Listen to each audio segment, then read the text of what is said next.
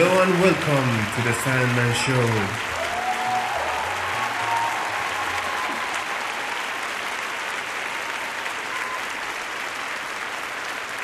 بریم سراغ قسمت هفتم سندمن شو. اسم این قسمت رو گذاشتم تبعیض معکوس. تبعیض معکوس یعنی چی؟ یعنی تبعیض علیه اعضای یک گروه مسلط یا در اکثریت به نفع اعضای یک گروه در اقلیت یا به طور تاریخی محروم. اینو من مستقیم از روی ویکیپدیا خوندم. حالا ما چرا تبعیضایی داریم؟ تبعیض جنسیتی تبعیض قومیتی یا همون نژادی یا حتی تبعیض مذهبی تبعیض هر چی فکرشو بکنید تبعیض داریم دیگه. حتی تبعیض سنی هم داریم. آیا در طول تاریخ ما تبعیض نژادی داشتیم؟ بله. تبعیض جنسیتی داشتیم؟ بله. راه این که این تبعیضا نباشن چیه؟ آیا راهش تبعیض معکوسه؟ من خودم با این تبعیض معکوس خیلی مخالفم. درسته بعضیا میگن این تنها راهیه که ما داریم و می‌تونیم استفاده کنیم برای اینکه اون گروه که تو اقلیت قرار گرفتن انقدر به حاشیه رونده نشن. مثلا اگه یه شغلی رو همه میگن مردونه است ما بیایم تبعیض معکوس انجام بدیم و این شغل رو به زنها هم بدیم. یا اگه یه جایی مثلا مختص سفید پوستاست ما بیایم سیاه پوستا رو هم خودمون به زور اونجا وارد کنیم برای اینکه این تبعیض از بین بره. آیا این جوابه؟ من میگم نه چون تبعیض از هر نوعیش بده. شما نباید به صرف اینکه جنسیت چیه یا نژادت چیه یا مذهبت چیه امتیاز خاصی داشته باشی. میشه مثل همون قانون کاپیتولاسیون. تو کتابای تاریخ دبیرستان و راهنمایی و اینا هممون خوندیم یادمونه. اگه یه کشوری می‌رفت یه کشور دیگر رو اشغال می‌کرد یا به هر حال مستشار میفرستاد اونجا و زورش زیادتر بود شهروندای اون کشور اگر مرتکب خلافی می‌شدن نیروی پلیس اون کشوری که اشغال شده یا به هر حال ضعیفتره حق اعمال قانون روی اینا نداشت. بعد می‌رفتن مثلا کشور خودشون محاکمه می‌شدن. این یه جور تبعیض نژادی بود دیگه. یا حتی بگیم تبعیض سیاسی. خب این خیلی چیز بدیه. اینکه مثلا فکر کن سرباز آمریکایی میاد تو کشور شما یه خلافی انجام میده و نیروی پلیس کشور شما هیچ کاری نمی‌تونه بکنه. عملا یک جور زبون درازیه. ما همین رو بیایم تبعیض معکوس روش پیاده کنیم. اینطوری میشه که مثلا سربازای ایرانی هم بلنشن برن آمریکا هر غلطی خواستن بکنن و اونا هم باشون هیچ برخوردی نکنن. آیا این درسته؟ اونم نه.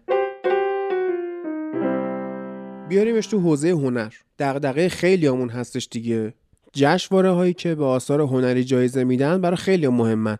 مثل اسکار مثل بفتا مثل خرس برلین یا حتی مثل گرمی جایزه موسیقی. اما یه چند وقتیه این جایزه ها داره بین مردم ارزشش رو از دست میده. به خاطر چی؟ به خاطر اینکه سیاسیون توش اومدن اعمال نفوذ کردن. من یه متنی خوندم در مورد این جایزه اسکار.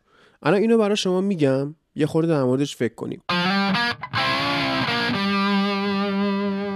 برای 94 و 95 مین اسکار که در سالهای 2022 و 2023 برگزار میشن هر فیلم یه سری استاندارد رو باید رعایت کنه که صلاحیت ورود داشته باشه به یه سری جایزه ها حالا ببینیم استانداردها چی هن. گفته که بازیگر نقش اول یا بازیگر نقش مکمل تأثیر گذار باید یکی از این شاخه ها باشه. آسیایی باشه اسپانیایی یا همون لاتین باشه سیاپوس باشه یعنی افریکن امریکن باشه بومی آمریکا یا آلاسکا باشه همون سرخپوستا اهل خاور میانه یا آفریقای شمالی باشه بومی هاوایی یا دیگر جزایر اقیانوس آرام باشه یا دیگر نژادها و قومیت‌های کم نماینده گروه بازیگری چی؟ حداقل سی درصد از بازیگران با نقش فرعی باید از دو گروه زیر یا حالا بیشتر باشن. زنان نژادها و قومیت‌های کم نماینده گرایش‌های جنسی. بجز دیگر جنسگرایی افراد معلول یا دارای مشکل شنوایی.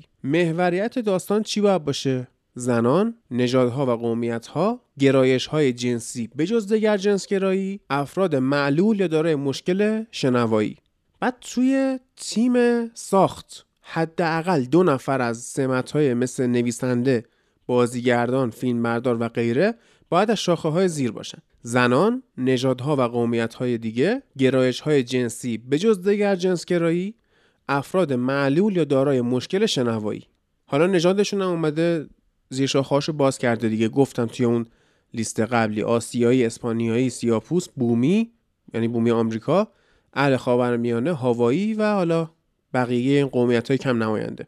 حداقل 6 نفر از دیگر کارکنان و سمت‌های فنی باید از نژادها و قومیت‌های کم نمایندگی باشن حداقل 30 درصد از خدمه باید دوباره گروه های زیر باشن زنان، نژادها و قومیت‌های دیگه، گرایش های جنسی بجز دیگر جنس گرایی و افراد معلول یا دارای مشکل شنوایی. بعد کمپانی پخش فیلم باید حقوق دوره کارآموزی رو به شاخه های زیر بپردازه و رضایتشون رو به دست بیاره. زنان، نژادها و قومیت‌های دیگه، گرایش های جنسی بجز دیگر جنس گرایی، افراد معلول و دارای مشکل شنوایی. استودیو یا کمپانی پخش کننده فیلم باید چند مسئول اجرایی ارشد از شاخه های زیر داشته باشه زنان، نژادها و قومیت های دیگه، گرایش های جنسی بجز دیگر جنس گرایی، افراد معلول و دارای مشکل شنوایی این همون تبعیض معکوس دیگه مارلون براندو رو وقتی می‌خواستن بهش اسکار فیلم پدرخوانده رو بدن برای بهترین بازیگر مرد خودش نیومد تو مراسم. یه دختر خانم سرخپوست رو فرستاد گفتش که این بیاد جایزه منو بگیره. من خودم نمیام به خاطر اینکه ما چقدر اینا رو اذیت کردیم و علیهشون تبعیض قائل شدیم می‌خواست یه حرکتی خلاصه انجام بده. بله این درسته که هالیوود توسط سفید پوستای آمریکایی داره اداره میشه. اکثر قهرمانای فیلم ها مرد سفید پوست بلند چشم آبیان. ولی اینم که ما بیایم برای اینکه این تبعیضه رو کنار بزنیم تبعیض معکوس بیایم جایگزینش کنیم این هم خوب نیست. جفتشون اسمش تبعیضه. چه فرقی می‌کنه؟ مثل اینه که شما سرت درد می‌کنه بعد برای اینکه سر دردت یادت بره بزنید دستت هم بشکنید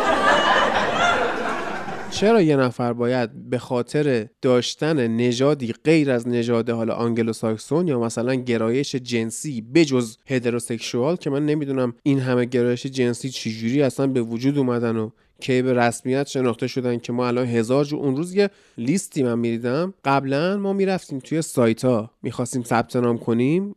اون جندر یا جنسیتمون رو که می‌خواستیم بزنیم می‌زد میل فیمیل. الان این لیسته که جنسیتتون چیه داره می‌رسه به هلوهوش 90 تا آیتم. مگه چند تا گونه بشری جدید به وجود اومده از اون موقع تا حالا؟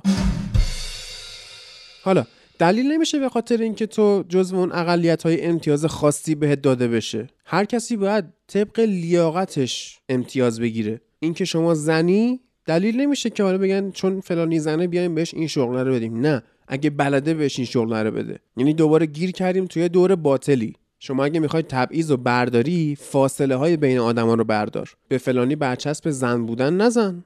برچسب سیاپوس بودن نزن. برچسب سرخ پوست بودن نزن. برچسب خاورمیانه ای بودن نزن. نمی‌خواد به خاطر خاورمیانه بودن یه نفر بهش پست و مقام اضافه ای بدی که الزاما هم لیاقتشو نداره. قشنگ گن زنن تو سینما. یعنی چی؟ یعنی این آیتمایی که خوندم براتون از جایزه اسکار حالا ما می‌گفتیم اسکار جایزه سیاسی ولش کن فلان.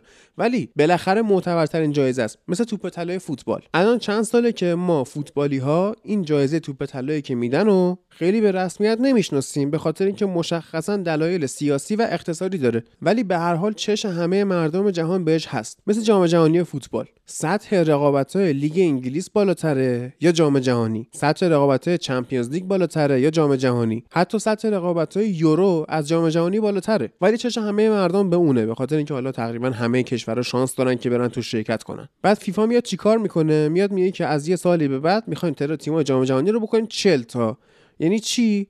یعنی اینکه بیایم یه سری امتیاز به یه سری تیمای دیگه بدیم که براشون سخته که بیان جام جهانی. اونها هم بیان دیده بشن فلان. در ظاهر چیز خوبیه ها اما در باطن سطح رقابت ها رو میاره پایین تر شما فکر کن یه تیم ملی مثل آلمان باید بیاد مثلا با یه تیم ملی مثل ایران بازی کنه. حالا ایران خوبه آسیاست که گفتم. بحرین بره جام جهانی. ازبکستان بره جام جهانی. اندونزی بره جام جهانی. شما در واقع با این کار داری اون جام جهانی که می‌تونستی بسازی که خوب باشه تماشاگر پسند باشه داری تبدیل می‌کنی به یک ایونت سیاسی. از اون اصلش داری فاصلش میدی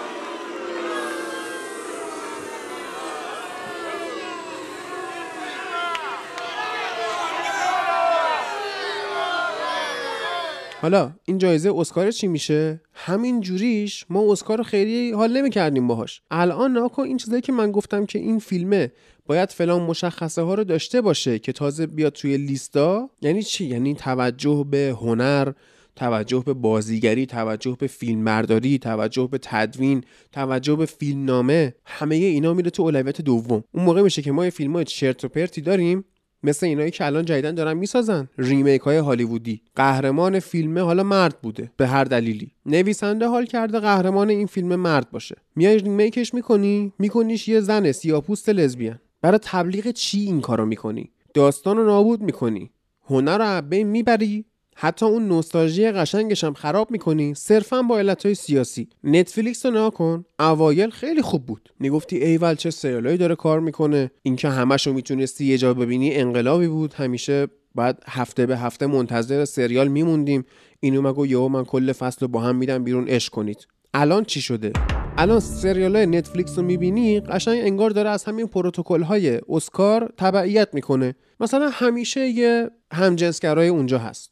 به صرف همجنسگرا بودنش ها. یعنی شاید خیلی هم نقش مهمی تو داستان نداشته باشه. فقط گذاشتنش اینجا که بگن ما اینا رو گذاشتیم اینجا. تبعیض معکوس. به زور ما این اقلیت ها رو داریم وارد می‌کنیم. حالا یارو نه بازیگریش خوبه نه نقشی تو داستان داره نه اهمیتی داره. فقط گذاشتن اونجا که ببینی. زورکی. جدیدن هم که داره یه کار دیگه می‌کنه که اصلا عجیب غریبه. این سریال مانی هایست یا لا کاسا دو پاپل؟ یه سریالی بود که کسی به اون صورت ندیده بود. به چند دلیلی که زبون اسپانیاییش بود. خب اکثر مردم سریالایی نگاه می‌کنن که زبونش انگلیسی باشه بفهمن. یا حداقل زیرنویس براش باشه. یکی دیگه این که خیلی هم چیز خاصی نبود. یعنی دو فصل رو ساختن داستان نوشتن داستانی که پر از باگ و حفره و سوتیه. بعد از این دو فصل دیگه تو فصل بعدی داره خودش رو تکرار می‌کنه. یعنی حتی چیز جدیدی هم واسه ارائه نداره. اینو میان یهو اسمش عوض می‌کنن می‌کنن مانی هایست. با زبون انگلیسی میدنش بیرون. بعد روش چقدر تبلیغات می‌کنن برای چی؟ قطعا یه هدف سیاسی پشت این هست. وگرنه سریال کیفیت خفنی نداره.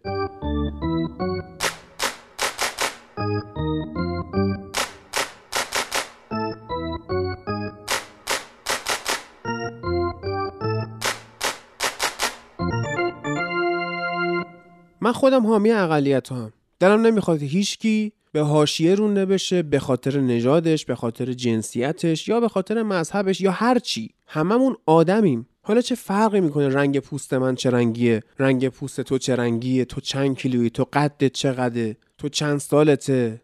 تو دینت چیه؟ تو جنسیتت چیه؟ چه فرقی می‌کنه؟ هممون آدمیم. هممون هم با هم برابریم. ولی وقتی میای فاصله میندازی بعد توی اون فاصله جنگ را میندازی. بعد میای برای حقوق یکی تلاش می‌کنی. بعد که از اون ور بوم افتاد میری واسه حقوق یکی تلاش می‌کنی. خب شما بشریت رو تو دور باطل گیر انداختی. تو هر کدوم از این زمین بازی ها بازی کنی تهش می‌بینه که چی؟ باهات بازی شده. بیا حالا برو از حقوق فلانیا دفاع کن. دو روز دیگه صدای اونوریا در میاد. میگن آقا حقوق ما داره پایمال میشه.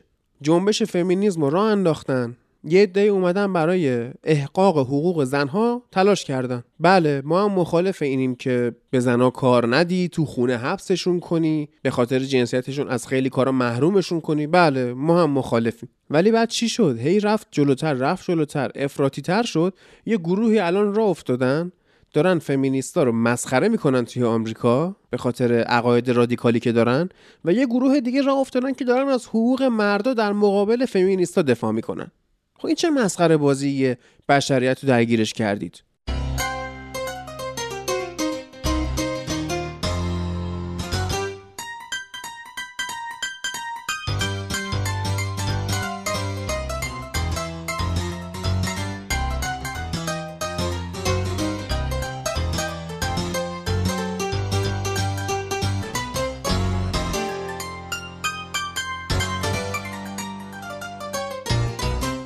همه سال ما درگیر نجات پرستی یا حتی نجات ستیزیم. آیا این حل میشه؟ خیر. حالا شما هزاری بیا جنبش را بنداز. برو هشتگ بزن. برو فلان کار رو بکن. آیا این تموم میشه؟ نه. چرا؟ چون تا وقتی تو به اون میگی سیاپوست داری خودت تبعیض رعایت می‌کنی.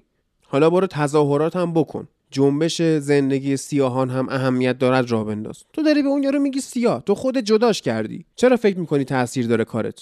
موقعی ما پیروز میشیم. که توجه نکنیم که اصلا توی این جنبش ها شرکت نکنیم. خیلی ها هستن آدمای خوبی هن. آدمای دغدغه‌مندی هن. دلشون می‌خواد به بشریت یه کمکی کرده باشن. حتی شده اندازه خودشون یه تغییری به وجود بیارن. بلند میشن میرن قاطی این جنبش ها خود خب چی شد؟ تو هم که تو زمین بازی همینا بازی کردی. تغییر ایجاد شد؟ نه. ایجاد هم نمیشه. با فعالیت توییتری طوفان توییتری فلان. از این حرفا و بریم وایسیم جلوی پلیس کتک بخوریم و خیابونا رو بند بیاریم و ببین نتیجه این اعتراضات آمریکا چی شد؟ جورج فلوید کشتن؟ مردم ریختن تو خیابون برای دفاع از حقوق سیاپوستا. بله خیلی کار زشتیه که پلیس همینطوری سیاپوستی مینوشت مشکوکه. ولی آیا به اونم توجه کردی که پلیس سیاپوستی خودش اومد بدون دلیل یه سفید پوستی رو کشت؟ اونها هم از اون بر عقده ای شدن یه کار دیگه ای می‌کنن؟ نه. نتیجه اعتراضات چی شد؟ دیروز پیروز اون پلیسی که جورج فلوید کشته بود به قید وسیقه آزاد شد. چه تغییری توی دنیا ایجاد کردی؟ هیچی. البته یه تغییر ایجاد کردی. اونم اینه که به خاطر این تظاهرات به خاطر اون شلوغیا فقط ویروس کرونا بین مردم آمریکا بیشتر پخش شد. چند میلیون نفر رو درگیر کرد. نتیجه دیگه ای که نداشت. با احساسات مردم بازی می‌کنن میکشونشون تو خیابون می‌کشن تو توییتر میره بین فوتبالیستا بین بازیگرا فلان. خب با چه نتیجه ای هیچی. من از فیلم Once Upon a Time in Hollywood تارانتینو اصلا خوشم نمیاد و به نظرم وقتمو تلف کردم. اما جالب بود. به تارانتینو گیر داده بودن که چرا دیالوگای مارگو رابی توی فیلم کمه. شما داری زن و صرفا یه ابزار نشون میدی به بازیگریش توجه نمی‌کنی دیالوگ بهش نمیدی فقط می‌خوای قیافش نشون بدی. خب این کارگردان خب چیکار کنه؟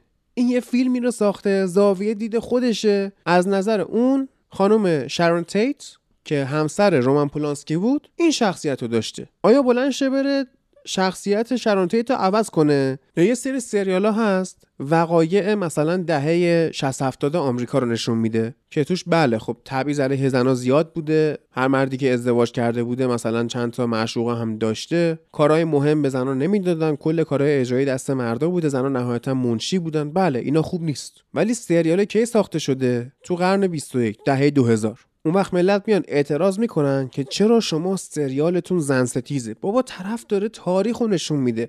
نمی‌تونه تاریخ رو عوض کنه که. صرفا میاد با اون روش خودش یه جورایی این پدیده رو تقبیهش می‌کنه و شما اونو نمی‌بینی. گیر کردیم توی جامعه ای که مردم صبور نیستن. مردم اصلا تفکر عمیق ندارن. فقط می‌خوان گیر بدن فقط می‌خوان بهت حمله کنن. برو تو توییتر.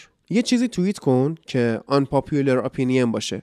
یعنی در واقع نظر غیر محبوب ببین چه حمله هایی بهت میشه. یعنی تو حتی آزاد نیسته که نظر تو بدی. اسمش هم گذاشتن اصر آزادی بیان. کو آزادی بیان؟ نه اینکه بگه حکومت ها جلوی آزادی بیان رو گرفتن ها. نه خود مردم می‌گیرن. آقا یه نفر ریسیسته نجات پرسته یا نجات ستیزه میاد یه نظری میده. بله نظرش غلطه. بله نظرش ممکنه خیلی رو ناراحت بکنه. اما اگه حرف شما آزادی بیانه بذارید اونم حرفشو بزنه. شما هم حرف خوبتون رو بزنید. اگه شنونده عاقل باشه حرف شما رو انتخاب می‌کنه و گوش می‌کنه. اگه عاقل نباشه شما حالا بیا بقیه رو سرکوب کن. بیا دهن همه رو ببند. آیا نظر تغییر می‌کنه؟ نه.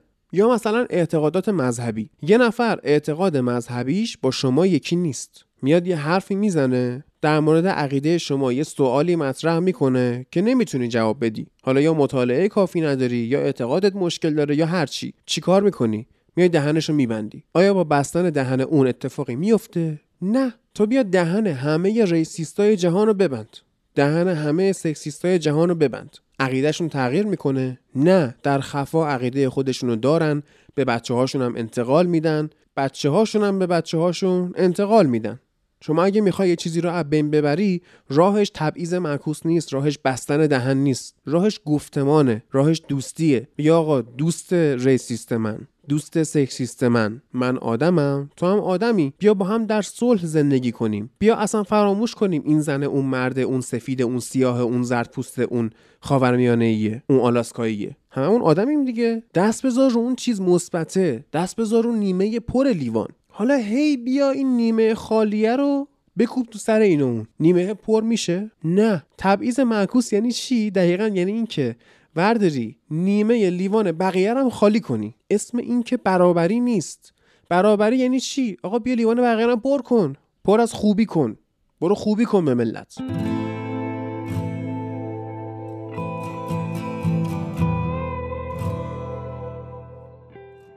یه آهنگی هست از گروه بلکفیلد کلاودی ناو خیلی توصیف خوبیه از نسلی که ما الان هستیم زندگیهایی که ما داریم کشورهایی که ما داریم. توی این گروه استیون ویلسون با یه گروه اسرائیلی داره همکاری می‌کنه. یه دقیقه اون خروش خون ضد اسرائیلیتون رو بذارید کنار. چرا که همین آهنگ به خصوص نقدیه بر جامعه اسرائیل. We can call our country There's a mixed up man. And I guess that's me. میگه توی جای خشن که ما اسمشو گذاشتیم کشورمون یه آدمیه که قراقاتیه. نمی‌دونه چی به چیه نمی‌دونه کجاست داره اذیت میشه و اونم منم. The sun's in the sky but the storm never seems to end. خورشید توی آسمونه ولی به نظر نمی‌رسه این طوفان تموم شه. There's in nothing to show inside It's cloudy now. It's cloudy now. It's cloudy تو حساب بانکی ها پوله ولی آدما هیچ چیزی واسه ارائه از درون خودشون ندارن و میگه که ما یک نسلی هستیم که به فنا رفتیم. We are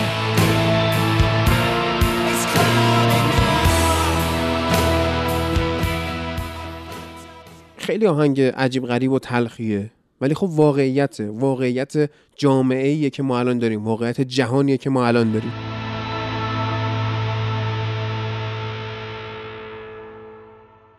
توی کتگوری های آیتیونز سلمن شو به عنوان یک پادکست کمدی ثبت شده. ولی متاسفم که توی این مقدمه ای که دارم براتون میگم هیچ چیز کمدی وجود نداره. تمامش سیاهیه. البته خب ژانر کمدی مورد علاقه منم کمدی سیاهه یا همون dark humor.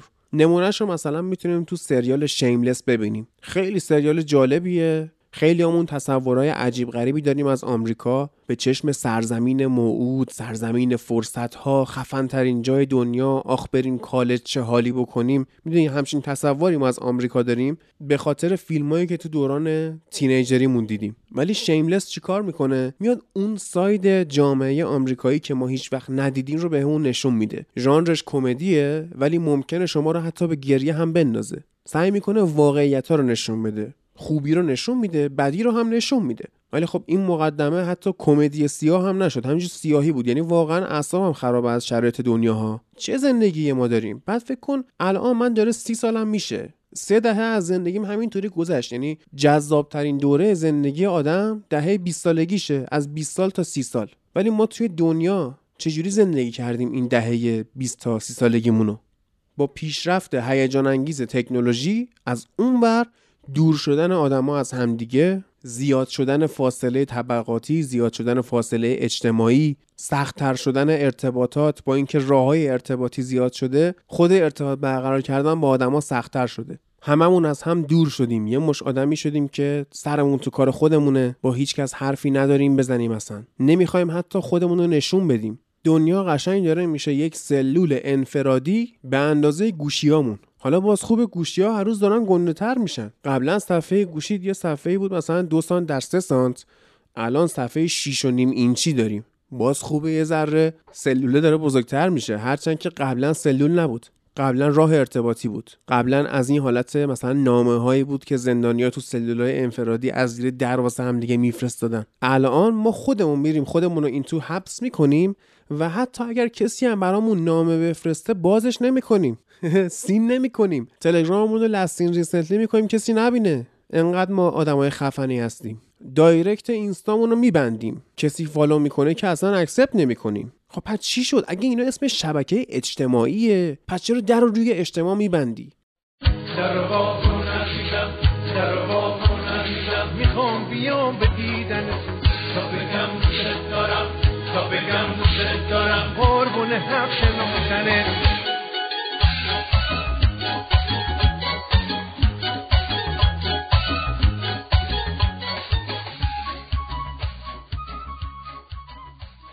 فقط تو ایران هم نیستا. اونورم همینه. جالب بود من یکی از رفیقام اونوره لس آنجلسه من خب سریال شیملس رو دیده بودم.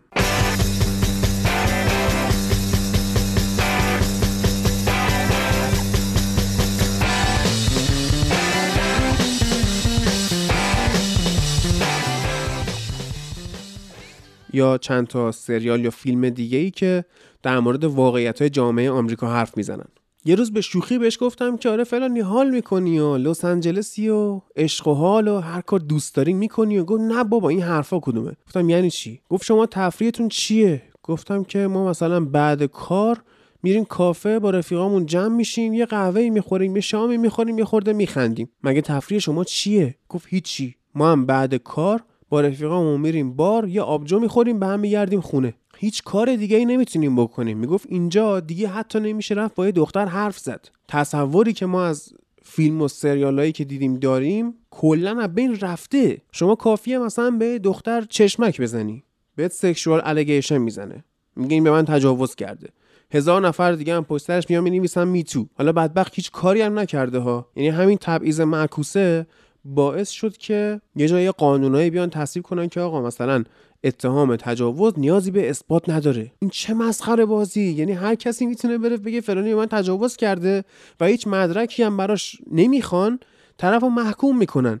چه اتفاقی میفته یه آدمی مثل کوین اسپیسی بازیگر بزرگ بازیگر توانا آبروش میره. شغل بازیگریش در خطر نمیفته ها. ابه میره. سریال House of Cards ی که داشت بازی می‌کرد نابود میشه. به خاطر چی؟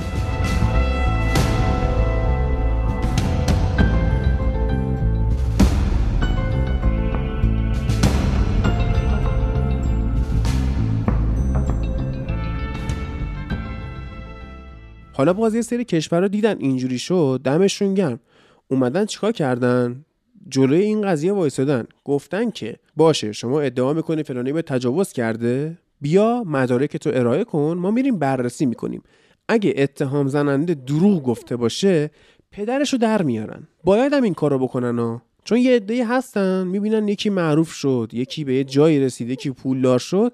میگن ایول ما هم بریم بتیغیم اینو. لجنزار شده اصلا دنیا. من نمی‌فهمم. ما قرار بود پیشرفت کنیم. ما قرار بود به جاهای بزرگ برسیم. وقتی که رفتن کره ما آمریکایی‌ها کار ندارم که راست گفتن یا دروغ گفتن ها. حتی اگه دروغ گفته باشن یه پروژه سینمایی خیلی موفق و باحاله. حالا اونا میگن رفتیم ما هم میگیم رفتن. شما هم بگید رفتن. اون موقع که بشر پاشو گذاشت روی ماه گفتن دیگه دنیا خیلی قراره بتره کنه ما قلم رو می‌خوایم گسترده کنیم امپراتوری کهکشانی را بندازیم. الان چی شده؟ الان گیر یه سری آدم افتادیم که درگیر یه سری خوزعبلاتن که بشر 200 سال پیش اگه اینا رو می‌دید میگفتش که بهتر نسل من ادامه پیدا نکنه.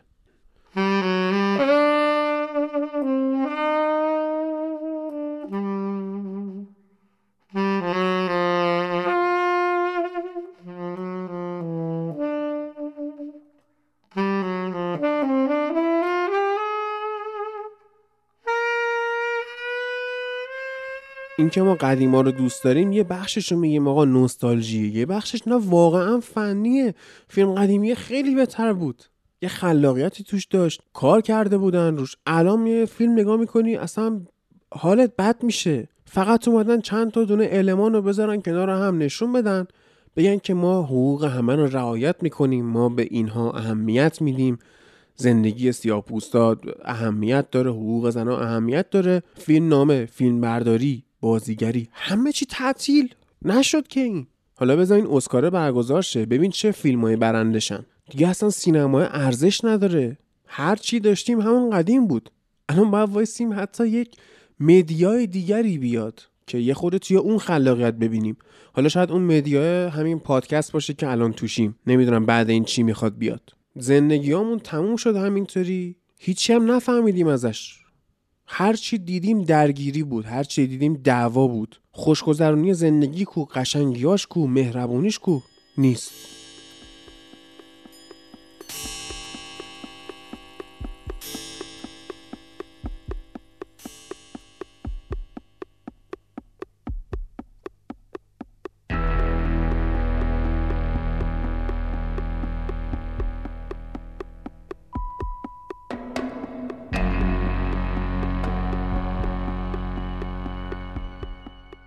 آهنگ Time Pink Floyd رو هر روز گوش کنید. بهتون یادآور میشه که آقا عمرت گذشت زمانی که از دست دادی رو دیگه به دست نمیاری یا. تموم شد رفت. یهو چشم به هم می‌زنی می‌بینی که ده سال گذشت. چیکار کردی با زندگیت؟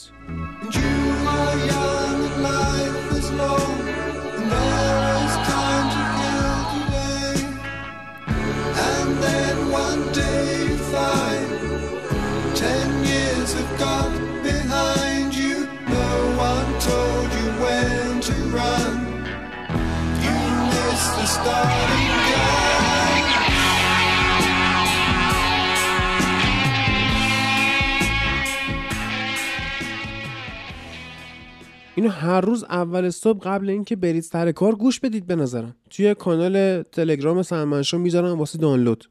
موقعی که جوونی هی به خودت میگی که آره وقت واسه تلف کردن دارم. بذار حالا امروزم یه کاری بکنم یا حتی کاری نکنم. وقت زیاده. به خودت میای؟ می‌بینی شدی همسن من. داری کم کم وارد دهه چهارم زندگیت میشی و هیچی هم نفهمیدی هیچی نشدی به هیچ جا نرسیدی. به قول لویی وقتی هم که 45 50 سالت میشه عملا دیگه کاندیدایی. واسه چی؟ واسه مردن دیگه. ما که دیگه اونقدر امید به زندگی 100 ساله نداریم که. از 50 رد بشی کم کم باید خودت آماده کنی. خب چی شد؟ یعنی من الان عملا اگر حالا بگیم تا 50 سالگیم زنده باشم 20 سال دیگه بیشتر فرصت ندارم. بعد تموم میشه ها. بعد دیگه اصلا اگرم زنده باشی حالشو نداری کاری بکنی. دیگه اون سفر رفتنه بهت حال نمیده. ارتباط برقرار کردن با آدمای جدید دیگه بهت حال نمیده. راه دادن آدمای جدید تو زندگی دیگه برات سخت میشه ها. همین الان با هر کی می‌تونی ارتباط برقرار کن. برو بشین با یکی حرف بزن. انقدر تو اون سلول انفرادی گوشید نمون.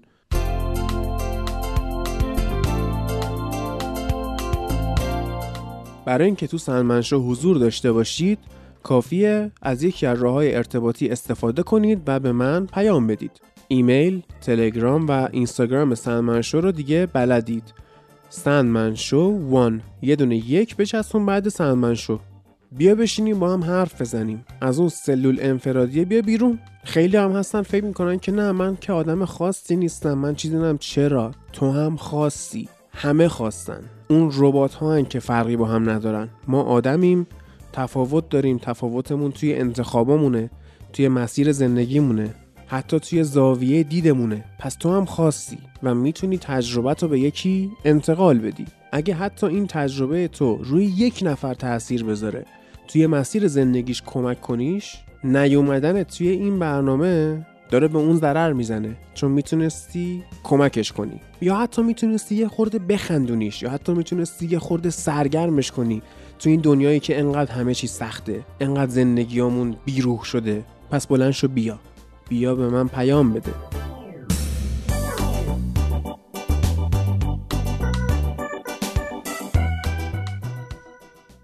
خب برسیم به مهمون این برنامه. یه روز داشتم باش صحبت می‌کردم. ساعت دو سه زور بود. داشتیم توی تلگرام چت می‌کردیم.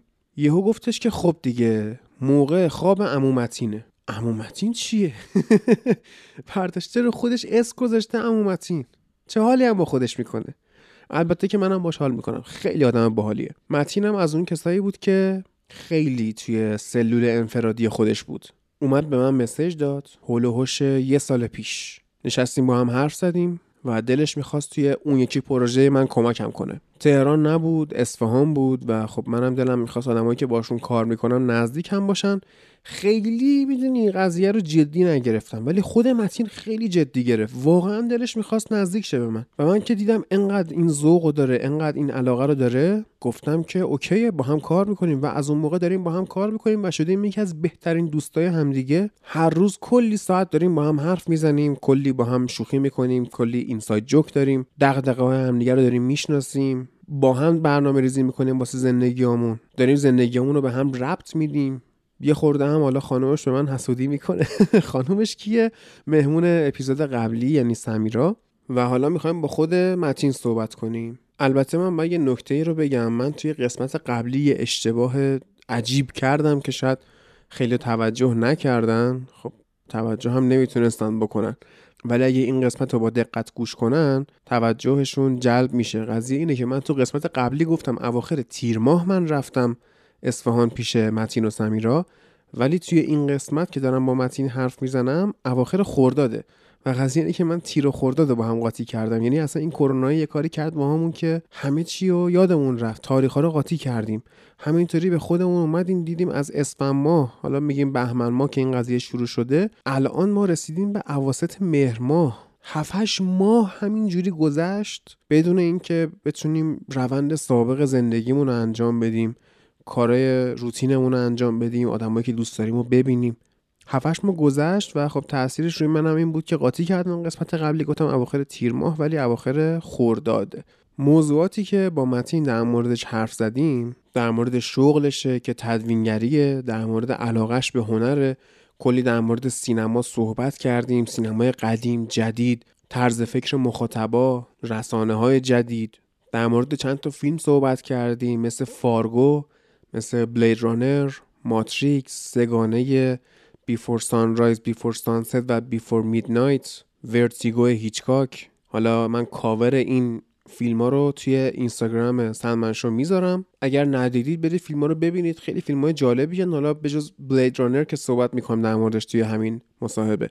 یه نکته دیگه آها این جا موند. بهتون بگم که من توی اینستاگرام سلمن شو اومدم یه سری موزیک می‌ذارم به اسم آهنگ روز یعنی استوری می‌کنم مستقیم از Spotify و اونها رو می‌ذارم توی کانال تلگرام برای دانلود. چیزی که الان می‌خوام بهتون بگم اینه که من تصمیم گرفتم که اون playlist شخصی که توی Spotify برای خودم درست کردم و باهاتون share کنم. داره کم کم به 500 تا آهنگ می‌رسه و آهنگای بسیار خوبی هم هست. یعنی شما همینجوری بزنی play و حتی shuffle هم بزنی فکر نمی کنم موزیکی بیاد که بدت بیاد. یعنی همش رو حال می‌کنی. این تصمیمم که گرفتم بیشتر به خاطر این لطفی بود که شما به من داشتید و هر روز میاید حالا یکیتون برام موزیک میفرسته تازه حداقل یکیتون. خیلی ها میان با هم صحبت می‌کنیم. میاد موزیک میفرستید و از من موزیک می‌خواید اینا. من تصمیم گرفتم که آقا من playlist Spotify میدم. برید گوش کنید عشق کنید ما هم دعا کنید دیگه. هری بیاد بازم موزیک برای من هم share کنید. خیلی کار باحالیه واقعا موسیقی از اون چیزاییه که آدما رو به هم نزدیک می‌کنه. از دستش ندیم. دیگه بیشتر صحبت نکنم. بریم مستقیم سراغ عمو متین حرفاشو گوش کنیم. تازه خودم اون تو کلی خاطره تعریف کردم. یعنی این کمدی که اول این قسمت نداشت توی مقدمه توی مصاحبه هست.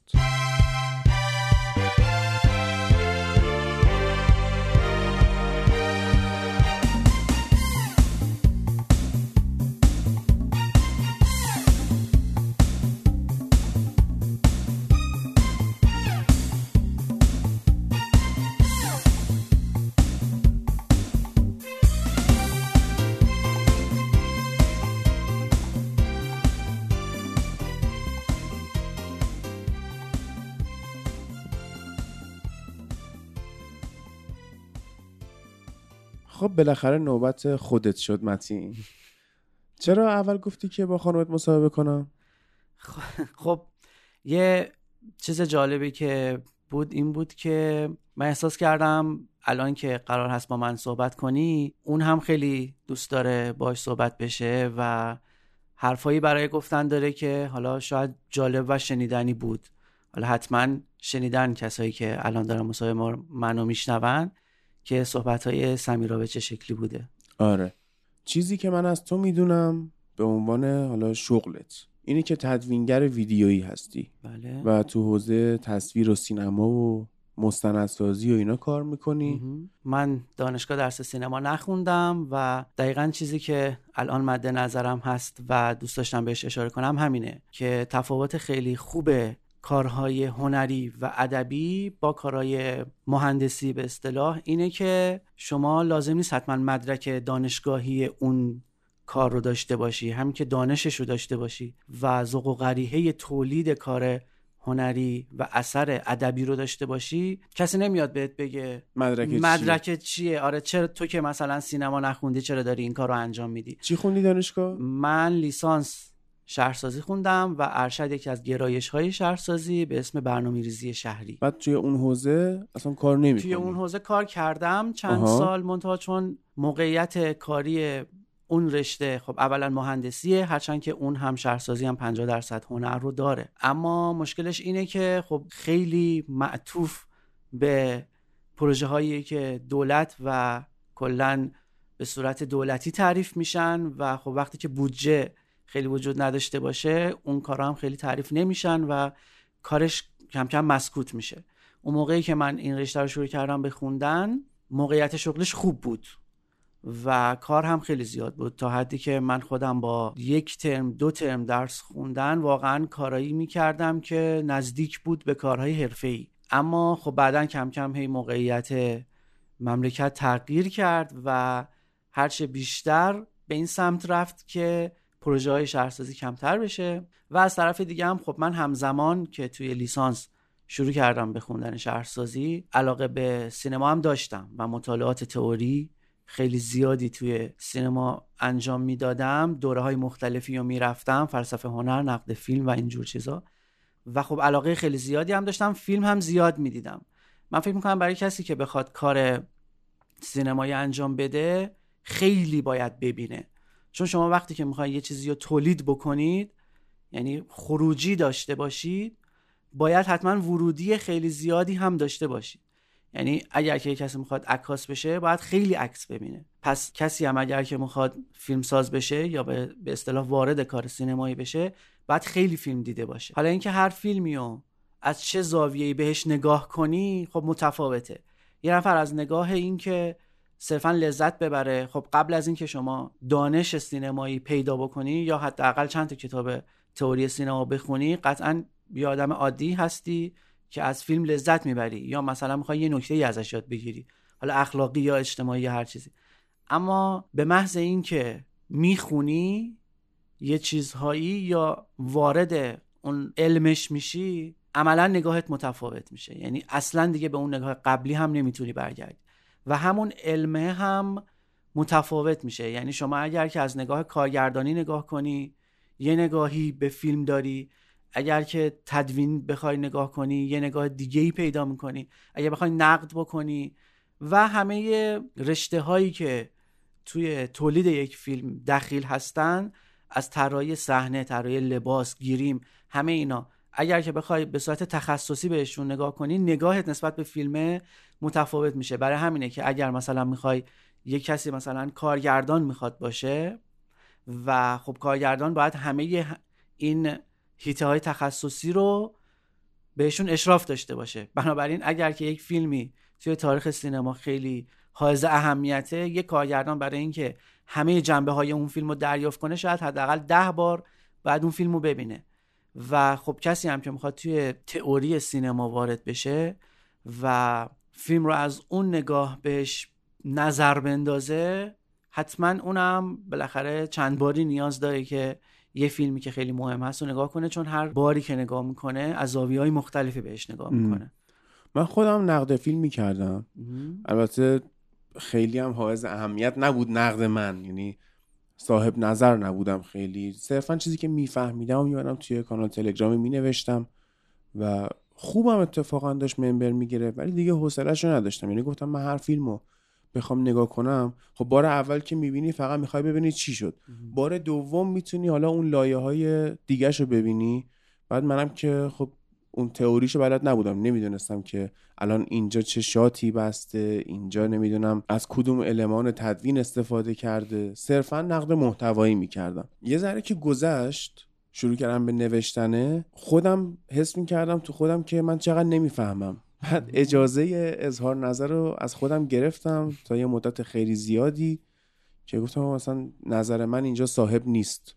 و دوباره شروع کردم نگاه کردن و فیلم دیدنم هم خیلی محدود شد. بیشتر رفتم افتادم تو خط سریال. اونم باز شخصیتی دیگه. یعنی دلم می‌خواد که خیلی حرف زده بشه با هم مثلا تو همین سندمنشو که کار می‌کنیم اون مصاحبه هایی به من میچسبه که اصلا طرف میشینه ساعت ها حرف می‌زنه. خاطر اینکه من صبورم. یعنی خودم که پادکست گوش می‌کنم زیر سه چهار ساعت بهم نمیچسبه.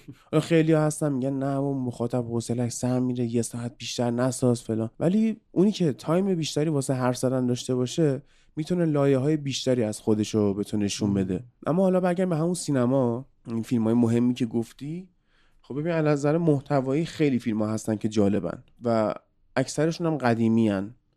چون که یه تایمی ما دیگه ایده جدید به اون صورت تو سینما نداشتیم. همه ایده های خوب و اون قبلی ها ساخته بودن. مثلا هیچکاک ساخته بود. کوبریک ساخته بود. فرق این سینمای جدید و قدیم که حالا ایده ها کار شدن و الان بیشتر دارن روی کیفیت و روی جلوه های ویژه کار می‌کنن چیه؟ چرا به این وضع افتاده؟ چرا ایده جدید نمیاد اونقدر؟ ببین ما نمی‌تونیم بگیم که ایده جدیدی نمیاد چون دنیا اصلا آری از ایده های جدیده. حالا خب. این حرف یعنی چه؟ خیلی معروفه که میگن بیشتر توی داستان میگن. اینکه همه داستان ها رو گفته اند و الان دیگه داستان جدیدی وجود نداره. یعنی شما اگر که بخوای توی ژانرهای مختلف فکر بکنی مثلا از عاشقانه یا مسائل اجتماعی یا هر چیزی دیگه هر داستان عاشقانه ای شما فکر بکنید یک بار نوشته شده. و خب از اونجایی که سینما هم روی ادبیات میشینه هر فیلم عاشقانه شما بگی با هر موضوعی ساخته شده. اما یک چیز دیگه که معروفه اینه که سینما خودش رو باز تولید می‌کنه. یعنی اون داستان هایی که یک بار گفته شده اند ایده هایی که یک بار پرداخته شده اند الان با دنیای ما دنیای جدید ما با مسائل و مواردی که ما هر روزه در دنیای امروزه باش مواجه هستیم چون می‌دونیم که 100 سال پیش تا الان خیلی متفاوت شده. بله. و نه تنها 100 سال پیش تا الان خیلی متفاوت شده که ما از سال 2000 تا الان هم دنیای متفاوتی رو داریم تجربه می‌کنیم. پس سینما خودش رو باز تولید می‌کنه. یعنی همون داستان ها رو میاره توی زندگی جدید ما. برای همین حالا روی همین تئوری خیلی ها میگن که اصلا فیلم های قدیمی رو نبینیم.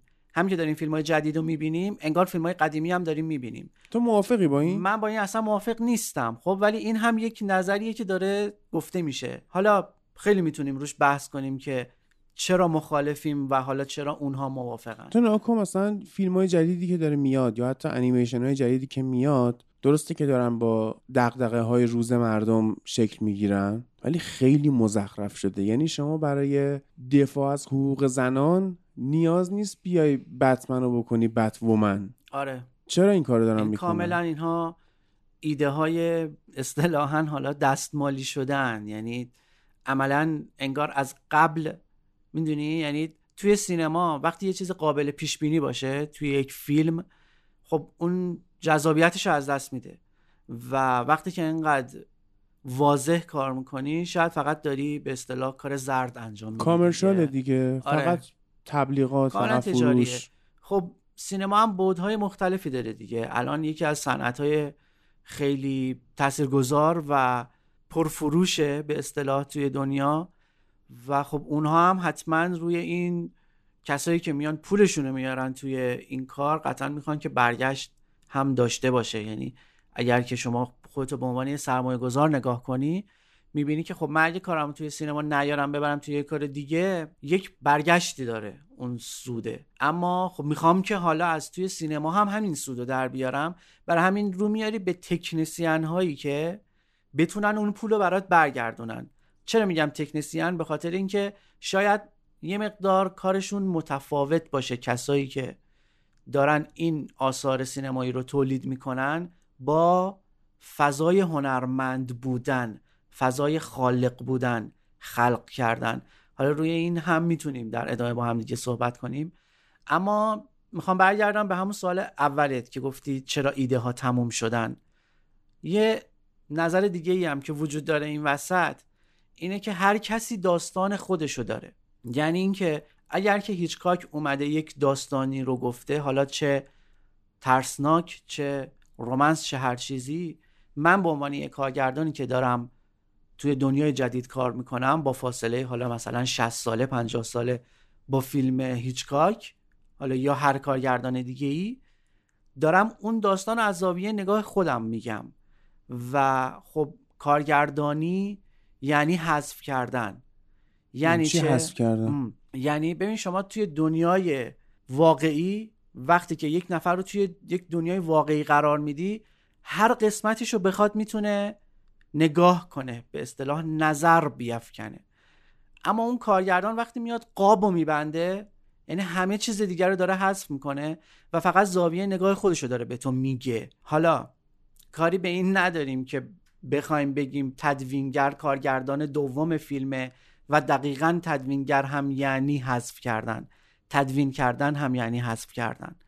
اما وقتی که کارگردان میاد یه قابی رو میبنده و تمام اجزا و عناصر اون قاب رو برای تو میچینه پس داره یک دنیای جدیدی رو تعریف می‌کنه که باقیه عناصر موجود در دنیا و اون عالم رو داره برات حذف می‌کنه. دیگه مهم نیست بقیهش آره دقیقا. میگه آقا اینه زاویه نگاه من و شما همینو باید ببینی. خب این میشه که میگن هر کسی می‌تونه داستان خودشو بگه. هر کسی می‌تونه فیلم خودشو بسازه. حتی اگر که مثلا مثلا معمولی ترین داستان عشقی دنیا که یک مثلث عاشقانه مثلا بخواد باشه هر کسی بخواد اینو تعریف کنه داره داستان اون داستان رو از زاویه نگاه خودش میگه. بنابراین از یه نگاه دیگه می‌تونیم بگیم که ایده ها دیگه تکراری نیستن موضوعات تکراری هن. آها. یعنی میگیم که خب فیلم جدیدی ساخته شده است عاشقانه. خب این تکراریه. برای همینه که تبدیل میشه به ژانر. حالا با بحث ژانر باز دوباره خیلی حساس میشه خیلی طولانی میشه بخوایم در موردش حرف بزنیم. این میشه که تبدیل میشه به یک موضوعی که میگیم خب تکراریه اما ایدهه تکراری نیست. ایدهه به خاطر اینکه دنیاییه که من می‌خوام برای شما به تصویر بکشم من کارگردان می‌خوام برای شما اون رو بیان کنم اون ایده دیگه تکراری نیست. حالا اگر که برگردیم به همون بحثی که داشتیم می‌کردیم بخش تجاری کار این که چقدر به این فکر می‌کنن که یک کاری که بالاخره اسمش سینماست و در هر صورت کار هنریه بخواد برگشت مالی داشته باشه. خب سینما چند تا جنبه مختلف داره که من با بعضی از منتقدان که شاید هم خیلی آدمای جنجالی باشن موافقم که سینما در درجه اول باید سرگرم کننده باشه. این جمله یعنی چه؟ یعنی که شما تا وقتی که جذب اون فیلم نشی ادامه نمیدی تماشای اون فیلم خب و در. واقع پول نمی‌دهی برای تماشای اون فیلم. خب پس جنبه اول فیلم سرگرم کننده بودنشه. حالا یه نفر با یه داستان و یک تصاویری و موسیقی جذب میشه یه نفر با یه چیز دیگه ای جذب میشه. یه نفر جذب یه فیلم ریتم آروم میشه ریتم, ریتم کند میشه. با تصاویر سیاه سفید long shot کاملا کم رخ داد داستان کاملا ساده روتین. یه نفر با اکشن جذب میشه با موسیقی تند جذب آره اینا میشه. که داری میگی همش مثالاش داره تو ذهنم میاد. مثلا long shot ریتم کند اینا فارگو. بله آره. فارگو مثلا اولش کلا یه صحنه برفی داره نشون میده که یه نفر داره راه میره. اکشنه که میگه مثلا خیلی فیلم های هستن که آره. جدید اومدن دارن فقط می‌خوان بذارنت گوشه رینگ همینطوری بهت مشت بله، بزنن بله. و این که میگی جذب نمیشی دقیقا این اتفاق هفته پیش برای من افتاد که یکی از بچه ها خیلی گیر داد که آقا بشینیم فیلم بلید رانر رو ببینیم.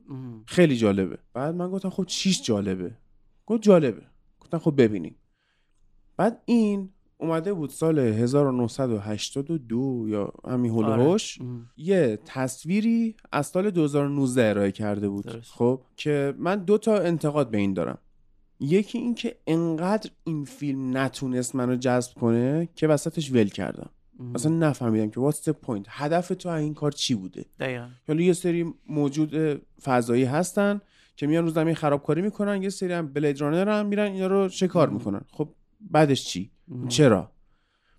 بعد یه چیز دیگه که انتقاد داشتم بهش این بود که اکثر فیلم هایی که میان آینده رو به تصویر می‌کشن نمیان به همه المان ها توجه کنن. حالا این یا می‌تونه آمدانه باشه که من علتشو نمی‌فهمم یا اینکه توجه نکردن واقعا. مثلا فکر کن توی همین بلید رانر ماشین پرواز می‌کنه. خب یه میمش هم هست دیگه که مثلا 20 سال پیش می‌گفتن که آره سال 2020 ما ماشینه پرنده خواهیم داشت. بعد می‌بینیم که الان وضعیت دنیا چطوریه. خیلی طعنه آمیزه قشنگ. و از این ور توی بلید رانر می‌بینیم اینجا واقعا ماشین پرواز می‌کنه بعد یه سری ساختمون های عجیب غریب تکنولوژی ها فلان. بعد می‌بینیم مثلا رستوراناشون چقدر داغونه خونه هاشون چقدر زشته. آقا اگه تکنولوژی انقدر پیشرفت کنه قطعا رستوراناشون هم خفن میشه. ما الان تو سال 2016 تو تهران یه رستورانی داشتیم رباتی بود. درست. یعنی شما می‌رفتی سر میز میشستی بعد منو دیجیتال میومد روی میز. مهم. بعد غذایی مثلا پیتزایی که می‌خواستی انتخاب می‌کردی نونش چی باشه پنیرش چی باشه مثلا ژامبون داشته باشه یا مرغ داشته درسته. باشه. بعد اینا رو همه رو می‌زدی یه رباتی اونور درست می‌کرد خودش میبردش توی تنور و بعدم با نوار نقاله میومد سر می‌زد و میداشتی میخوردی. خب آره. بعد توی بلید رانر می‌رفتن یه جای کر کثیف و داغون میشستن یه غذای افتضاح نودل میخوردن. چرا؟ چرا اینطوری میشه؟ این این تناقضه برای چیه؟ قطعا تنها دلیلش همون جذب کردن مخاطبه حالا ممکنه بگی که مخاطب مگه به اون رستوران داغونه جذب میشه. بله تا حد خیلی زیادی وقتی که اون تناقضه رو بذاره کارگردان من نمی‌خوام توجیه کنم کار اونو. ولی فکر می‌کنم که با خودش چنین فکری کرده که من با چیدن چنین چیزهایی پشت سر هم یا با قرار دادن کاراکترم در یک فضای مرده در یک فضای به اصطلاح حالا تقریبا شبیه متروکه می‌تونم اون بخشی از سنسورهای ذهنی مخاطبم رو به اصطلاح بهشون تلنگر بزنم که جذب بشه ادامه فیلم رو ببینه. خب خیلی کارگردان هایی که و فیلم هایی که فیلم سازهایی که فیلم های چنین شکلی می‌خوان بسازن خیلی به این فکر می‌کنن که مخاطبم خسته نشه. چرا؟ چون به قول تو داستانی برای گفتن ندارن. حالا چرا داستانی برای گفتن ندارن؟ شما وقتی که می‌خوای یک فیلمی رو با ریتم تند درست کنی باید کاتای سری بزنی. خب. یعنی هر شاتی که می‌گیری شاید مثلا در نظر می‌گیری شاید مثلا بعضیش سه ثانیه باشه اصلا یک ثانیه باشه و وقتی که چنین کاتایی می‌زنی مجبوری که ریتم تند موسیقی رو هم باش هماهنگ. کنی حالا وقتی که بیای از لحاظ صدا و تصویر ریتم رو خیلی سریع کنی نمی‌تونی داستان خیلی پیچیده ای هم داخلش آها. قرار بدی چون انقدر دیگه داری مخاطب و بهت به طرف شلیک می‌کنی که عملا میمیره مخاطب یعنی دیگه اون فیلم تو رو دریافت نمی‌کنه. بنابراین مجبور میشی خودتو خالی بکنی و آری بکنی از داستانگویی تا بتونی اون شاتا رو بزنی تا بتونی اون کاتا رو بزنی. یه سری کات سریع بزنی و موسیقی های ریتمیک رو توش قرار بدی.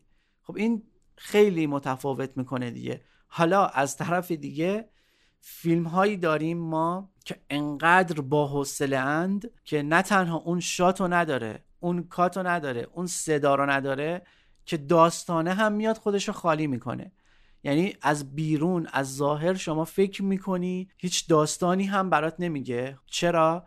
چون حالا به دلایل مختلفی ممکنه می‌خواد اون شخصیت رو اون خمودی زندگی اون شخصیت رو برات به نمایش بذاره. حالا باز دوباره اینجا خیلی بحث طولانی میشه دیگه. اما در هر صورت فیلم هایی که این شکلی هستن به خاطر اینکه من اسمشون رو می‌ذارم تکنسیان هایی پشت ساخته این فیلم ها هستن به همه این موارد فکر می‌کنن و فیلم رو مهندسی می‌کنن. و این چیزیه که من باهاشون مخالفم. من فیلمی که مهندسی شده باشه تا یه حدی رو میپذیرم. از یه جایی به بعد چون بالاخره شما وقتی فیلمنامه رو می‌نویسی داری میچینی دیگه. آره. داری وقایع رو میچینی. و اون وقایع چیدنش شاید از یک زاویه‌ای بتونیم بگیم که داره مهندسی میشه. خب؟ حالا با معنای دوم سوم مهندسی کردن اما اون هم تا یه حدی من میپذیرم به شخصه اینکه بخواد صرفا این باشه این بود از قضیه رو بگیره و اون بود حز بسری رو به اصطلاح به من نده خب منم به شخصه پس می‌زنم دیگه. یعنی اگر که مثلا بگیریم یک فیلمی دو تا بود داره که حالا کلا سینما رو میگن دو تا بود داره دیگه صنعت و هنر. خب. که اون سرگرم کننده بودنه هم توی همین دوتا خودش رو تقسیم میشه آره. تقسیم می‌کنه. من به شخص فیلم رو ترجیح میدم که اون بود هنری یکم بچربه. اما نمیگم آدمیم که فیلم هایی که از تکنولوژی خیلی زیادی و جدیدی بهره بردن و دوست ندارم. ببین همین فیلم بلید رانر درست. خب برادران یا خواهران واچوفسکی. گفتن که ما ماتریکس رو از روی این الهام گرفتیم. بله. خیلی هم فضا شبیه همه. ولی چرا انقدر اون ماتریکس خوب در اومد؟ و این انقدر افتضاح بود که حتی نتونست منو قانع کنه تمومش کنم. ام. ماتریکس به نظر من یه نمونه خیلی خوبیه برای فیلمی که تعادل بین اون ریتم و, پیچیدگی داستان پیدا کردن و رعایت کردن. یعنی در عین حالی که اکشن درصد زیادیش. فلسفه هم توش داره دقیقا. داستانگویی داره. داستان رو بهت میگه پیچیدگی رو درست می‌کنه فلسفه هم داره. حتی حتی حز بسری هم بهت میده. خیلی زیاد. یعنی شما خیلی از قابهای ماتریکس تدریس میشه. قاب بندیش تدریس میشه. خب؟ همون صحنه راهروها. بله صد درصد یعنی پرسپکتیوش قاب بندی متوازنش و حالا خیلی مسائل خیلی هم. جالب بوده مثلا اونجایی که به نئو دارن تیر می‌زنن بعد جا خالی میده رو به. عقب میره اون موقع ما که تکنولوژی اسلاموشن نداشتیم بله. اینا مثلا فکر کنم چند تا صد تا دوربین چقدر بوده مم. که عکس برداری کرده فریم به بله. فریم چسبوندن به هم بله یعنی دقیقا همین دیگه یه نمونه خوبی میشه از فیلمی که موفق در ایجاد تعادل بین تجاری بودن صنعت سینما و هنر سینما و هنر داستانگویی. و این خیلی جذاب ولی نقدم بهش وارده. نقد که صد درصد بهش وارده چون هیچ فیلمی نیست که نقدی بهش وارد نباشه ببین دیگه. براشون سه تا ساختن. ام. خب معمولا اینطوریه که فیلمایی که تریلوژی میشه اون قسمت دو و سهش دیگه زائده. همه حرفاشو تو سری یک زده. از فیلمایی که بشه مثال زد که این کارو نکرده هری پاتره. بله. چون یه بکگراندی داشته برا خودش. ام. از اول قرار بوده که هفتا بشه. ولی ماتریکس نه. مثلا قسمت سهش اصلا به من نچسبید. گادفادر قسمت سهش اصلا به من افتضاح بود. یعنی خب چرا اصلا ساختی همچین چیزی رو؟ با این همه سال فاصله. خب ولی همون گادفادر قسمت دومش به نظر من از یکش بهتر. بله. به خاطر اینکه میره قدیم هم توضیح میده. آره. چون ما داستانش رو می‌خوایم بدونیم. بله. می‌دونی؟ چون چیزی که باش توی یک مواجه میشیم وسط کاره. تو نمی‌تونی از وسط کسی ببری آخر. اون قبلش هم نیازه. ولی سهش قشنگ بیخود آره دیگه. البته سگانه هایی که داستانشون یکی باشن خب که معمولا هم خب درسته همینه. بعضی وقتا هم نمونه های خیلی خوبی پیدا می‌کنین که شاید شاید داستان دقیقا اینجوری می‌خوام بگم. پلات فیلم ها یکی نیست خب؟ اما سگانه هن. خب خیلی داریم فیلم هایی که مثلا سگانه آره دقیقا. یعنی سه تا داستان مختلفه ولی خب از یه جنبه های خیلی زیادی به همدیگه ربط دارن. آره. یا مثلا من خودم نمونه خیلی موفقی از سگانه سگانه بیفور لینکلیتر رو. آفرین. می‌تونم بر خودم مثال بیفور بزنم. سان رایز بیفور سانست و بیفور میدنایت آره. که آخریش 2013 اومد. و نکته خیلی جالبش که حالا تقریبا شاید کسایی که این فیلم ها رو دیدن بدونن در موردش اینه که به فاصله 9 سال ساخته شدن این سگانه هر کدومشون. یعنی دومی 9 سال بعد از اولی. و سومی 9 سال بعد از دومی ساخته شد.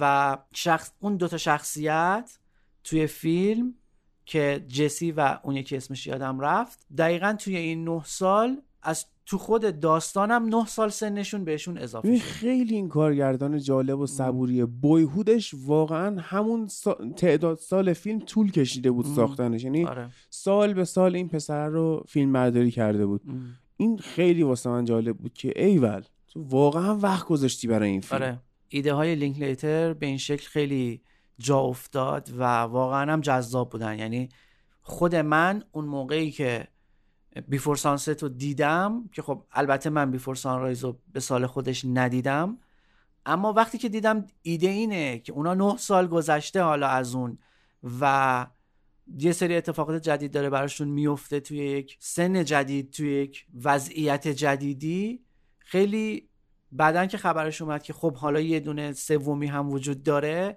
خیلی واقعا جذبم کرد که حالا اینا نه سال بعد به چه نقطه ای می‌رسن. خب ببین یه سوال. ما می‌دونیم که کارگردان که داره کارگردانی می‌کنه. بازیگرم که داره حقوقش رو می‌گیره. خب کسی که فیلم رو می‌سازه در واقع تهیه کننده است که داره پولش رو میده. کی بوده که این همه سال اومده fund کرده که Boyhood رو بسازن؟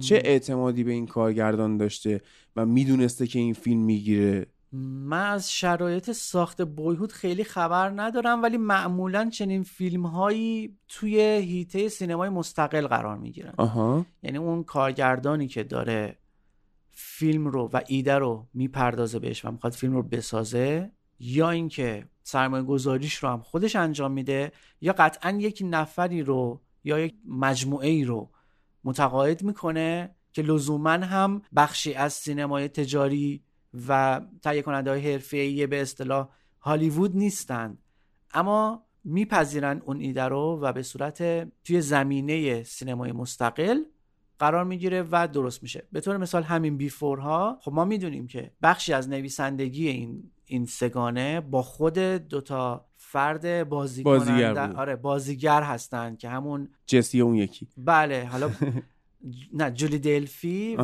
ایتان هاک باشن. یعنی جزو نویسنده هاشن این دو نفر و جزو تهیه کننده هاش هم هستن. خب معمولا اینجوری ساخته میشن چنین فیلم هایی اما اینکه بخوان توی از لحاظ صنعت و سرمایه گذاری چجوری قرار بگیرن قطعا من فکر می‌کنم که باید کارگردان توجیه کرده باشه دیگه که بازگشت سرمایه ای این وسط وجود داره. و البته خب big production هم نیستن معمولا چنین فیلم هایی که بخوان سرمایه خیلی زیادی رو بخوابونن روی ایده خودشون.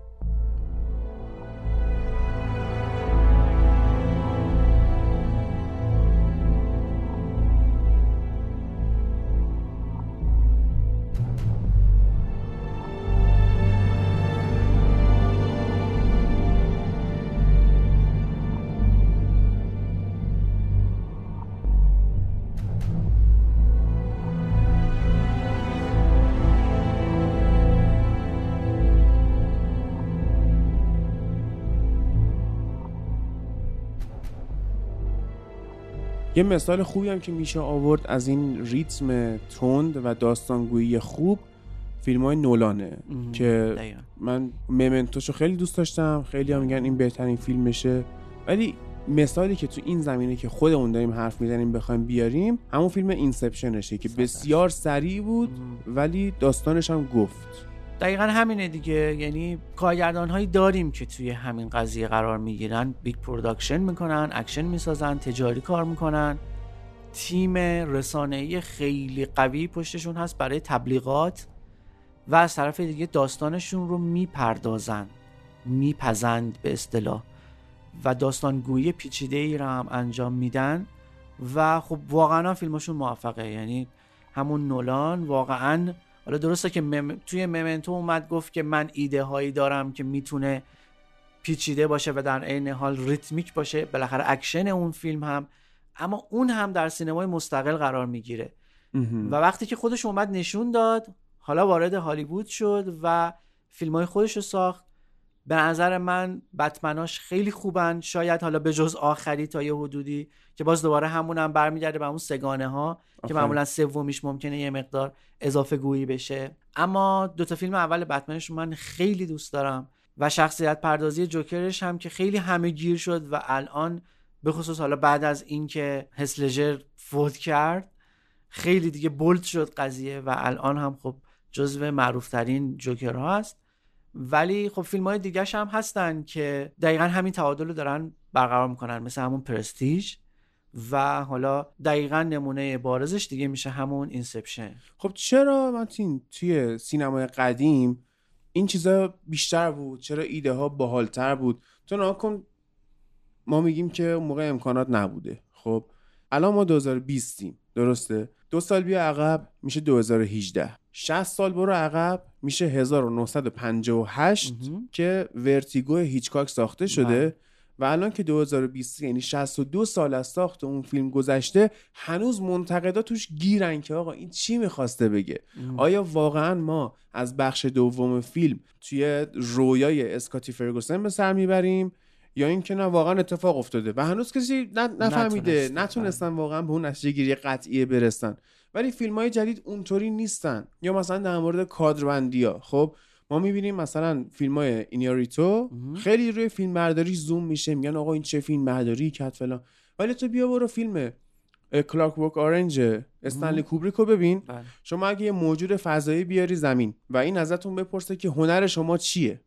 ما این فیلم رو بدون دیالوگ و بدون داستان فقط اون شات هایی که اون کادرایی که کوبریک بسته بهش نشون بدیم سجده می‌کنه نسبت به این هنر. خب ولی الان دیگه خیلی نیست این چیزا. دغدغه عوض شده. چند تا مسئله هست. به نظر من قضیه اقتصادی توی سینما داره همه چیز رو تعیین می‌کنه. یک موقعی شما با بودجه خیلی کمی می‌تونستی فیلم بسازی همون 60 سال پیش و اینها. و خب از طرف دیگه هم درسته که هیچکاک نابغه است. چرا؟ چون که ایده های خیلی زیادی برای ساخت فیلم رو به وجود می آورد. این یه حالا شاید هم جملم خیلی درست نباشه ولی من معمولا این جمله رو به خیلی ها گفتم که تصوری که ما و برداشتی که ما از سینما داریم در سال 2020 روی پایه های فیلمسازی دو نفر بنا شده. یعنی تمام تصوری که ما داریم از سینما دو نفر برای ما این تصور رو ایجاد کردن. یکی هیچکاکه و یکی ولز اورسون ولز. آها همون همشریکه بله و حالا فیلم های دیگه ای هم داره که حالا میشه در موردش حرف زد. و این رو می‌خواستم بگم که اونها در حین فیلم سازیشون ایده های جدیدی میپرداختن برای فیلم سازی یعنی از لحاظ تکنیک تکنیک فیلم ساختن. اما الان انقدر ما احاطه شدیم توسط تکنیک های خیلی زیادی که کارگردان ها شاید خیلی به تکنیک های جدید در فیلم سازیشون اتکا نکنن و به خصوص برمیگرده به همون مسئله اقتصادی و وضعیت عمومی دنیا. چرا؟ ببین شما دیگه مثلا نمی‌تونی مثل کوبریک فیلم بسازی که پرتغال کوکی رو بسازی و تا چند سال بعد اصلا نتونی طرف ایده و داستان جدیدی بری. نمی‌تونی. چرا؟ چون دیگه الان تأمین نیستی از لحاظ اقتصادی. تأمین نیستی یعنی چه؟ یعنی اینکه شما خودتو مقایسه می‌کنی با کارگردان های دیگه. بله یه کارگردان هالیوودی آمریکایی وقتی یه فیلم می‌سازه قطعا خیلی پول خوبی از توش در میاره دیگه و براش خیلی سود آور خواهد بود. ولی وقتی خودش رو مقایسه می‌کنه با سایر همکارای خودش توی اون هیته که اونا دارن به سرعت پیش میرن و فیلم های خیلی زیادی رو درست می‌کنن و روانه بازار می‌کنن می‌بینی که خب نه منم باید همینجور کار کنم. و معدود کسایی میشن که بخوان حالا بگن نه من فیلم رو براش اهمیت قائلم قشنگ می‌ذارم که داستان شخصیت ها تکنیک ساختش در من تهنشین بشه و حالا بیام مثلا برم فیلم رو بسازم. و نکته دیگه که می‌خواستم بهش بپردازم هم این بود که فرهنگ عمومی جامعه در کل دنیا این شده که می‌خواد فیلم رو مثل یک فست فود استفاده کنه و تموم بشه و بعدش هم بندازه توی زبال دونی و خداحافظ یه فیلم جدید. یعنی خیلی از تماشاچی های الان یک فیلم رو دوبار نمی‌بینن. حتی اگه همون یک بارم ببینن باید شکر کنیم. اما هیچ وقت یک فیلم رو نمیرن دوبار ببینن. معدود کسایی هستن یا معدود فیلم هایی هستن که شما رو مجاب می‌کنن که برید مثلا برای چند بار ببینید. جزو نمونه های خیلی بارز سینمای پارسال فیلم جوکر بود که خیلی رو مجاب کرد چند بار برن سینما ببینن. یعنی درصد خیلی زیادی رو درسته که بالاخره همیشه درصدی از تماشاچی ها هستن که هر فیلمی رو چند بار میرن ولی به صورت عمومی بخوایم نگاه بکنیم تماشاچی عام نمیاد یک فیلم رو چند بار ببینه. این در صورتیه که در گذشته اینجور نبوده. چرا؟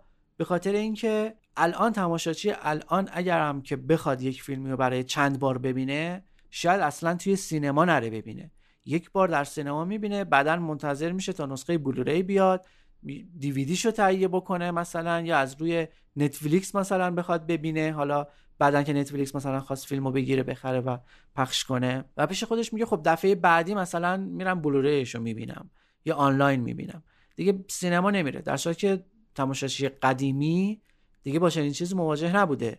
فیلم اگر که پخش می‌شد و تموم می‌شد شاید دیگه به سختی می‌تونست نسخه ای رو گیر بیاره که توی خونه خودش نگهداری کنه و حالا مثلا بعدا بهش دوباره مراجعه کنه و اون فیلم رو ببینه. برای همین باعث می‌شد که فیلم بیشتر جا بیفته. چرا؟ به خاطر اینکه فیلم رو باید در سینما دید.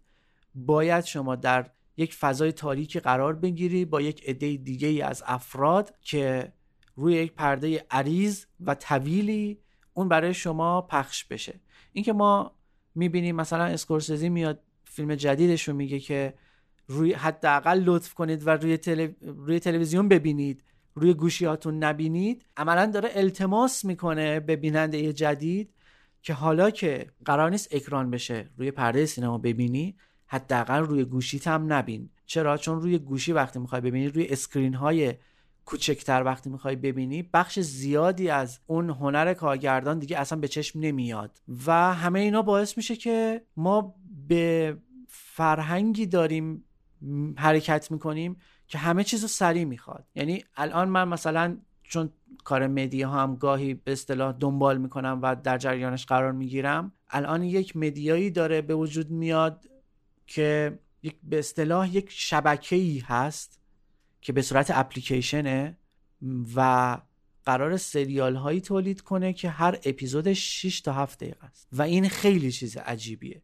و در طول یک روز مثلا اگر که قرار امروز این اپیزود از این سریال پخش بشه سه بار یا چهار بار در طول اون روز 6 دقیقه یا 5 یا 7 دقیقه شو برای شما توی اپلیکیشنش قرار میده که بری ببینی. مثلا یک بار صبح مثلا یک بار از یک بار شب. یعنی حتی همین رو هم برای مخاطبی که داره مدام بیحوصله تر میشه و مدام می‌خواد یک چیزی سریع فقط بیاد دریافت کنه و بگذره ازش این رو هم دارن برات فراهم می‌کنن. و همون شبکه قراره حالا نمی‌دونم چقدر شبکه اصلا اجرایی بشه کارش قراره که سایر برنامه های تلویزیونی رو هم همین شکل اجرا کنه. یعنی مثلا خبر بیاد بگه دو دقیقه. خب این توی شبکه های خبری گسترده جهانی هم به وجود اومده که مثلا گاهی کلیپ هایی درست می‌کنن که مثلا در طی دو دقیقه سه دقیقه یه موضوع سیاسی یا حالا اجتماعی روز رو میاد تحلیل می‌کنه. اما اون مدیا دیگه قراره فقط روی همین قضیه سوار بشه و همین باعث میشه که ما ببینیم که هرچی جلوتر میریم مخاطب داره بی‌حوصله تر میشه و همه چیز رو می‌خواد خیلی سریع توی یه دقیقه دو دقیقه دریافت کنه و تمام. خدا نگهدار. الان حوصله آدما شده 15 ثانیه استوری مم. اینستا. دقیقا یعنی دقیقا. شاید تا دو سال پیش می‌گفتیم شده یه دقیقه پست اینستا. مهم. یه موقعی که توییتر می‌خواست بیاد کاراکتراشو زیاد کنه مخالفت گفت ما همینم نمی‌خونیم. بله. خب بعد چی کار دارن می‌کنن مردم با وقتشون؟ دقیقا نکته همینه که فضای مجازی داره هی ما رو بی‌حوصله تر می‌کنه. یعنی شما همون استوری رو هم که اگر که یک نفر یک عکس گذاشته باشه نمی‌دونم چند ثانیه play میشه خب؟ ولی همون رو هم ما سریع یه tap می‌زنیم میریم بعدی و کاملا بی‌حوصله‌مون کرده. اما اینکه خب داریم time مون رو چیکار می‌کنیم؟ واقعا نمی‌دونم. شاید time مون رو داریم به این فکر می‌کنیم که چه سرگرمی برای خودمون درست کنیم. Shake your ass, come over here. Now scream.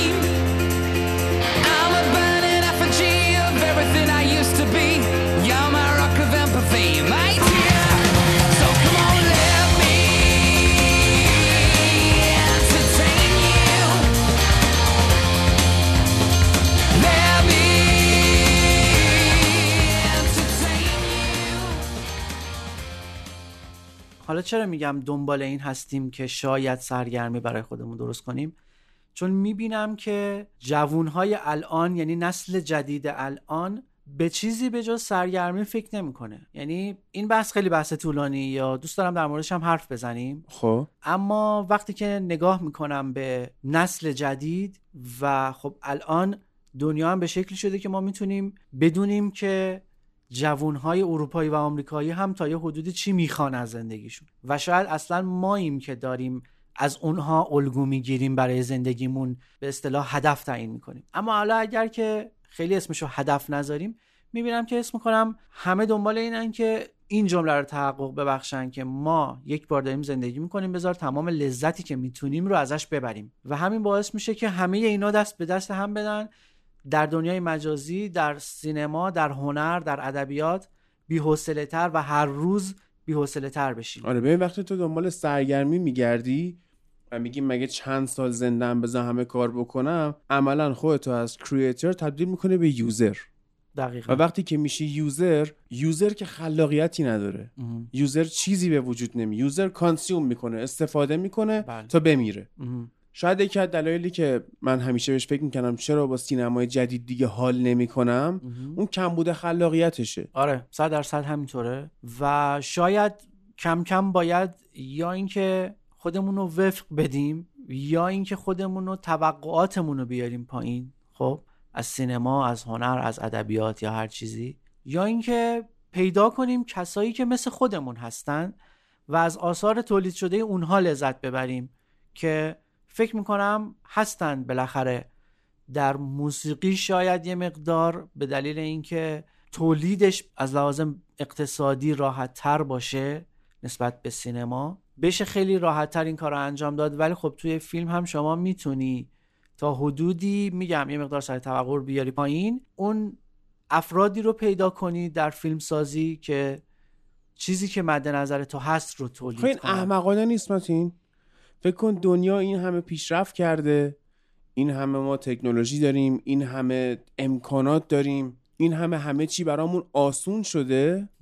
و بهایی که باید در ازاش بپردازیم که توقعاتو بیار پایین قرار نیست چیز خفنی ببینی صد درصد همینه. خیلی من چرا؟ چه ارزشی داره. فکر من به, این به فلان چیز رسیدم و باید توقعمو بیارم پایین خب نه همیشه اون موقعی که اصلا smartphone نداشتم گوشی. هوشمند نداشتم طرف سامسونگیا بودم درست. در جدال با اپلی ها. خب و ایدم هم این بود که آقا این سیستم عامل iOS مثل بله. زندانه بله. نمی‌ذاره تو هیچ کاری بکنی. و تو داری بهای بیشتری براش پرداخت می‌کنی و دسترسی کمتری هم بهت میده بله تو حتی توانایی customize کردن home page تو نداری بله تو حتی نمی‌تونی یه دکمه غیر از اونی که واسه تعیین کردن داشته باشی. حالا درسته همه گوشی ها هم به این سمت رفت. ولی تو داشتی اون موقع پول بیشتری واسه آیفون می‌دادی در ازای امکانات کمتر حالا صفحش خوشگل تره کیفیت دوربینش بهتره خب. و متریال ساختش. یعنی حتی باتری خوبی هم بهت نمی‌داد. و تو پول بیشتری می‌دادی و بعد توقعات هم میآوردی پایین. خب الان این تو همه جنبه های زندگیمون داره میره جلو. عین همین حرف رو خودت زدی و دقیقا این درست این جمله است. میگی که این آیا احمقانه نیست؟ چرا؟ و من می‌خوام این رو عام کنم. اصلا مگه دنیا چیزی به جز حماقت به ما تحویل میده که ما بخوایم حالا این قضیه رو استثنا کنیم و بگیم که بیایم احمقانه رفتار نکنیم؟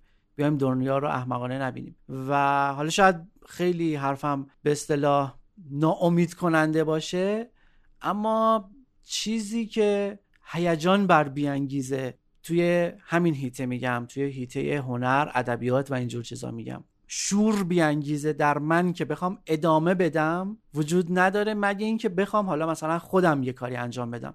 و خودم هم صرفا الان در حد اتود زدنم در حد یادگیری هستم تا بتونم حالا مثلا اون چیزی که می‌خوام رو و مد نظر خودم هست با همه این حرفایی که تا الان زدیم به وجود بیارم حالا بسازم یا هر چیزی ببین من خیلی به لمی حسودیم میشه. لمی وکالیست گروه موتورهد بله سال 1945 دنیا میاد و 2015 میمیره. تمام دوران اوج و شکوه و دید و دوران مثلا ترامپ و چه می‌دونم کرونا و غیره هم ندید و راحت شد Time to play the game. Time to play the game.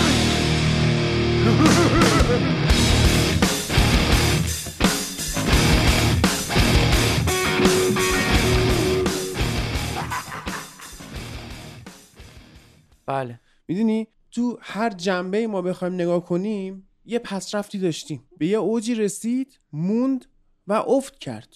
خب هر صنعتی فکرشو بکنی. مثلا یکی از اولین فیلم هایی که خیلی بهش اشاره میشه نوسفراتوه بله. خب بعدش ما اوج سینما رو داشتیم. خیلی خفن بود. بعد می‌رسه به یه جایی افت می‌کنه.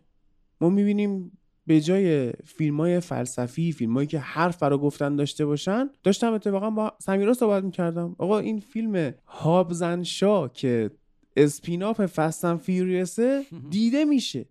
مخاطب نگاه می‌کنه. خب این اگه سقوط سینما نیست چیه؟ تو بیا برو صنعت ماشین سازی. خب بیا برو design ماشینا رو نگاه کن.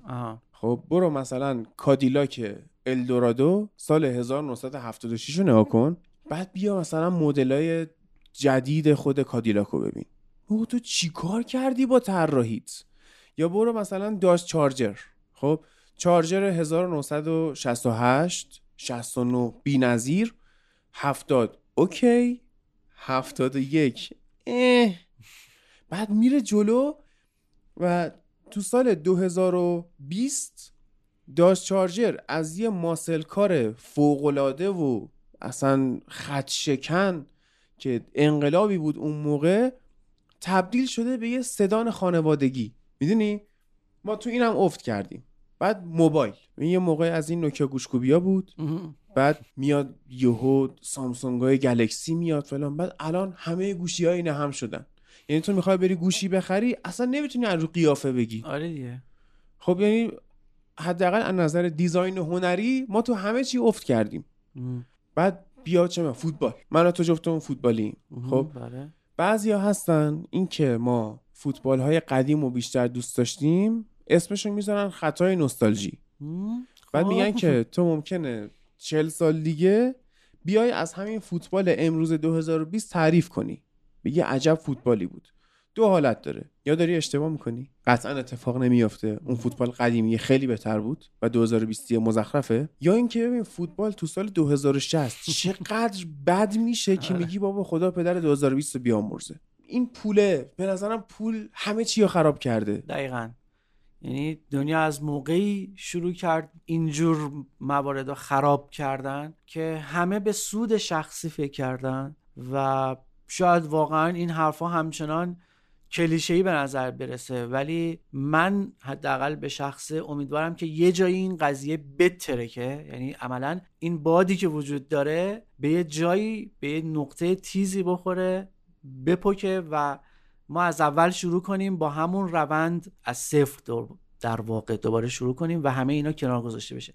امیدوار بوده ام و امیدوارم هستم که کرونا چنین اتفاقی رو با دنیا بیاره. یعنی چی؟ ولی؟ شاید زیادی خوش ب... خوش خوشبینانه باشه. خوشبینانه دارم چجوری. کرونا بیاره همچین چیزی رو؟ نمی‌دونم چون ببین وقتی که توی دنیای داریم زندگی می‌کنیم که اقتصاد خیلی مهمه و کرونایی میاد که دقیقا همه چیز رو تحت شعا قرار میده و قطعا روی اقتصادم خیلی تاثیرگذار هست. اوایل من خیلی امیدوار بودم که اون ضربه ای که به اصطلاح یعنی به جایی رسیدیم که از ضربه خوردن خوشحال میشیم. ضربه ای که به اقتصاد می‌زنه باعث بشه که اون ممالکی که باقیه رو خوردن و هضم کردن توی همه چیز سرشون به اصطلاح به سنگ بخوره و باقیه جوامع بتونن دوباره یه قدی علم کنن. حالا این چیزی که می‌خوام بگم یه مقدار بیشتر توضیح میدم. اوایل که سینما به وجود اومده بود و تو دهه بعدا ادامه پیدا کرد یکم سر و شکل پیدا کرد کم کم قوت پیدا کرد جون گرفت به دهه 1930 و اینجور موارد که می‌رسیم یه سری سبک سینمایی ما داریم دیگه. سورال داریم رئالیسم داریم نورئالیسم داریم. اکسپرسیونیسم داریم و همه اینا. خب به همه اینا که نگاه کنی هر کدومشون توی یه کشوری خیلی برجستن مثلا ما میگیم نورئالیسم ایتالیایی رئالیسم انگلیسی سورال اسپانیایی اکسپرسیونیسم آلمانی. و یه استادی ما داشتیم که می‌گفت اینا در رقابت با همدیگه رقابت جوامع آلمانی فرانسوی انگلیسی ایتالیایی اسپانیایی با همدیگه به وجود اومدن. درسته که اون سبک ها خیلی زود خاموش شدن و کنار گذاشته شدن و تک و توک مثلا ما می‌بینیم که الان فیلم هایی داریم که توی هیت سورال قرار می‌گیره یا حالا هر چیزی. و خب ما واقعا اوج سینما رو تو همین سبک های مختلف می‌بینیم. ولی بعد کم کم می‌بینیم که آروم آروم یه چیزی اومد و همه اینا رو هضم کرد. یعنی بلعید و بعد هضم کرد. و اون سینمای آمریکا بود و هالیوود.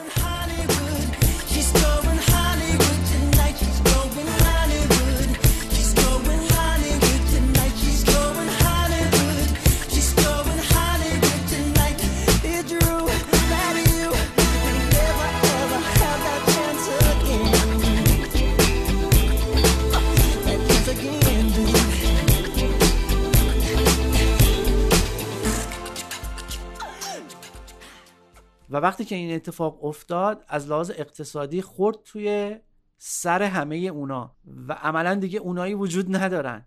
یعنی ما میایم میگیم سینمای اسپانیا داریم انگار در مورد یک سینمای محجور حرف می‌زنیم. در صورتی که سینمایی بوده که یک موقعی ادبیات اون منطقه رو در قالب سینما می آورده و هنر زمانه خودش رو نه تنها پیش می برده که تعیین هم می کرده یعنی براش موقعیت تعیین می کرده من هر چی الان- فکر می‌کنم یه فیلم اسپانیایی هم تو زنان نمیاد.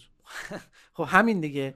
یعنی الان مثلا ما اگر که میایم میگیم سینمای ایتالیا سینمای بعد مثلا داریم کشورهایی رو اسم می‌بریم که صاحب سبکن و صاحب سبک بودن در این زمینه. اما الان می‌بینیم که یکی بیاد بگه یک فیلم ایتالیایی دیدم ما میگیم تو یک فیلم محجور دیدی. در صورتی که موقعی که فلینی بود روسلینی بود پازولینی بود و همه اینها کار می‌کردن سینمای ایتالیا در اوج خودش بود. سینمای ماجنو فرانسه در اوج خودش بود. و الان می‌بینیم که هیچ کشور دیگه ای و هیچ سینمای دیگه ای نمی‌تونه با سینمای هالیوود رقابت کنه. حالا عملا میگی- بلعیده شدن. یعنی همه یه چیز شدن. حالا میگی کرونا. خب. کرونا یه ویژگی داره که به آدما یادآور میشه که آقا هر چقدر سرمایه داشته باشی مهم نیست. ام. و در آخر تو باید برای بقا بجنگی و بله. پولت هم واسط کاری نمی‌کنه. اما برخورد دولت ها باش چی بود؟ ام. جون آدما رو گذاشتن کنار اقتصاد مهمتره. و آدما رو فرستادن سر کار رستوران ها باز شد کافه ها باز شد. امروز چندم متین؟ امروز سیوم خرداد. خورداد از یک تیر سینمای تهران باز میشه. بله. و حالا این مصاحبه رو من نمی‌دونم من کی پخش کنم. ام. تا اون موقع نم زنده باشیم نباشیم. منچستریا که نمیمیرن. آره آرسنالیا رو نمی‌دونم.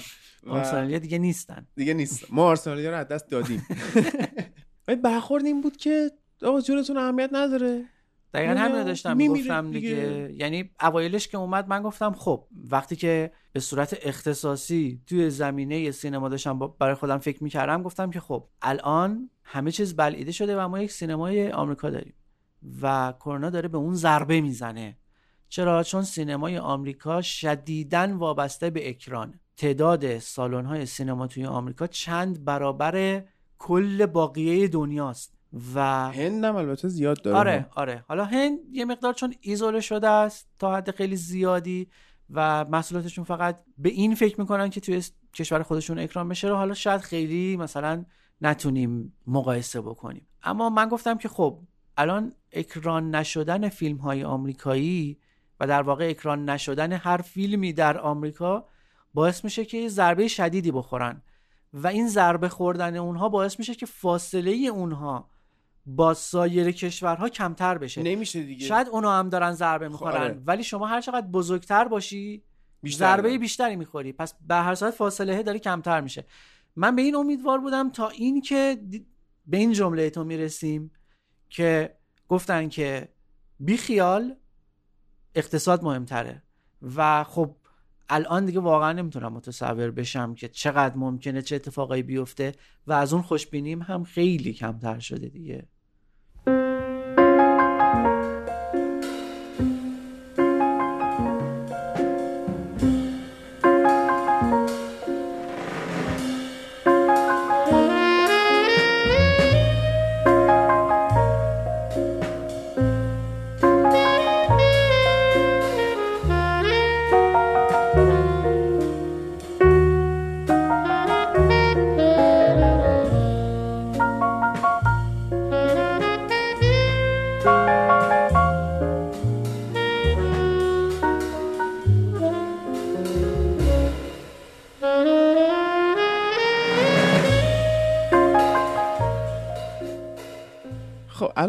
تقریبا یه ساعت ما داریم حرف می‌زنیم و مخاطبها هنوز نمی‌دونن که متین کیه متین چند سالته اصفهان که زندگی می‌کنی اصفهان بله. دنیا اومدی مهم. شیراز رفتی دانشگاه بله. اونجا با خانواده آشنا شدی یه خورده بستش بده اگر که بخوام در مورد خودم بگم آره من الان سی سالمه و دقیقا همین دیشب داشتم به این فکر می‌کردم که من تا یکی دو ماه دیگه سی و یک سالم میشه و همیشه همیشه خدا سی و یک عدد خیلی زیادی و بزرگی بوده برای من در سن و سال حالا اینم می‌تونه بیشتر در موردش صحبت بشه که چرا این عدد برای من عدد بزرگی بوده و حالا بخوام خیلی ریز بگم به خاطر اینه که فوتبالیستا معمولا توی سی یک سالگی. عملا دیگه خدافزی می‌کنن میرن به سمت اینکه دیگه ما داریم تموم میشیم. آره و من همیشه می‌گفتم که خب دیگه سی یک سالگی خیلی سن بزرگیه آخه ما همش سرمون تو فوتباله بوده خب آره. یعنی من حس می‌کردم الان من 24 سالمه مثلا. اون موقع گفتم نگاه جورج بست تو 24 سالگی فوتبالش تموم شد آره. مسی و رونالدو در حال توپ طلا گرفتن بودن. من 24 ساله هیچی دارم همینجوری بیخودی بخوام میرم دانشگاه عمرم عمر مفیدم تموم شد قشنگ همچین تصوری داشتم نسبت به آره. خودم. و آره دیگه یعنی همیشه مثلا ما فوتبالیستای مورد علاقمون رو که می‌دیدیم و آدمهای خیلی بزرگی بودن برای ما توی دنیای درونی ما همیشه از ما هم بزرگتر بودن. مثلا دیگه نهایتا 27 28 29 30 و الان خیلی برام جالب شده که مثلا می‌بینم بخش خیلی زیادی از بازیکنان فوتبال ازم کوچیکترن. یعنی حسم نسبت به فوتبال داره هی تغییر می‌کنه به خصوص توی این سن خاصی که خودم هم هستم.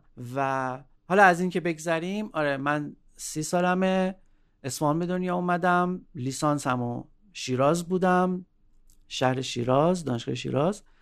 اصلا چی شد رفتی شیراز درس خوندی؟ ببین کنکور که توی ایران یه اتفاقه. یعنی عملا یه هندونه در بسته است. از طرف دیگه هم چون ما نمی‌دونیم قراره توی رشته های دانشگاهی چه اتفاقی بیفته به اصطلاح دیگه انتخاب رشته می‌کنیم و آیندهمون رو عملا میدیم دست اون. یعنی درصد خیلی زیادی که توی نسل ما که عملا اینجوری بودن. الان شده که کسی حاضر نیست برای درس خوندن بره یه شهر دیگه و خیلی سخت شده انگار یه اتفاق خیلی سختی قراره بیفته.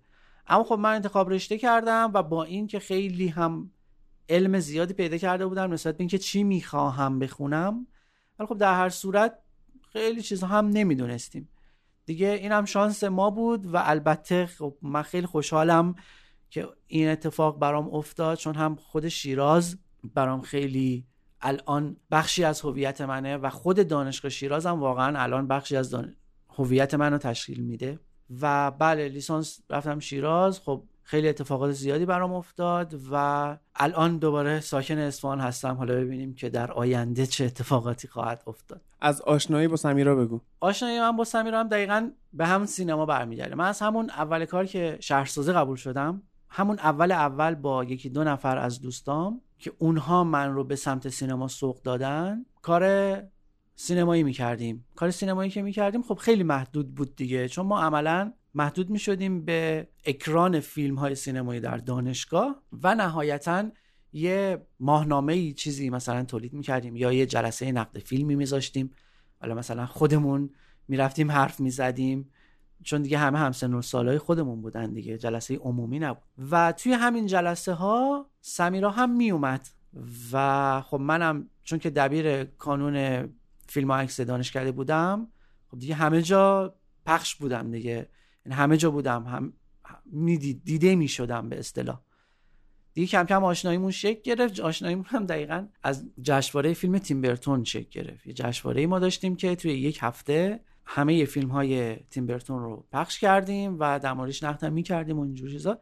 اون رو سمیرا اومد ما دیگه از اونجا سبب خیر شد و آشنایی رو پیدا کردیم و بعدم توی فضای مجازی هم دیگه پیدا کردیم. اونجا چون بالاخره من در اس... با اصفهان در رفت آمد بودم. اونجا بیشتر مثلا با هم در ارتباط بودیم. هر وقت من می‌رفتم شیراز هم دیگر می‌دیدیم و حالا دیگه بعدش که دیگه امر خیر پیش اومد. فاصله سنی دارید؟ بله. چند سال؟ سه سال و نیم. سمیرا از من بزرگتر. سه سال و نیم. بله. سمیرا تو مصاحبه گفت من 35 سالمه. تو سی سالته. فکر می‌کنم اشتباه کرده دیگه. چون اگر که بخوام دقیقش رو بگم متولد آبان 64 64 خب نه 35 سالشه دیگه. من 99 الان دیگه. توی اون ببین چون سه سال و نیم از من بزرگتره نصف از سال و سه سال از من بزرگتره نصف از سال و چهار سال از من بزرگتره.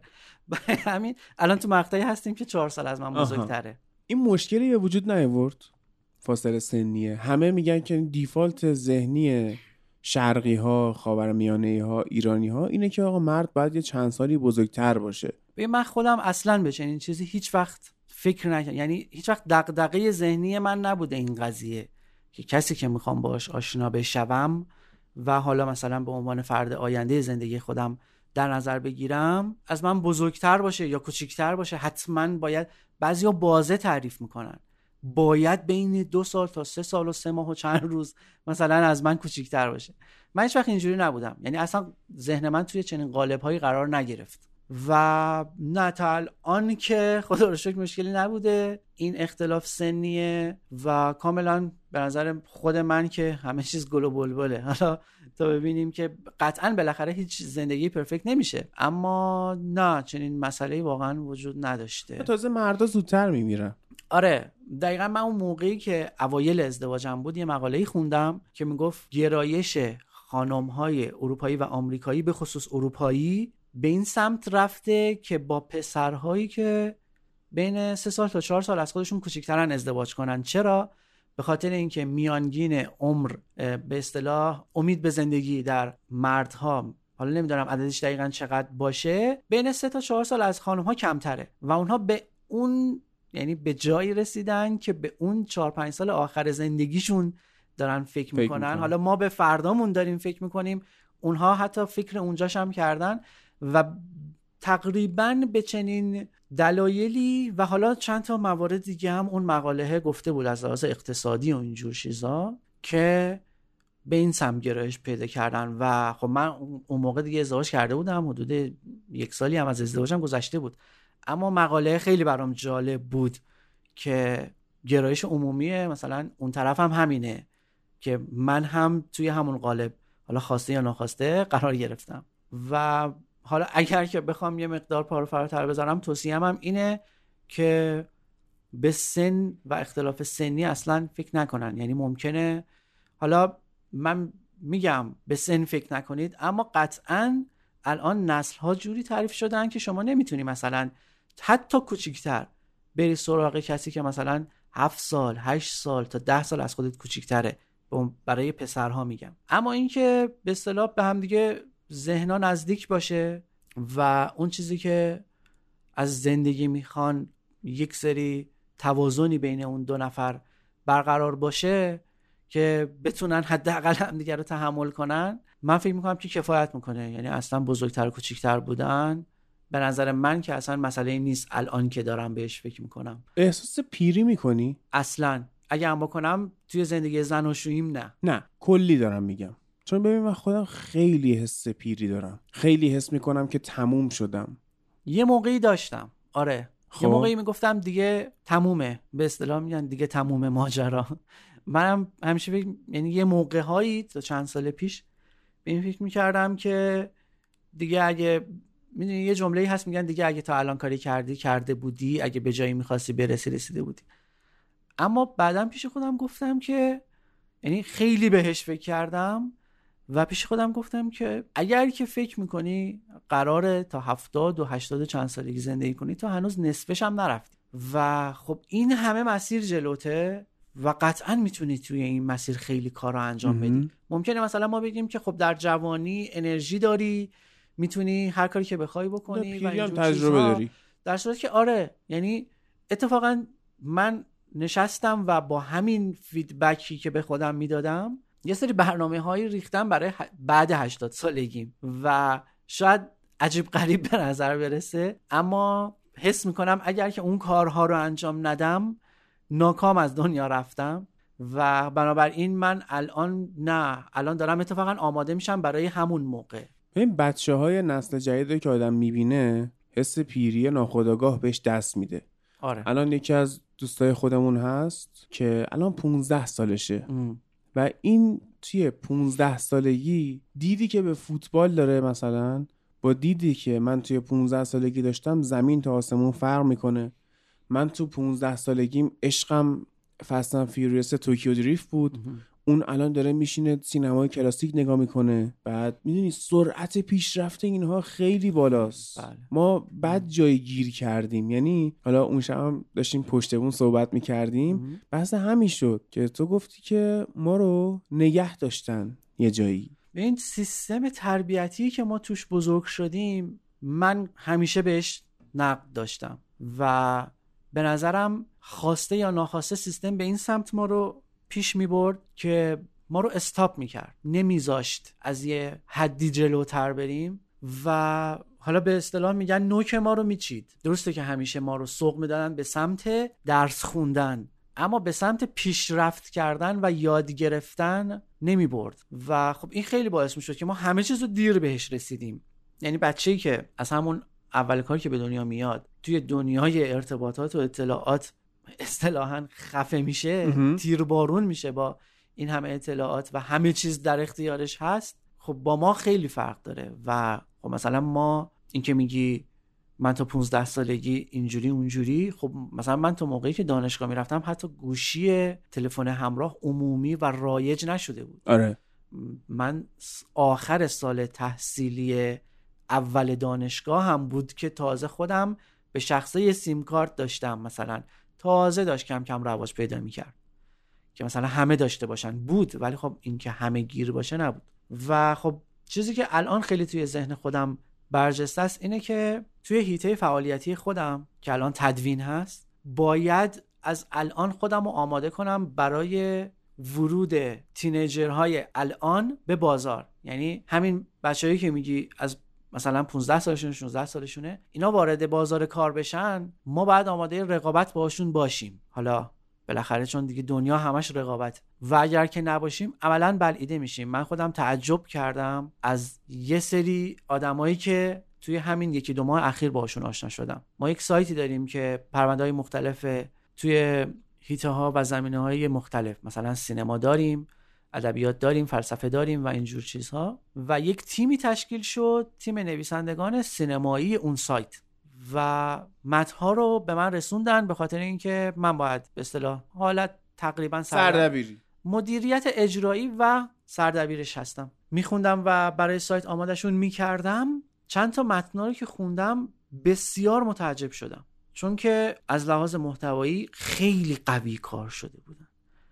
و رفتم به اون کسی که اون متن ازش خونده بودم. خیلی بی مقدمه گفتم چند سالته؟ و خندید. گفت که برای چی می‌پرسی؟ گفتم تو بگو چند سالته؟ گفت من متولد 76 م و اونجا بود که انگار یه آب سردی روی سر من ریخته شد که من این همه من خودم از 18 سالگی تئوری سینما میخوندم فلسفه هنر میخوندم تکنیک ها رو باشون بالاخره آشنا می‌شدم توی سینما. اما هیچ وقت در 24 سالگیم چون الان 24 سالشه دیگه اون فرد. آره. هیچ وقت در 23 24 سالگیم. شاید شاید چنین متنی رو از من خارج نمی‌شد.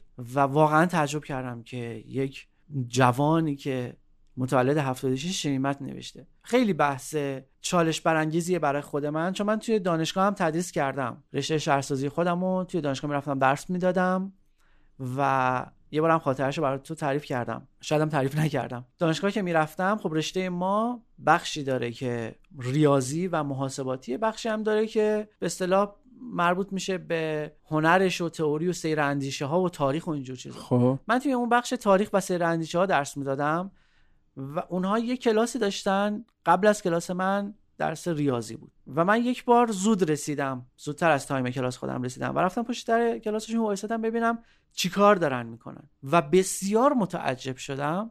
چرا؟ چون که ساده ترین عملیات محاسباتی ریاضی رو توش میموندن اون بچه ها و خب این قضیه برمیگرده به چهار پنج سال پیش. و من اون موقع پیش خودم گفتم که با این وضعیت و با این بیحسلگی بیعلاقگی نسبت به رشته‌ای که دارن می‌خونن. اینها وارد بازار کار بشن عملا بلعیده میشن و عملا به هیچ چیزی نمی‌رسن. و از طرف دیگه الان می‌بینیم همون بچه ها دارن توی هیته هایی که الان ما فعالیت می‌کنیم با ما رقابت می‌کنن. آره ببین این و این خیلی برای من دوگانه است. آره. چجوریه؟ من خیلی به این فکر کردم ام. که ما تو زمانی که درس میخوندیم درگیر چیزای بیهوده ای بودیم. خب مثلا برای بچه‌ای که رشته ریاضی درس می‌خونه حالا میگم ریاضی از نظر من خود ریاضی که کاملا علم به درد نخوریه برای عموم مردم. اصلا مزخرف برای چی من باید ریاضی بخونم؟ آره. من در حدی که جمع و تفریق بلد باشم پول تو جیبم رو حساب کنم بستمه. خب. ولی اصلا موازنه فرمول شیمی بشه در نمی‌خوره آره. جبر مثلا بشه اثبات فرمول فلان بشه دردی می‌خوره؟ مثلثات به چه درد من می‌خوره؟ خب اینا اصلا کاربردی نیستن. یک این ایراد بود. دو اینکه ماها انقدری تو سرمون خورده بود و درگیر همین چیزای بیهوده بودیم که هیچ وقت فرصتی برای ابراز وجود نداشتیم. می‌دونی؟ مثلا خیلی میان انتقاد می‌کنن که آقا مدیریت ایران دست پیرمرداست. بله. چرا فرصت به جوانان نمیدی؟ ام. خب اون جوانی که قرار بوده فرصت بهش برسه کیه؟ من و تو بودیم. ام. من و تویی که درگیر چیزای بیهوده بودیم. آره. من و تویی که من رفتم نرم افزار خوندم پنج ترم ام. و درگیر ریاضی عمومی بودم. بله. در حالی که با- باید به من برنامه نویسی آموزش داده می‌شد. باید به من کار با کامپیوتر حالا چیکار کنم که یه جسمی می‌خواد یه سطح شیبداری بیاد با اینقدر استکاک. این کی می‌رسه زمین؟ خب یه موقعی می‌رسه بالاخره دیگه. می‌رسه دیگه. حالا چیکار کنم که با چه سرعتی رسیده؟ یا مثلا بیا انتگرال چهارگانه بگیر. آقا نمی‌خوام. می‌دونی؟ نسل جدید یه برتری که نسبت به ما داره اینه که خیلی پر روه. و اینکه اصلا محله این حرفا نمی‌ذاره. خب یعنی واقعا نمی‌کنه این کارو. بله. تو میگی تعجب کردی که اینا با وضع ریاضیشون به هیچ جا نمی‌رسن؟ در حالی که کاری که تو داری با این سیستمت که پشت سر منه کار تدوین انجام میدی اون بچه شاید با موبایلش یه جوری انجام بده تو بهتر. بله بله. رفتن سراغ کاربرد. دقیقا. یعنی ما رو به سمت تولید خروجی سوق نمی‌دادن. ولی بچه های الان دقیقا دارن همین کار رو انجام میدن. و البته اونایی که گفتم فقط توی ریاضی مشکل نداشتن. توی کلاس منم که اصلا ریاضیاتی و محاسباتی نبود مشکل داشتن. تا جایی که من آخر ترم خودم می‌رفتم برگه هاشون رو مینوشتم که نمره بگیرن. و آره حرفت کاملا درسته و میشه شاید با همین چیزا امیدوار بود. حالا ما کم کم تاریخ انقضامون رد بشه و الان اگر کسی بخواد بگه مدیریت رو بدیم به جوانها دیگه ما رو هم حساب نکنن. آره. بعد ما رو حساب کنن. و ما نسل اینم- سوخته هم نیستیم. ما نسل محویم. یعنی هیچ اسمی از ما هم نخواهد بود بعدا. شاید باشه ها شاید مثلا من به شخصه تو به شخصه بتونیم یه تأثیری بذاریم. ولی هم نسلای ما دیگه گیرن. دیگه تموم شد. دیگه به درد نمی‌خوره. مفلوکیم. آره. It's the bluest blues. And it cuts me like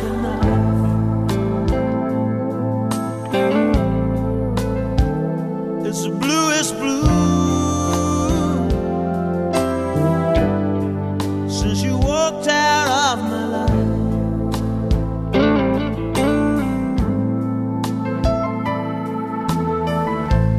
Couldn't really tell چرا چرا ما درگیر چیزای بیخودی شدیم نه اون خوبه نه چیزی که در آینده می‌خواد بیاد می‌دونی ما بیخودی همش درگیر تئوری بودیم. ام. الان نسل جدید تا یکی دو نسل دیگه کلا تئوری دیگه براش مفهومی نداره. اون فقط میره سراغ کاربرد. این اونا هم از اون ور بوم میافتن. ام، آره. حد زیادی آره. ببین ما رو هل می‌دادن به سمت همین قضایا. یعنی من خودم از این علاقم به هنر و ادبیات کاملا از بچگی بود. خب؟ ولی توی خانواده ما همه آدم های صنعت هستن و اون موقع هم توی مدارس جوری بود که شما اگه چهار تا نمره خوب داشتی انقدر به اصطلاح مختو به کار می‌گرفتن که باید بری ریاضی بخونی. من خودم اصلا نتونستم مقاومت کنم در برابر این قضیه. که چرا باید حتما ریاضی بخونم. اما من ریاضی میخوندم کار خودم هم می‌کردم. یعنی خب این خیلی باعث می‌شد از من انرژی بیشتری بگیره و باعث می‌شد که من دیرتر به نقطه ای برسم که بتونم جایگاهی پیدا کنم. و همین اتفاق هم افتاد دیگه برای همون مسائل مربوط به سینما و اینجور چیزا. ولی من از بچگی یادمه که وقتی انشا می نوشتم معلمم مامانم رو می‌خواست و بعد می‌گفت که این خیلی خوب می نویسه اینو نذارین. به اصطلاح هدر بره. ولی خب وقتی می‌رفتی دبیرستان گفتن حتما باید ریاضی بخونی. وقتی می‌رفتی ریاضی میخوندی دیگه کنکور ریاضی رو که می‌دادی چه رشته جلوت بود؟ بله. دیگه همه می‌دونن. ولی خب همینا توسط نسل بعد یعنی توسط نسل ما تجربه شد و توسط نسل بعدی نتیجه گیری شد. که حالا دیگه من نمیرم ریاضی بخونم من برای چی برم ریاضی بخونم؟ بله. و حالا داریم نتیجهش هم می‌بینیم دیگه. انشا جالب بود. من یه بار دومه نه اول راهنمایی بودم بعد انشا داشتیم. حالا سیستم مدرسه ها ما معلم انشامون معلم ورزشمون بود. خب بعد طرفم اصلا تو ورزش من حال نمی‌کرد. منو میذاشتن توی دروازه گل کوچیک که گل نخورد. چون من گل نمیخوردم. رد نمی‌شد در واقع. آره. خیلی مهارت گلری نداشتم. بعد اینم تصوری که من داشت همین بود که اینو می‌کنن تو دروازه که گل نخوره. خب انشا داشتیم من ننوشتم. یعنی کلا اصلا محل این حرفا نمیذاشتم که بینی تکلیف انجام بده و اینا. خیلی هم این کارو کردم و حالا میگم. اون روز ما انشا داشتیم. موضوعش هم یادم نیست چی بود. من ننوشته بودم. اینم از دست گذاشت رو اسم ما گفت بیا پای تخته انشاتو بخون. من گفتم چیکار کنم؟ بگم ننوشتم. چون گفتم که ولش کن. با دفتر خالی بلند شدم رفتم پا تخته و بداهه انشا گفتم. خب و ورقم می‌زدم. بازی می‌کردن. آره چشم فرو آره. چشم هم بین خطوط جابجا می‌شد. بعد تموم شد گفتم بشینم. گفت برو بشین. دفترمو بستم برم بهش گفت نه کجا؟ بیا می‌خوام نمره بذارم. بعد نگاه کرد دید سفیده. گفت انشات کو؟ گفتم همینه دیگه. بعد می‌خواستم مزه بپرونم بگم این مثل لباس جدید پادشاهه هر کسی نمی‌بینه این بعد گفتم برش کن مزه نره اونم صفر ما رو گذاشت. خب؟ یا مثلا سر تکلیف ننوشتم پنجم ابتدایی بودیم. من خیلی خوب بودم اون موقع. همه اون موقع خوبن. ولی من خیلی بهتر بودم. خب. حداقل تو ادبیات. یعنی آدم از سوم دبستان وقتی که فارسی می‌خواستن درس بدن متن درس و معلم می‌گفت من بخونم. آره. چون از همه روونتر حرف می‌زدم دایره کلماتم بیشتر بود می‌دونستم اینو باید با چه لحنی بگم. آره. بعد همین قضیه تا پنجمم پیش رفت. یعنی من مثلا سوم راهنمایی که بودم یه روز داشتم برمیگشتم خونه مدرسه ابتداییمون در خونمون بود. مم. بعد معلم چهارم دبستانم منو دید. آره. خانوم پاکدل نژاد. و این منو دید گفت اه تویی؟ گفتم آره. گفت بیا بیا. گرفت مثلا پیشونی منو ماش کرد. گفت تو اصلا بهترین دانش آموزی بودی که من تو کل عمرم داشتم. مم. و پنجم چجوری شد؟ پنجم من کلا زدم یه خط دیگه. یعنی درسم که خوب بود بعد سه تا ردیف بودیم. معلم منو گذاشته بود معمور دیدن مشقای ردیف خودمون. آره. خب؟ یه نفرم بود این معمور دیدن مشقای این معمورا بود. خب؟ خب. یعنی اومده بود این سیستمای آره. آره هایرارکی گذاشته بود برامون. من دیدم که من نمی‌خوام خب مشق بنویسم. خب چرا من باید بشینم؟ اون سرگذشت یک معلم جبار باغچبان خب خب یه رمان بود تو اون کتاب. چرا باید آخر هفته هی بنویسی؟ من هی دنبال راه در بودم که ننویسم. گفتم چیکار کنم چیکار کنم؟ جلوی اسمش سامان بود که من بعدها خیلی بیشتر باش رفیق شدم. بعد رفتم به معلمه گفتم که این سامان خیلی دست خطش خوبه. همه مشقاش هم می‌نویسه. اینو جای من بکن مأمور. من لیاقت ندارم. سامان خوبه. یه نگاهی کرد و گفت باش. به سامان گفتم حال کردی؟ به پست و مقام دادم. من مشق نمی‌نویسم بهش نگو. آقا من هی ننوشتم هی ننوشتم هی ننوشتم هی ننوشتم. یه سری سامان به من گفتش که این می‌خواد خودش مشق تو ببینه فرداها. حواست جمع کن. درسمون رسته و به درس امام علی. خب قش... فیکس یادمه که من چیکار کردم با این درس. دفترم منگنه ای بود خب برداشتم. یه صفحه انتخاب کردم بعد 80 درصد صفحه رو یه امام علی بزرگ نوشتم یه زلفقار کشیدم گل و بلبل و اینا. دو خط از درس رو نوشتم رفتم صفحه بعد دو خط تا آخرش رو نوشتم. فردا رفتم مدرسه. رفتم و سامان گفت خب مشق ببینم. گفتم بیا. گفت این چیه؟ گفتم اه از اون ور دفترم برگه کنده بودم. هر چی این وسط نوشته بودم بری بعد گفت الان این خودش می‌خواد مشق تو ببینه. گفتم باشه همین بهش میگم دیگه. گفت مشق تو بیار ببینم. بردم. گفت این چیه؟ گفتم اه از اون ور. گفت باشه برو بشین درس بعدی. همین کارو کردم. درس بعدی. همین کارو کردم. درس بعدی همین کارو کردم. سامان من گفتش که آقا سرفراز گفته که برو دفتر. رفتم دفتر. گفت که این رفیقت که گذاشتی مامور مشت دیدن. گفتم خب. این خیلی بزدله. گفتم چطور؟ گفت لود داد. مشت نمی نویسی گفتم نمی نویسم نمی‌خوام بنویسم. چرا باید بنویسم؟ بلدم اینا رو. بی خود برای چی بنویسم؟ و گفت خیلی پر روی گفتم خب برای چی بنویسم؟ قانع نمی‌شدم. گفت خب باش برو سر کلاس. کات صحنه بعدی سر کلاس. من گفت بیا بیرون. رفتم بیرون خطکششو برداشت. خب؟ کلا اون موقع هیچ کی خطکش نمی‌زد به جز این و معلم کلاس بغلی. پنج یک بودیم ما اونا پنج سه بودن. آره. خب؟ اون خانم خانم شمالی بود با خطکش شیشه ای انقدر می‌زد تا خطکش بشکنه. خب؟ این سرفراز یه خطکش چوبی داشت آه. که دورش هم چسب برق زده بود و فلان و اینا. این نمیشکست. خب مثلا اون پسر علیرضا نادی جلوم. این کلا این آدمای تعطیل بود. خب این هر جلسه خطکش می‌خورد. خب نادی میومد بیرون می‌گفت دست بگی بالا. می‌گرفت بالا این جا خالی. من نون کباب ببر. این جا خالی نه بگی بالا. می‌زد؟ تو رو خدا آقا طرف راست نزنی فلان. گریه. اگه بس و منو گفت بیا بیرون. رفتم بیرون. گفت خود دستو بگی بالا. گرفتم بالا. گفت چند تا بزنم؟ گفتم برای چی می‌خوای بزنی؟ گفت مش نمی‌نویسی. گفتم هر چند تا می‌خوای بزنم من مش نمی‌نویسم. آقا این زد. به هر دستم سی چل تا زد. من همینجوری سیخ وایساده بودم نگاش می‌کردم. سی چل تا زد. همینجوری نگاش کردم. poker face. آقا برو بشین رفتم نشستم. بعد رفتم نشستم خیلی خودم رو کنترل کردم دستم کبود شده بود. آره. ولی همون جوری نشستم سر کلاس. بعد خیلی باز از این کارا می‌کردم. بعد بعد اون این خط کشه رو که خوردم دیگه گفتم آقا همینه. یه کاری نمی‌کنی بهاشم باید بپردازی.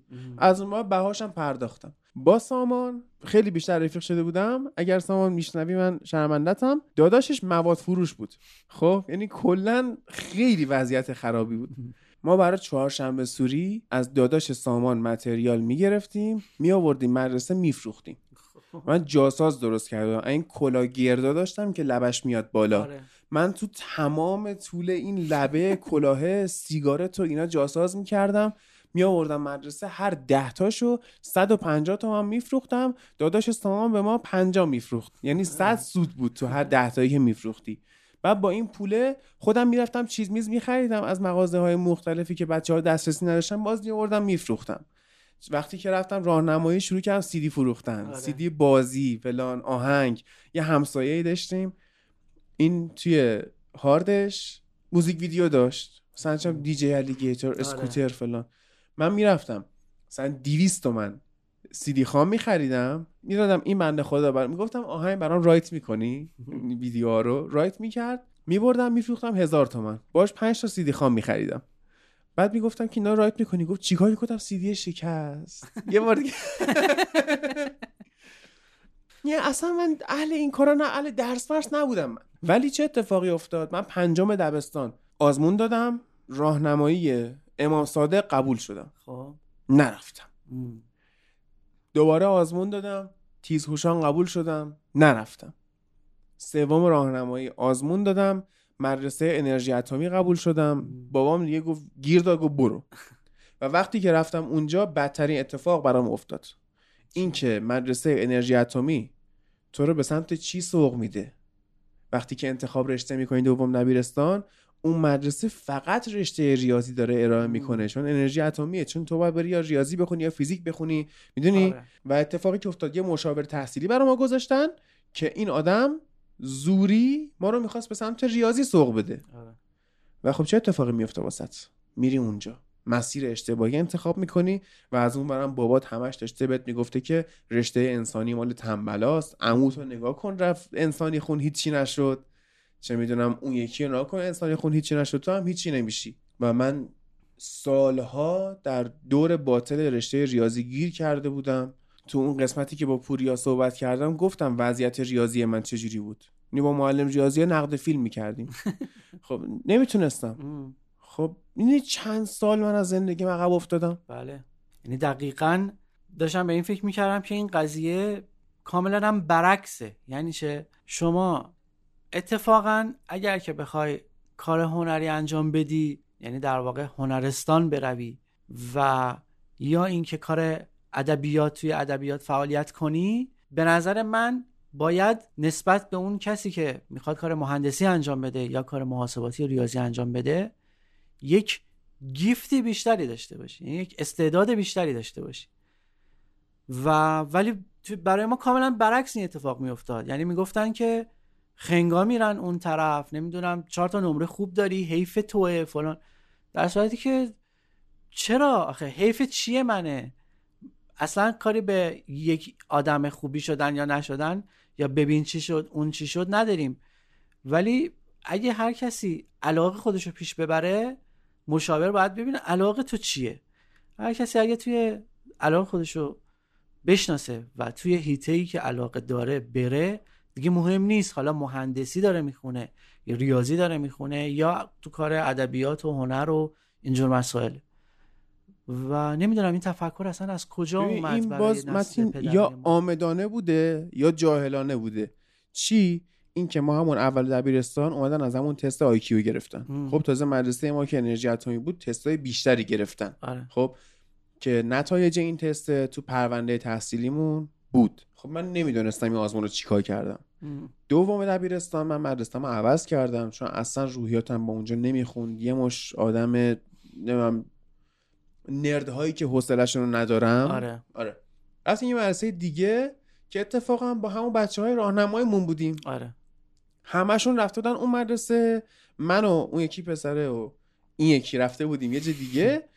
همون انرژی اتمیه و هممون ستایی با هم برگشتیم برگشت. این بعد دوباره. خب؟ اونجا من با نازممون خیلی رفیق بودم. یعنی من تا سالهای قبل برای دیدن فوتبال مجبور بودم از مدرسه فرار کنم. خب اینجا به نازمه می‌گفتم من می‌خوام برم. میگو برای چی می‌خوای بری؟ من می‌خوام برم فوتبال نگاه کنم. گو اولیات چی میگن اولیا کیه؟ فوتبال می‌خوام نگاه کنم. و یه سری واقعا اجازه نداد. سال 2010 دربی منچستر lunch time بود. خب ساعت دو بازی شروع شد. ما تا سه مدرسه بودیم. من گفتم می‌خوام برم. ساعت یک گفتم می‌خوام برم. گفت نمی‌ذارم بری. من میرم. هر کار می‌خوای. گفت زنگ می‌زنم اولیات گفتم خب زنگ بزن. من دارم میرم پیش همون اولیام دیگه. می‌خوام فوتبالمو نگاه کنم. ساعت یک منم مدرسه فرار کردم و ساعت دو رسیدم خونه که اسکولز با head گل زد. یکیش توی اتحاد بردیم. خیلی حال داد.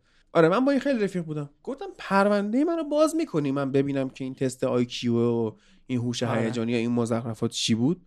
گفت برای چی می‌خوای؟ گفتم چی می‌خوام چیکار کردم. وا کرد. من حالا اون موقع خیلی اطلاعات نداشتم که این تو چه زمینه ایه. خب اون مشاور تحصیلیه هم قطعا دیده بوده نتایج این آزمونو که آره. سعی می‌کرده ما رو سوق بده به سمت رشته ریاضی. تست آیکیو من جوابش چند بود متین؟ نمی‌دونم. 162 خب. خب استعداد ریاضی؟ نو. خب من جای دیگه بودم. من از اول اشتباهی بودم اینجا. و چقدر انرژی می‌گیره ازت؟ آره. که بخوای تازه خودت راه خودتو پیدا کنی. و وقتی پیدا می‌کنی که شاید دیر بشه دیگه یعنی قطعا دیر شده دیگه. و برای اینکه بخوای به جایگاه درستت برسی باید دو برابر تلاش کنی و دو برابر دو موتوره کار کنی تا بتونی بگی حالا توی این سن توی یک موقعیتی هستم که اگه از اول همین کارو شروع می‌کردم الان همونجا بودم. ام. خیلی سالها وقت تو می‌گیره. با ارزش ترین سرمایه هم که داری time ته. تو همه چی رفتنیه. ولی یه- time خیلی بدتر از همه. خاطرات گفتی برای من هم یه اتفاق جالب تو این زمینه افتاده. من سوم ابتدایی بودم وسط سال تحصیلی معلممون اولیامو خواست. بعد گفت که این یه استعدادی داره برید مثلا امتحان استعدادهای درخشان بده. رفتیم و یه عالمه بچه جقله پا شدیم رفتیم 700 تا بچه اومده بودن. دانشکده علوم دانشگاه اصفهان. یادمه دقیقا اون روز و دقیق یادمه. و نشستیم توی یکی از سالن اجتماعاتش رو امتحان دادیم و دقیقا همینا بود که مثلا این تصویر اولی دوم سوم اینه چهارمیش چه شکلی باشه. این امتحان رو دادیم و یکی دو سه هفته بعدش نتایجش اومد و من جزو اونایی بودم که گفتن قبول شدی. ولی چون وسط سال تحصیلی بود گفتن که بچههایی که قبول شدن برای اینکه با همدیگه بیشتر آشنا بشن و توی فضا قرار بگیرن و از اینجور مسائل ما پنجشنبه ها عصر یه جلسه ای داریم که همه اینا میان میشینن با معلم آشنا میشن و از این هفته هفته یک جلسه تا سال تحصیلی تموم بشه از سال بعد میاد مدرسه خودمون. بعد فکر می‌کنی جواب بابای من چی بود؟ چی گفت؟ گفت که من سه تا بچه دیگه دارم و برای اونا این کارو نکردم. الانم وقت ندارم پنجشنبه ها عصر تو رو ببرم اونجا. و به همین راحتی با همین دو جمله این قضیه ختم شد. و من تا سالهای خیلی زیادی قصه میخوردم که چرا استعداد من حروم شد. ولی الان که با خودم فکر می‌کنم می‌بینم که حالا قطعا که به این قضیه فکر نشده بوده. اما ناخواسته اتفاقیه که شاید اصلا خوب بود. شاید اگر که من می‌رفتم توی اون جو قرار می‌گرفتم طبق چیزی که تو داری میگی خیلی دیرتر خودم رو پیدا می‌کردم. چون من همه مقاطع تحصیلیمو طبق یکی دیگه از تزهای بابام همه رو دولتی رفتم. آها. و من بابام می‌گفت که بچه باید نزدیکترین مدرسه رو بره. و مامانم هم در ادامش در حمایت از پدر می‌گفت که بچه اگه درس خون باشه هر جا باشه همونجا- آره. هر جا باشه درسشو می‌خونه. و طبق همین دو تا تزی که ما رو تا دانشگاه پیش برد خب من مدارسی رفتم که همش دولتی بودن. و خب مدارس دولتی خیلی تو رو درگیر نمی‌کنن. و همین باعث می‌شد که من یک فرصتی داشتم که با فراغ بال فوتبالم رو می‌دیدم. آره. سینمامو دنبال می‌کردم. کتاب های متفرقه من خیلی میخوندم. زبانم هم میخوندم. و خب فکر می‌کنم که اگر اون استعداد درخشان رفته بودم فرصت هیچ کدوم از اونها شاید پیدا نمی‌کردم آره بابای من برعکس بابای تو. خب؟ یعنی از اول راهنمایی منو گذاشت غیر انتفاعی آره. تا سوم دبیرستان. حالا جالبه که تو پرانتز اینم بگم. از تمام این استعداد درخشان ها و اینا این حمایت می‌کرد من نمی‌رفتم. خب؟ یعنی سوم راهنمایی ما رو بردن توی دانشگاه شریف گفتن که یه امتحانیه بیاد امتحان بدید. آره. خب؟ از چهار هزار نفر 25 نفر پذیرش داد. خب؟ خب. من نفر بیستم شدم اونجا. خب؟ بعد گفتن که یه سری کلاسه توی ستارخان اینو جمعه ها ساعت مثلا 9 تا 6 بعد از ظهر بیاد کلاس. اولا که of here جمعه 9 تا 6 بعد از ظهر. کل جمعه میره آره. دیگه. خب این حالا رفتم من. یه 7 جلسه ای رفتم. رفتم سر کلاس گفتم خب می‌خواد چیکار کنید گفت ما می‌خوایم شما رو آماده کنیم برای مقاطع بعدی. بعد اگر شما تمام این کورس های ما رو بگذرونید و توش حداقل نمره قبولی رو بیارید بدون کنکور دانشگاه شریفید. ام. یعنی اصلا بورسیه میشید. آره. خب بابای خود منم مهندس متالورژی از شریفه. ام. خب خیلی چیز داشت خیلی شوق داشت که منم همین راه رو برم. آره. من رفتم نشستم بچه سوم راهنمایی یارو اومد گفتش که قضیه فیساغورس او مای گاد من قشنگ حالا الان لفظش رو بلدم اون موقع حتی جیزس کرایست هم بلد نبودم بگم. اینا چیه؟ بیشتر اذیت می‌شدی. آره نمی‌تونستی اصلا خالی کنی. چی شده؟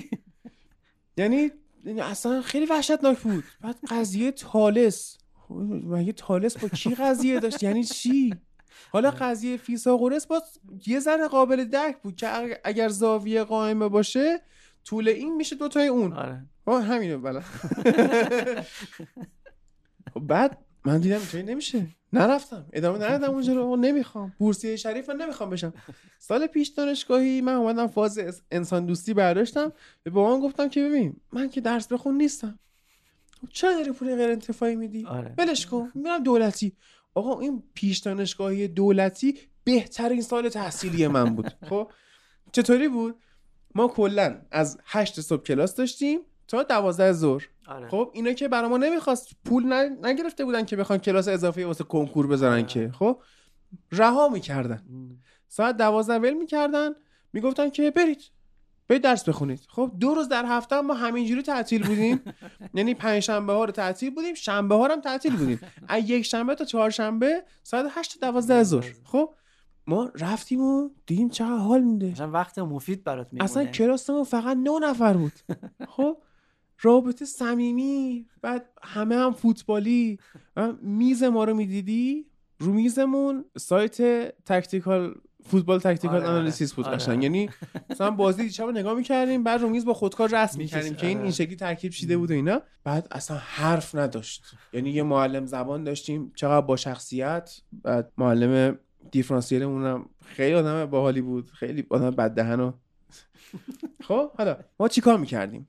ما می‌رفتیم کلاس میشستیم اون ساعت اولی که خود میخوابیدیم دوم رو یه خورده با هم حرف می‌زدیم سوم هم که دیگه داشت تموم میشه دیگه ولش کن. آقا من یه روز دیر اومدم. خب مدرسه دور بود نسبت به خونمون یه خورده. و باید تاکسی می‌گرفتی و اینا. اولا که اینو بگم من از حالا هفت ماه سال تحصیلی پنج ماهش با یه لباس رفتم. یعنی یه سویشرت داشتم. صبح بلند می‌شدم همینجا خوابالو خوابالو سویشرت هم می‌کردم. تنم می‌رفتم. مدرسه. آره. خب یه دیر رسیدم. ساعت هشت مثلا کلاس شد من هشت رو رسیدم. دیدم که یه سری بچه ها تو حیاتن گفتم پرسیدم که چه خبره؟ گفتن که ما دیر اومدیم. گفتم خب دیر بیاد چی میشه؟ گو هیچی. تو حیات نگرت میدارن؟ تا زنگ تفریح بخوره بعد زنگ دوم با بقیه میری کلاس. You can't do that. هیچی. من دیگه فرداش همه روزا دم زنگ تفریح اول ساعت 9 می‌رفتم مدرسه. آخرم که یه تورنمنتی ما داشتیم. حالا این جالبه. سال کنکور من بهترین سال زندگیم بود. بی رقیب من اول سال 200 تومن با هم گرفتم. خیلی تصور عجیبیه که با 200 هزار تومن 20 تا کتاب کنکور خریدم. ام. الان با 200 هزار تومن بله. دو تا می‌تونی بخری. آره.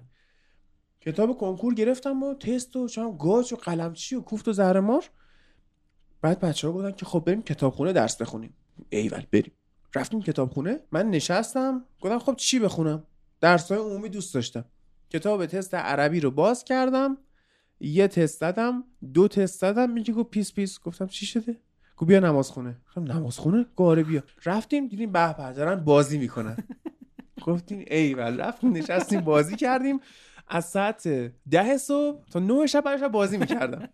فردا همین برنامه فردا همین برنامه فردا همین برنامه. و یه game net ی باز شد نزدیک کتابخونه. اون موقع پلی استیشن 3 آورده بود. بعد PES 2010 هم بود. آره؟ آره. 2010 2011 اینطورا بود. آره. هیچی دیگه. تورنمنت. امیدوارم مامانت این حرفا رو نشنوه. بشنوه.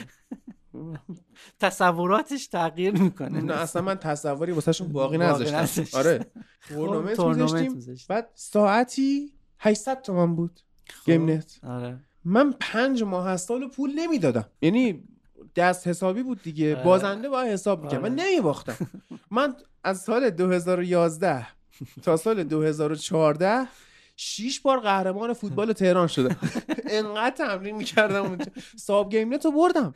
یارو گفت تو چجوری بازی می‌کنی؟ گفتم داداش من تو خونه هم که می‌رفتم فوتبال بازی می‌کردم. حالا روز کنکور رسید. من چقدر درس خونده بودم؟ سه تا تست عربی. بقیه چی؟ اون رفیقام منصور و احمد واقعا روزی دوازده ساعت تو کتابخونه درس میخوندن. ام. خالصانه. خالص.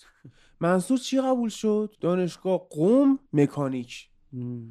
احمد چی قبول شد؟ دانشگاه آزاد باراجین مکانیک. رتبه احمد شد سی هزار.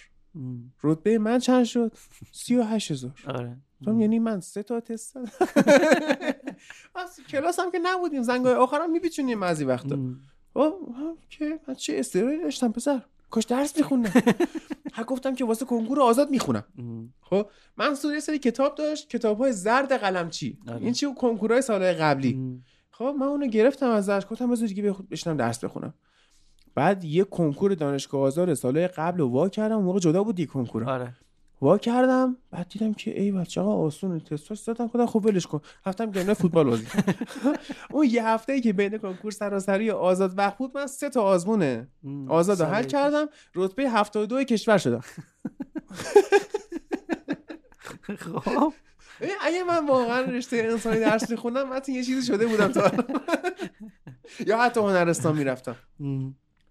ولی هیچی اون رفیقمون حسین تو پیش دانشگاهی گفت من می‌خوام بزنم نرم افزار دانشگاه پرن گفتم خب نرم افزار یعنی چی؟ گفت کار با کامپیوتره. گفتم خوبه بریم همین. رفتم دیدم 33 واحد ریاضی داره. تو پنج ترم اول من ریاضی یک پاس نکردم. انصراف دادم خدافظ. رفتم زبان. می‌بینی؟ این مسیرهای اشتباهی که ما رو قرار میدن. چرا؟ چون دیدشون به پوله دیدشون به سرمایه داریه و فکر می‌کنم پول از مهندسی به دست میاد. و چی میشه؟ همون آره. قضیه کرونا. که آقا جونتون مهم نی. اقتصاد مهمه. آره. خب برای بابای منم اقتصاد مهم بود. ام. فکر می‌کرد من باید حتما مهندس بشم حتما دکتر بشم حتما خلبان بشم. آقا شاید یکی نخواد. الان من می‌شناسم بچه های 14 15 ساله ای که خانواده هاشون دارن زورشون می‌کنن رشته هایی که اینا می‌خوان درس بخونن. بله هنوزم هست اون تفکر و خوبه که حداقل بچه ها می‌تونن یه مقدار بیشتر از ما مقاومت کنن تا حد حالا حد هر چقدر یکم کم.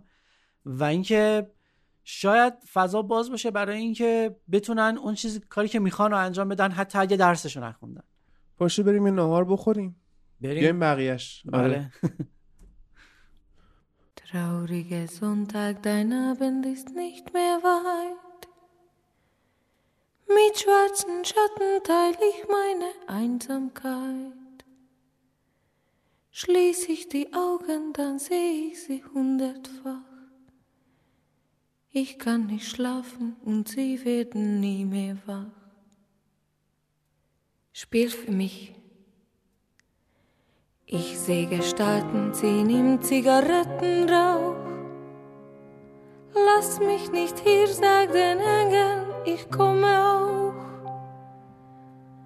Trauriger Sonntag. Einsame Sonntage hab ich zu viel verbracht. Heut mach ich mich auf den Weg in die lange Nacht. Bald brennen Kerzen und Rauch macht die Augen feucht. Wein doch nicht, Freunde, denn endlich fühl ich mich leicht. Der letzte Atemzug bringt mich für immer heim. Im Land der Schatten, da werd ich geborgen sein. Trauriger Sonntag. آخش گوش نمو شده بودا آره واقعا دیگه تایمش بود. آره من غذا تند خوردم. خود صدام از دست رفت ولی حالا ادامه میدیم دیگه. بحث رو به اینجا رسوندیم که چقدر همه چی گیر سرمایه است. چقدر همه تفکرها به این سمت رفته. برگردیم به خودت.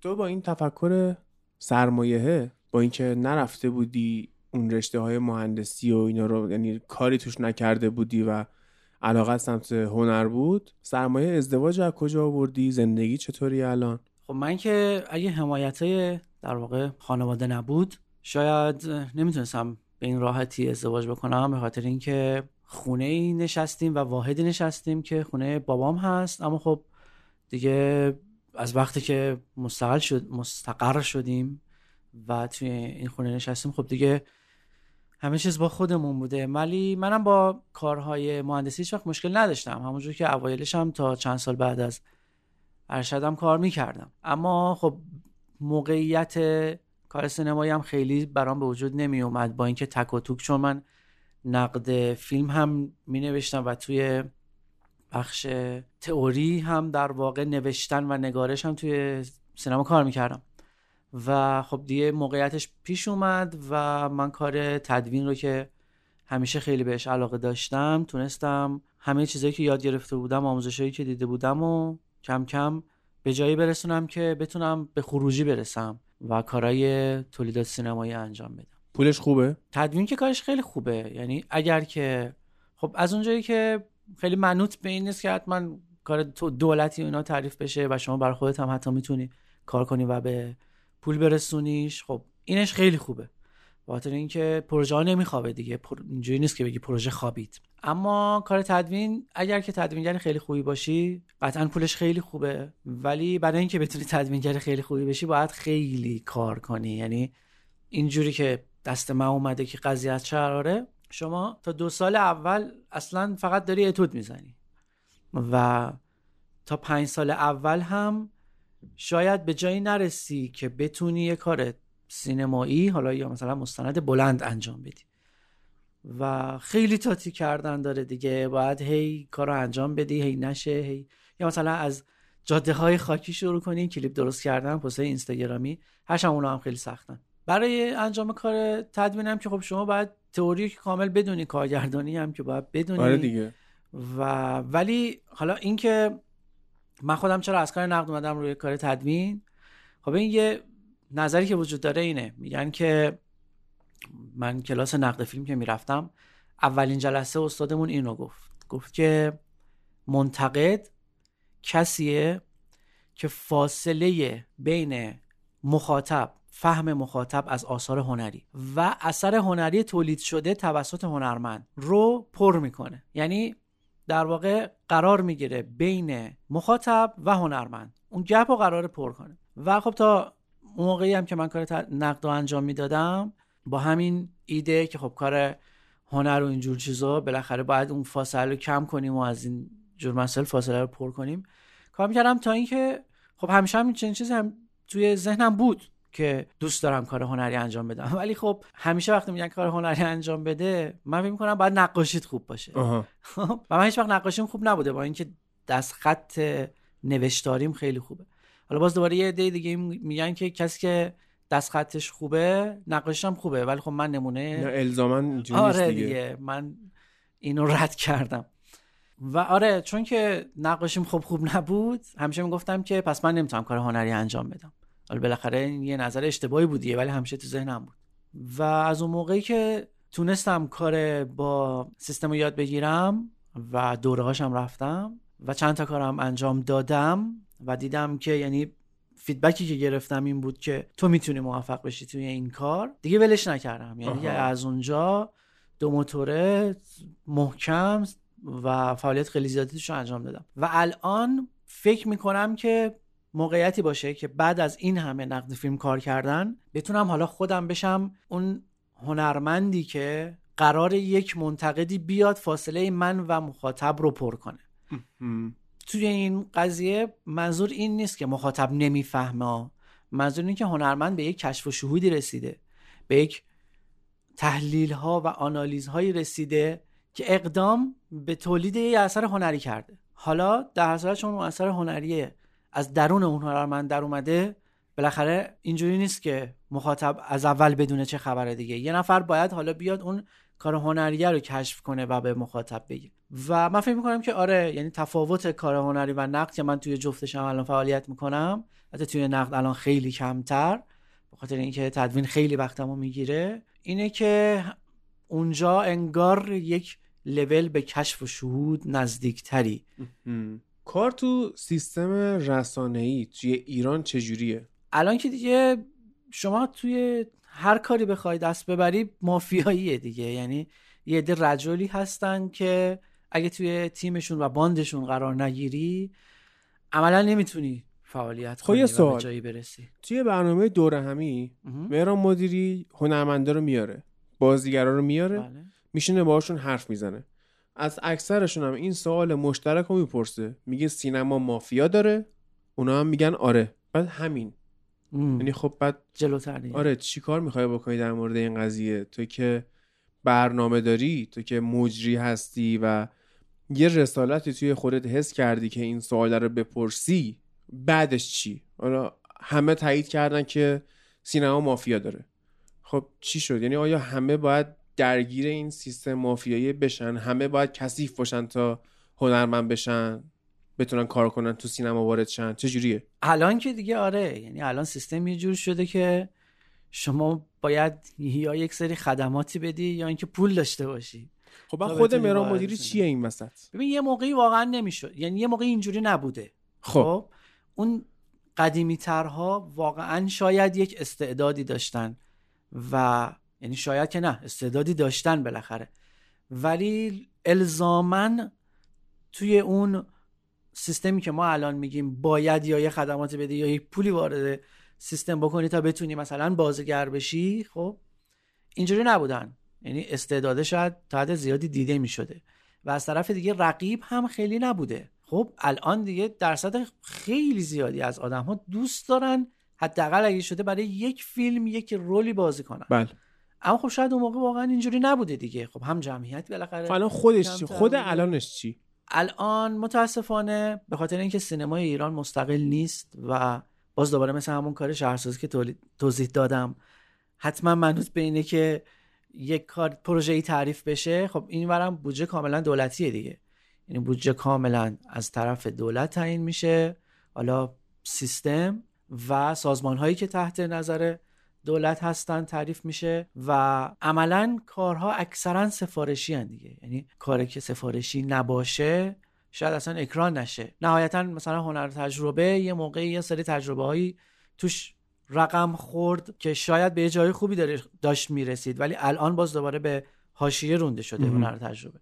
و بودجه خیلی خوبی هم داشت از دولت می‌گرفت برای حمایت از فیلم های مستقل. اما الان خب یه مقدار خیلی مسکوت شده قضیهش. الان مهران مدیری چی؟ الان که از همه این پرسه مافیا داره و خودش هم داره کار می‌کنه تناقض نیست؟ صد درصد تناقضه. ولی خب ما در جایگاه اون قرار نگرفتیم. شاید میگه اینجوری حداقل درسته که یک آرزه ای به وجود میاد ولی یک سری م، کار مثبت هم انجام میدم. مثلا شاید پیش خودش چنین فکری می‌کنه دیگه. خب اگه اگر که توجیه نداشت برای خودش خب. قطعا چنین کاری نمی‌کرد. و خب آره ممکنه بگی که خب حالا تو که می‌دونی مافیاییه تو چرا داری کار تو چرا می‌کنی؟ داری کار می‌کنی؟ آره. یه زبون درازی مخاطب نیست؟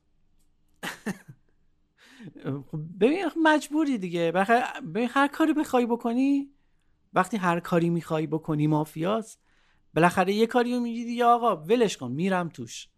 ولی سینما مستقلم بالاخره می‌تونی کار کنه دیگه. حالا نمی‌دونم دقیقا نکته سوالت چیه که بتونم دقیقا رو همونجا دست بذارم؟ و جواب بدم. من می‌خوام بدونم که آخه اگه نمیشه یه سریایی که میان انتقاد می‌کنن و باز هم دارن کار می‌کنن قضیهشون چیه؟ یعنی چه می‌دونم دروان یا ببین اگه واقعا مافیای سفت و سختی باشه اجازه نمیده تو در مورد مافیاش حرف بزنی. می‌دونی؟ شرط اول ورود به Fight Club اینه که در مورد Fight Club صحبت نمی خب خیلی داری مستقیم فکر می‌کنی. این مافیا از عمد تشکیل نشده. این خب. مافیا در طول زمان و سیستماتیک به وجود اومده.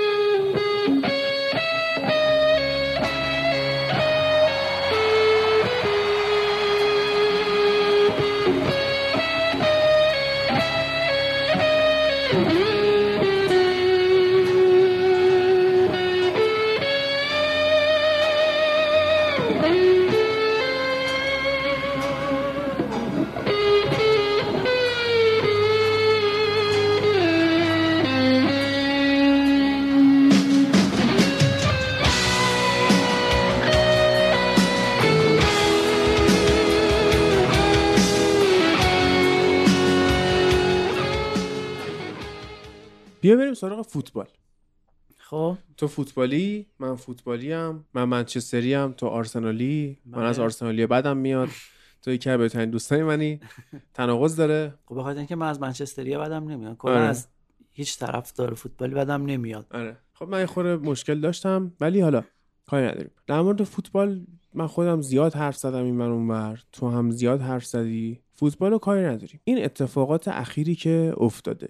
یعنی توی آمریکا یه سیاپوستی رو می‌کشن و اتفاقی که میفته اینه که فوتبالیست ها واکنش نشون میدن. خب ما دیده بودیم واکنش های مختلفشون رو. مثلا پارسال مویزکین بازیکن یوونتوس که سیاپوسته توی یه استادیومی بهش حمله نژادی کرده بودن و بونوچی مدافع خودشون اومد گفت نه اوکیه. ما تو ایتالیا با سیاپوستا اینجوری برخورد می‌کنیم که خودشون سفید پوسته. اینجوری برخورد می‌کنیم رویشون ضعیف شه. ببریم بازی رو. خب یعنی خیلی واسهشون عادیه. بعد خود همین مدافع یوونتوس مثلا بونوچی کیلینی به مرگ این آقای جورج فلوید واکنش نشون میدن. خب این خودش عجیبه. چند تا دیدگاه وجود داره. یکی این که بازیکنهای فوتبال آیا اصلا براشون مسئله هست این قضیه یا نه؟ سفید پوستا. خب یکی دیگه اینه که الان ما اون شب داشتیم بازی لیگ انگلیس رو نگاه می‌کردیم و پشت پیرن همه به جای اسمشون نوشته Black Lives Matter. خب. و دقیقه 24 بازی هم بود که بازیکنای شفیلد و استون ویلا زانو زدن که کلا اینطوریه دیگه. یعنی شما توی آمریکا فکر می‌کنم حالا سیاه‌پوست باشی یا سفیدپوست فرق نمی‌کنه.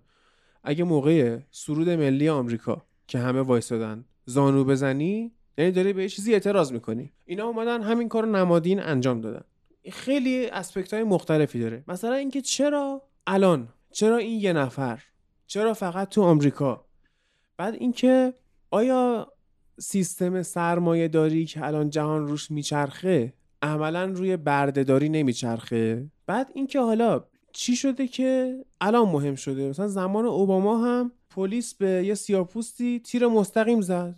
یا پلیس یه سیاپوستی رو خفه کرد همین شکلی. چرا اون موقع صدای اعتراضا بلند نشد؟ بعد خیلی سوال من دارم. و همه اینا سوالای منم هست و جوابشو واقعا نمی‌دونیم. یعنی از سیاست های کلیه که دنیا رو ران می‌کنن ما واقعا هیچ تصوری نداریم. و من خودم به شخصه کلا سیاست رو دنبال نمی‌کنم. و همونطوری که الان توی خونه ما هم می‌بینیم ما تلویزیون نداریم اصلا تو خونمون.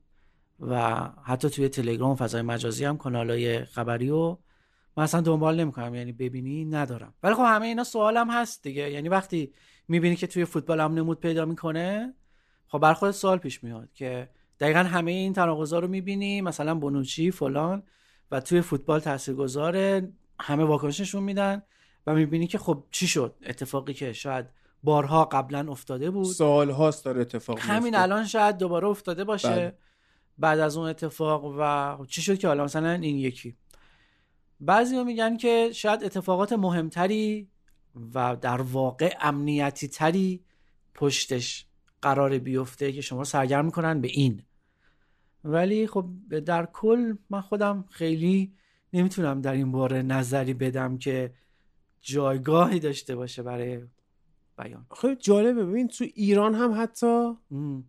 نمود پیدا می‌کنه. یعنی توی مشهد میرن به یاد جورج فلوید شم روشن می‌کنن خب؟ بعد برو تو همون مشهد بررسی کن چقدر علیه افغانستانی ها نجات پرستی هست بعد اینکه ماها مردم ایران که کلا اصلا تعطیلیم. یعنی افغانستانی ها یه طرف عرب ها از یه طرف. آره. بعضیا با ترک ها مشکل دارن. می‌دونی؟ بعضیا با بلوچ ها مشکل دارن. بعضیا با ترکمن ها مشکل دارن. البته نگاه کنی شبیه همین اتفاق تو ایران خودمون هم افتاده. یعنی اونجا بحث نجات پرستی پیش اومد ولی اینجا بحث جنس در واقع مؤنث. آره. آره. که در مورد دخترکشی و همسرکشی و اینجور چیزا. و من که خودم به شخصه میگم اتفاقی نیست. یعنی اون اتفاق رسانه‌ای شدن و به اصطلاح ترکوندن قتل فلوید با این رسانه‌ای شدن و این همه بولد شدن چند تا قتل اخیری که توی ایران آخه اتفاق ایران هم افتاده خیلی شبیه با. دفعه اول نبوده که بله دیگه اصلا ریشه. تاریخی داره بله. دیگه و آره ببین چیزی که من خودم بهش رسیدم اینه که همین کلمه یعنی همین عبارت Black Lives Matter خودش نجات پرستان است آره؟ یعنی ترجمه کن میشه جون سیاه هم اهمیت داره ها این در حدی که جون سگا هم اهمیت داره تو آره. سگ کشی نکنی اون جمله پپ گواردیولا که آره. گفته بود. آره گفته بود که بچه منم مدرسه معمولی میره کنار دانش آموزای عادی و سیاپوست و هندی. یعنی اونا عادی نیستن. یعنی چینی اونا مثلا. آره. ولی Black Lives Matter خودش نجات پرستان است. چون تو دوباره اومدی تقسیم بندیه رو انجام دادی. بله. به اونا گفتی سیاه. حالا جون سیاه هم اهمیت داره. ام. جداشون کردی و حالا داری آره. میگی که این همون جدایی مشکل داره. و اگه قرار باشه که یه روزی این قضیه تموم شه اون روزیه که ما به یکی نگیم زن به یکی. بگیم مرد به یکی بگیم سیاه به یکی بگیم هندی آدمیم دیگه. کی قراره ما به این دیده برسیم؟ شاید هیچ وقت. شاید واقعا هیچ وقت. و الان اتفاقا در دوره هستیم که شاید داریم اصلا پسرفت می‌کنیم. حتی با وجود همه این اعتراضات خب بیا این ور نگاش کنیم. اگه ما به اون دوره برسیم که همه رو یکی ببینیم دنیا خسته کننده نمیشه؟ شاید با یه دنیای جدیدی اون موقع رو برو بشیم دیگه. ببین یعنی ربات‌ها همه یادته؟ کارتون ربات ها آره. اون جدیدا که می اومدن همشون لباساشون یه شکل بود. دیگه هیچ تنوعی وجود نداشت. دیگه خلاقیتی وجود نداشت. همشون ربات بودن. کسی بهشون تگ نمی‌زد. ولی از اون برم دیگه هیچ تفاوتی نبود دیگه. تفاوته بالاخره وجود داره دیگه. یعنی شما مرد و زن نمی‌دونم جوامع مختلف اینا هم بالاخره تفاوت وجود داره. نگاه متفاوت وجود داره.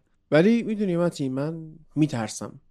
من نگران اون روزیم که تفاوت وجود نداشته باشه.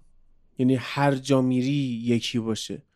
ببین زمان انقلاب فرانسه خب خیلی ها انقلاب 1789 خیلی امیدوار بودن و یه شاعری هم بود شاعر انگلیسی ویلیام وردزورث این به خاطر اینکه انقلاب فرانسه رو از نزدیک ببینه اون تحولات رو ببینه پیاده از انگلستان رفت فرانسه. انقدر ذوق و شوق داشت. و وقتی که رفت دید نه آسمون اونجا هم همین رنگیه. هیچ فرقی وجود نداره. خیلی ناامید شد و برگشت انگلستان دیگه هم این قضیه واسش مهم نبود. خب من میگم مثلا اشکالی نداره که تو سیاپوس باشی. اشکال نداره تو ملیتت یه چیز دیگه باشه و اشکال نداره تفاوت داشته باشی. یه جایی هست تو یه کاری علیه خودت می‌کنی. مثلا تو دلت می‌خواد یه جور خاصی لباس پوشی. ما اهل یونیفرم پوشیدن نیستیم. می‌خوایم لباسهای خودمون رو داشته باشیم. حالا تو میای یه جور غیر متعارفی لباس میپوشی. مثلا یه پیرن میپوشی که فقط دکمه های جلوشه. و بقیهش بازه. خب تو آزادی اونجوری که می‌خوای لباس بپوشی ولی بقیه هم آزادن که جاجت کنن. می‌تونه طرف هر قضاوتی در مورد تو بکنه. و کسی هم که بگه قضاوت نمی‌کنم دروغ گفته دیگه. همه قضاوت می‌کنن. خب تو اون کارو خودت سر خودت در آوردی وقتی خودت اومدی یه رفتار غیر متعارفی نشون دادی باید آماده باشی واسه قضاوت های بعدش. ما این همه سیاپوست داریم که کسی بهشون توهین نژادی نکرده. اتفاقی براشون نیفتاده. بعضیا هستن چرا؟ به خودشون می‌گیرن. اون فرق می‌کنه. ولی طرف به خودش توهین نشده به خاطر اینکه رفتارش با رفتار نرمال انسانی فرقی نداشته. نمونهش هم تو فوتبال زیاده. مثلا من تا حالا ندیدم. یه نفر به انگولو کانته بازیکن چلسی به خاطر سیاپوس بودنش چیزی بگه. ولی به دنی آلوز می‌گفتن. ها یا به استرلینگ میگن. و به خاطر اینکه این آدم یه رفتارهای از خودش نشون میده که حساسیت بقیه رو برانگیخته بله. می‌کنه. اونا هم دست میندازن به نزدیکترین چیزی که می‌بینن که اونو بکشن پایین. آره. خب؟ تو این کارو با خودت می‌کنی. تو لهجه اصفهانی نداری. من بود حرف می‌زنم. با لهجه هم که حرف می‌زنی بهت گیر میدم. چرا؟ به خاطر اینکه آقا اون چیزی که میگی با دستور زبان فارسی نمی‌خونه. یه اشتباه میگی. بگو. یه دوستام؟ یه دوستام. یعنی چی یه دوستام از شهر اومده مثلا؟ خب؟ یه آره. دوستام از شهر یه. دوستام یکی از دوستان و من اینو به گیر میدم. ولی داریم دور هم میخندیم. حالا تو می‌تونی اینو به خودت بگیری بگی فلانی اصفهانی ستیزه. آره. آه یعنی تو یه بخشی رو خودت علیه خودت انجام میدی. آره. ولی اینکه تو اصفهانی باشی من مال جای دیگه باشم من اصلا پاکستانی باشم تفاوتی توی انسان بودن ما ایجاد نمی‌کنه و این حساسیت همه چی رو بدتر می‌کنه و جهان داره روز به روز به سمت حساستر شدن پیش میره. دقیقا. تو الان ناکن اول کار در مورد ریمیک ها صحبت کردیم خب؟ که میان همون فیلم قدیمی رو همون کارتون قدیمی رو می‌سازن بعد طرف رو سیاپوس می‌کنن. ام، یا آره. مثلا دختره رو لزبیان می‌کنن آره. من دیروز خبرش رو خوندم که دیروز پیروز بود. راک قراره توی یکی از این ریمیک ها بازی کنه. نقش بلک ادم. آدم سیاه رو می‌خواد بازی آقا! تو خود- داری خودت بدترش می‌کنی. یا اومدن اسپانج بابو گی کردن هم جنسگرا کردن. آقا حداقل اسپانج بابو جناهیش نکنید. بذارید برای مردم بمونه. یه چیزی توی دستشویی توی آمریکا نوشته بودن یکی عکس گرفته بود که آقا اسپانج باب doesn't need sexuality. آره. ما اصلا هیچ المانی تو اون کارتون ندیدیم که اصلا بخواد ربطی داشته باشه. یه آدم استریت گیه چیه؟ اصلا ما جنسیت خود اینم خیلی کار نداریم. اسپانج باب حالا باب اسمش پسرون است. خب؟ چه احتیاجی از انقدر حساسیت درست کنیم؟ ما داریم با هر مرحله که میریم جلو اوضاع رو بدتر می‌کنیم. با چه می‌دونم هر تکنولوژی جدیدی که میاد یه ذره همه چی انگار داره بدتر میشه. و من از اون روز میترسم که همه آدما رو بیان یکی کنن یه بلک میرر ما خواهیم داشت. جدی میگم؟ آره. حالا در مورد این تفاوت داشتنه یه استادی داشتیم ما توی ارشد که ایشون همسرش هم استاد ما بود و خودش مشهدی بود و خانمش تبریزی. و ما یک بار ازش پرسیدیم که آقا شما مشهدی هستی؟ اومدی از تبریز ازدواج کردی. چرا؟ چی اینجوریه؟ یعنی مثلا این همه از اون فاصله تا اینجا هیچ دیگه نبود. بعد می‌گفت که من با یک تئوری این کار رو انجام دادم با یه نظری که تفاوت داشتن منجر به پیشرفت کردن و به کمال رسیدن میشه. بله. این گفت من از عمد کسی رو برای ازدواج انتخاب کردم کسی رو به عنوان همسر خودم برگزیدم که اصلا با من متفاوت باشه. به کمال رسیدنه به پیشرفت رسیدنه اتفاق سنتز توی تفاوت ها به وجود میاد. که ما حتی باش شاکی بودیم که می‌گفتیم آخه حتی خانواده خانمت فارسی هم بلد نیستن. تو با مادر خانمت نمی‌تونی اصلا حرف بزنی. چون فقط ترکی بلده و تو فقط فارسی بلدی. مگه اینکه یک کدومتون بریم اون یکی یاد بگیریم و اون اصرار داشت که آره تو همیناست که پیشرفت به وجود میاد و اصلا به کمال رسیدن از سنتزی که رخ میده فرایندش از اون تفاوت‌ها به وجود میاد. خب من هم خودم به شخصه توی زندگیم تا حدودی این کار رو انجام دادم دیگه. یعنی انتخابی که برای ازدواجم داشتم خب از یه شهر دیگه ای بوده از یه فرهنگ دیگه ای بوده خانواده ها با هم دیگه بالاخره از لحاظ جغرافیایی خیلی با هم دیگه متفاوت هستن و همین باعث میشه که سنت ها و مذهب و اینجور چیزا هم متفاوت باشه. حالا مذهب به اون شکل نه ولی دیدی که نسبت به اون مذهب داری متفاوت باشه. ولی خب منم واقعا این ایده رو ازش گرفتم که اینجوری اصلا شاید هیچ وقت به اون نقطه ای نرسی که طرف مقابلت برای تکراری بشه. یعنی من می‌دونم که این تفاوت شخصیتی که بین من و سمیرا هست که در طی سی سال به وجود اومده چون سی سال قبل از اینکه با هم دیگه ازدواج بکنیم جدا بوده ایم دیگه. اون تفاوتی که به وجود, به وجود اومده باعث میشه که من تا ابد دنبال کشف تفاوت هامون باشم. ولی خب این یک جنبه ای می‌خواد. شما وقتی که با فرد مقابل تفاوت داری باید اول بری به سمت اینکه تفاوت ها رو بشناسی و این خودش خیلی وقت می‌گیره. و بعد که تفاوت ها رو شناختی این دیدگاه رو داشته باشی که با این تفاوت ها زندگی کنی. نخوای تفاوت ها رو تبدیل به شباهت ها بکنی. نخوای تفاوت ها رو از بین ببری. با این تفاوت ها حالا به یه چیز جدید برسی. با این تفاوت ها حتی تحمل کنی. حتی اگه هم تحمل کنی اوکیه. و این اون بخش جنبه داشتن این قضیه است. و آره من فکر می‌کنم که این همه چون حالا تو ما دوتا رو می‌شناسی می‌دونی که خب ما خیلی با هم دیگه تفاوت داریم. البته توی زمینه هایی هم خیلی شبیه هم هستیم. اگه اونم نبود که دیگه اصلا شاید نمی‌شد بهش نتیجه نمی‌رسید. ولی این همه تفاوتی که می‌بینی اتفاقا من خیلی دوست دارم این تفاوت رو. یعنی می‌دونم که چون من خودم آدمی هم که هر کسی رو باش دوست میشم یا آشنا میشم یا اصلا می‌بینم همینجوری تو خیابون برام جذابیت پیدا می‌کنه خیلی دوست دارم کشفش کنم این آدم رو. زندگیشو کشف کنم گذشتهشو کشف کنم. تفاوت ذهنی خودم رو با اون بفهمم. جهان بینیشو کشف کنم. و خب این کشف و شهود کردن طرف مقابل قطعا برای من هیچ وقت تموم نمیشه در مقابل سمیرا خب همین دیگه. خیلی از زندگیهایی که می‌بینی یا به طلاق می‌رسن یا کسل کننده میشن یا همش دعوا دارن سر اینه که یا جنبه پذیرش اون تفاوت‌ها رو ندارن؟ یا اینکه طرف مقابلشون رو کامل کشف کردن تموم شده دیگه هیچ جذابیتی واسهشون نداره. که خب من می‌دونم می‌خواد چیکار کنه دیگه. یکی از عامل‌های جذابیت اینه که نتونی پیش بینی کنی دقیقا گفتی اول کار فیلمی که بتونی پیش بینی کنی چی میشه دیگه فایده نداره. و تا اگه بدونی که قراره اینجا فیلم اتفاق بیفته خب چرا نگاش کنی؟ این یه نظریه ای هست که رولان بارت میگه و بستش میده در مورد عشق ورزیدن به طرف مقابلت و میگه که حالا من اینو کلیش می‌کنم ولی خب تو این زمین است. شما وقتی که با یه نفر آشنا میشی انگار که رفتی دم ورودی یک قاری وایسادی و یه مشعل گرفتی دستت. وقتی که اینو می‌بینی توی این موقعیت قرار گرفتی فقط ورودیشو داری می‌بینی. حالا هرچی بیشتر باش آشنا میشی بیشتر وارد قار میشی.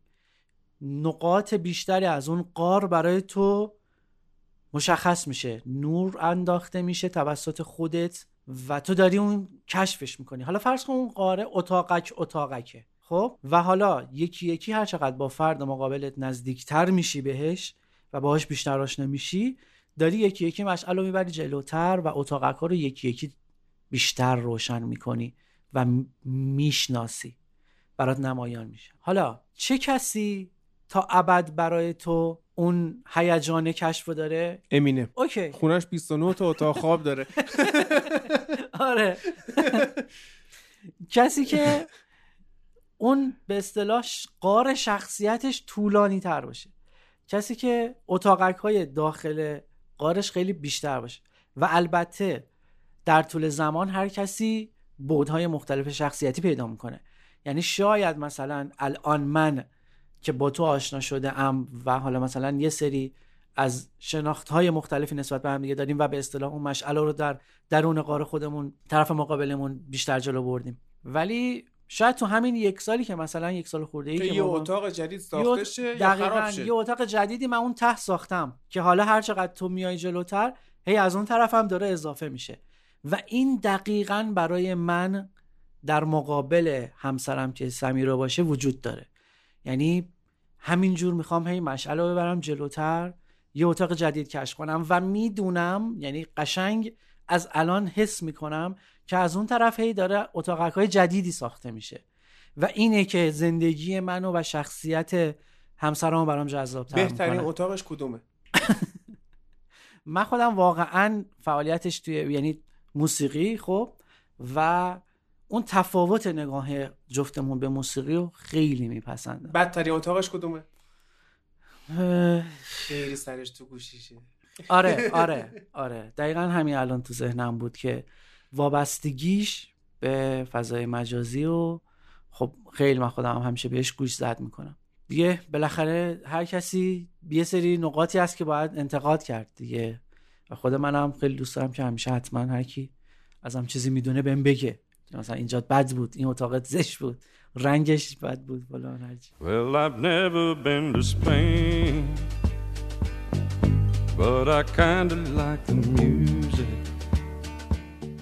چی شد نرفتی اسپانیا؟ ارزم به خدمتت که این خیلی داستان برای من اذیت کننده ای هست همیشه هرچند الان دیگه خیلی کمتر. من بعد از اینکه لیسانسم رو تمام کردم خب کاری به این ندارم که یه سال کنکور دادم و بعد نشد که برم ارشد. تصمیم گرفتم که برم خارج از کشور ادامه تحصیل خارج از کشور.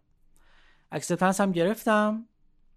سه تا دو تا از دانشگاه ایتالیا یکی میلان یکی تورینو و یکی هم اسپانیا که بارسلونا بود UPC. من این اشتباهی که کردم حالا شاید در نهایت به همون نتیجه منجر می‌شد. به دلیل آشنایی که توی اسپانیا داشتیم ایتالیا رو بیخیال شدم و رفتم سراغ این که بخوام ویزای اسپانیا بگیرم برم. همه کارم هم کرده بودم حالا نمی‌خوام خیلی بسطش بدم. همه کارم هم کرده بودم بلیط هم, هم حتی گرفته بودم. آماده مسافرت چمدونم بسته بودم. سیستم اینجوری بود الان نمی‌دونم سیستم اسپانیا چجوری باشه سفارتش که شما امروز که مثلا درخواست می‌دادی برای ویزا دو هفته طول می‌کشید تا نتیجهش بیاد و من دو روز بعد از نتیجه بلیط رو گرفته بودم. یعنی کاملا هم فقط خداحافظیامو نکرده بودم. درخواست ویزا رو دادم من و توی این دو هفته که منتظر بودیم درخواست ویزا جوابش بیاد یک سری از عزیزانی حمله کردن به سفارت انگلیس و از دیوار بالا رفتن و حمله کردن بهش و نمی‌دونم خواستن تسخیر کنن چه کار کنن. و دقیقا توی همین فرصت دو هفته ای بود و خب اون دوره ای که ما من درخواست داده بودیم 60 نفر بودیم. عین 60 نفر رو اسپانیا reject کرد و با اینکه دانشگاه به من ایمیل زد که ما خودمون با سفارت هماهنگی می‌کنیم که برای ترم بعد بیای اما اتفاق دومی که افتاد این بود که دقیقا تو همون برهه کم کم دلار از 800 تومن شد هزار تومن دو هزار تومن سه هزار تومن و دیگه من اون بودجم نمی‌رسید برای اینکه خودم برسونم تا اونجا. یعنی بس سه برابر هزینه می‌کردم برای اینکه یعنی دو تا اتفاق کاملا ناگوار خورد به هم دیگه تا منجر بشه که من حتی ترم بعدش هم نتونم پاشم برم اونجا. خوشحالی؟ خب این تا مدت خیلی زیادی واقعا اذیت می‌کرد منو. یعنی حتی کابوس هم می‌دیدم. و مزید بر علتش این بود که من تا ریجکت شدم دو ماه بعدش سرباز شدم. و خیلی موقعیت بدی بود عملا. یعنی من خودم رو توی دانشگاه اوپسه بارسلون تصور می‌کردم و از توی پادگان سفتای تهران سر در آوردم. خیلی اذیت کننده بود اما خب از اونجایی که می‌دونستم بالاخره شرایط جوریه که شما تا موقعی که پاتو اونجا نذاری عملا نرفته ای خب همزمان کنکورم داده بودم دوباره. و خوبیش این بود که خب من کنکور قبول شدم و خب بعد از 5 6 ماه سربازی رفتم ارشدم رو بخونم و حالا بعد از ارشدم و متأهل شدنم ادامه سربازیمو رفتم. که خب خیلی شرایط دیگه بهتر شده بود. چون من اون موقع منطقه عملیاتی بودم. عملا اصلا شاید به این جاها دیگه نمی‌رسیدم. منو از دست می‌دادیم. آره. ولی خب میام تا مدت ها خیلی واقعا اذیت بودم. اما خب از اون موقعی که نمی‌دونم واقعا تنها دلیلش این بوده یا نه ولی قطعا یکی از دلایلش این بوده که بالاخره زندگی خودم تشکیل دادم ازدواج کردم کارهایی که دوست داشتم و کردم و خب قطعا سمیرا خیلی تاثیرگذار بوده. ولی الان میگم که خب الان شاید بتونیم از این موقعیت اصلا استفاده کنیم. یعنی الان که پیش خودم فکر می‌کنم میگم خب توی که این همه اصرار داشتی به مهاجرت کردن و رفتن چرا الان اقدام نمی کنی خب خ- به خیلی نتایج می‌رسم. حالا توی این دو سه روزم با هم دیگه در مورد این قضیه حرف زدیم که اصلا مهاجرت بکنیم یا نریم. شاید خیلی کلیشه ای باشه ولی من شاید اولین حرفی که می‌زنم پیش خودم اینه که میگم آقا میدون مبارزه اینجاست. حالا مبارزه رو می‌تونی هر چی دوست داری تصور کنی. ولی اگه که من می‌خوام تأثیری بگذارم بین جامعه خودم و آدمای دور و اطراف خودم و قطعا اینجا باشم. شاید به نقطه برسم که تاثیر رو بذارم. ولی اونجا برم احتمال اینکه این قضیه اتفاق بیفته خیلی میشه کمتر. این حالا یکی از چیزاست نتایجیه که من با خودم می‌گیرم. خیلی بس پیچیده تره توی این زمینه و آخرش هم به نتیجه نمی‌رسم ها که بگم آقا بالاخره نریم اصلا یا بریم اصلا. ولی تو این برزخه گیر کردم که چیکار کنیم آخرش. الان فعلا کروناست کسی نمی‌تونه بره. بله. اعتیادت چیه متین؟ اعتیاد. من به مدت خیلی زیادی به گیم بازی کردن اعتیاد داشتم. ولی با اینکه استعداد ندارم در گیم بازی کردن. ولی همیشه دوست داشتم. به خصوص بازی فوتبال فیفا توی کامپیوتر خیلی دوست داشتم. و البته قطعا فیلمم هست. یعنی من حتما حالا خیلی وقتایی که مثلا من مهمون دارم الان شما مهمون من هستی نمی‌تونم فیلم ببینم. ولی روزی که فیلم نبینم اصلا نمیشه. یعنی حتما باید فیلم سریال اینجور چیزا توی اون روز باشه تا اون روز برای من معنی پیدا کنه. اعتیادم فکر می‌کنم این دوتاست اگر که بخوام بیشتر فکر کنم تدیگی مثلا. شاید به شاید به نتیجه دیگه هم برسم ولی خب ایناست دیگه. حالا اگه می‌خوای در مورد خیلی تلاش مذبوحانه ای. داشتی واسه این تدیگه. تدیگ تدیگ دوست دارم آره. تدیگ باشه من ترجم تدیگه.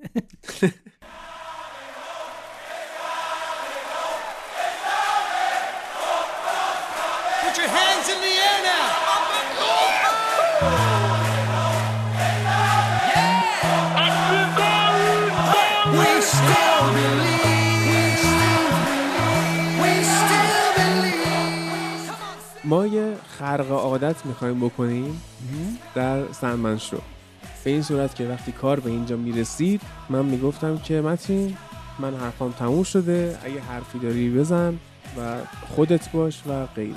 الان نمی‌کنیم این کارو. الان ما ضبط و قطع می‌کنیم بعد میریم میشینیم با هم فیفا بازی می‌کنیم. حرفای آخر تو شما حین بازی منچستر و آرسنال اونجا با من می‌زنی. کسایی که دلش می‌خواد حرفای آخر متین رو بشنون می‌تونن ادامه بدن پادکست رو و ما می‌خوایم اول بشیم ترکیب بچینیم. صدای مارتین تایلر قراره بیاد یا اون یکی گزارش کرده و بازی می‌خوایم بکنیم. حین بازی کل کل داریم خوشحالی بعد گل داریم و این گلای مسخره که متین می‌زنم نقد خواهد شد. و حرفای آخرش هم همونجا میشنویم. And talk about football coming home. You never walk alone. We were weak, but we've grown. And now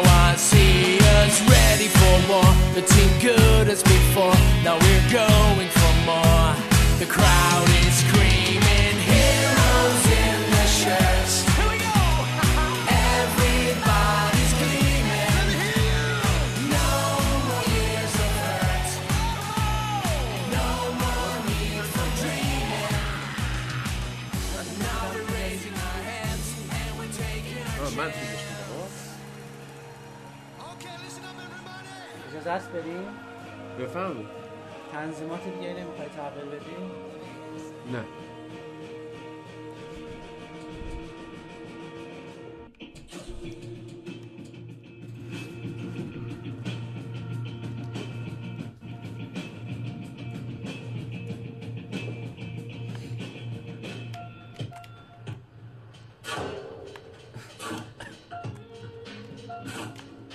بس چقدر اول بازی تمرین می‌کنی؟ خیلی خوب.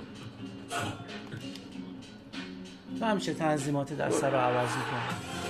من من عوض می‌کنم. بیا بذار من تنظیم بیا. چیکار کنم؟ دستگاه تو مشکل داره تنظیمات دستی من هی به هم میریزه. دستگاه نه. من تنظیمات تو رو overwrite فیفا trainer ش بازه. این time finishing فیفا رو من آخر نفهمیدم چیه. اینو باید آلترنیت. آلترنیت بعد جفت اینا رو با هم عوض کنیم درست میشه. ولی منم باید درست کنم. تو باید درست کنی؟ بله از وقتی اومدی تنظیمات دست منم خراب کرد حقت. کو آفه دیگه. درسته بابا. اگه اشتباه بود دوباره میام. بس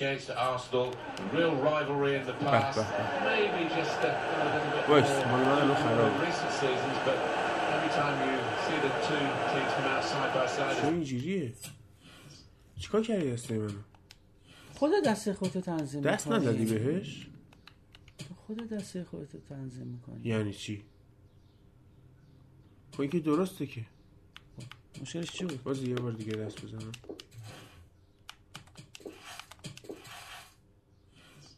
Jesus. Then will you get a little bit of a, a tingle of expectation. Yeah, there was a period when Manchester United felt they were physical against Arsenal. همینجوری دو دقیقه از زمان بازی رو برد. دست الان درستی؟ نه نه نه نه سب کن بازی سب کن. عوض کردنم خرابه. چون توپ اومد دست من دیگه سب کن سب کن. خب من هنوز دفاع نکرده بودم. از اول بازی توپ دست من بود. بازی کن عوض کردنم خراب بود. همین همینجوری. فلسفه باشگاهتون همینه. فلسفه باشگاهمون چیه؟ نمیریم تو زمین؟ خب. دستم خرابه. دستگام اینجوری بیا درست شد. There's a dangerous feel to this attack. It's looking good from their point of view. خب صحبت کن. بذار فعلا یه گل بزنم. way. آه یعنی می‌خوای از من صحبت بکشی که خودت گل بزنی؟ مصاحبه است دیگه. به به برونو فرناندز. به به.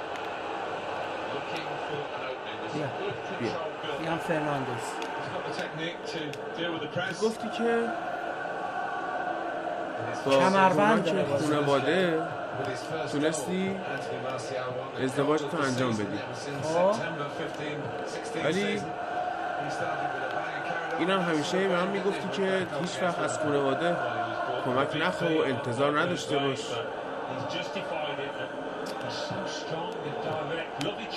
گل بزن. گل؟ به به برونو فرناندز. در مورد خانواده چی می‌خواستی بگی؟ حرفتو بزن. در مورد آره دیگه. حرف بزنم که گل بعدی هم بزنی آقا مصاحبه است. تورنمنت تو فیفا نیومدی که.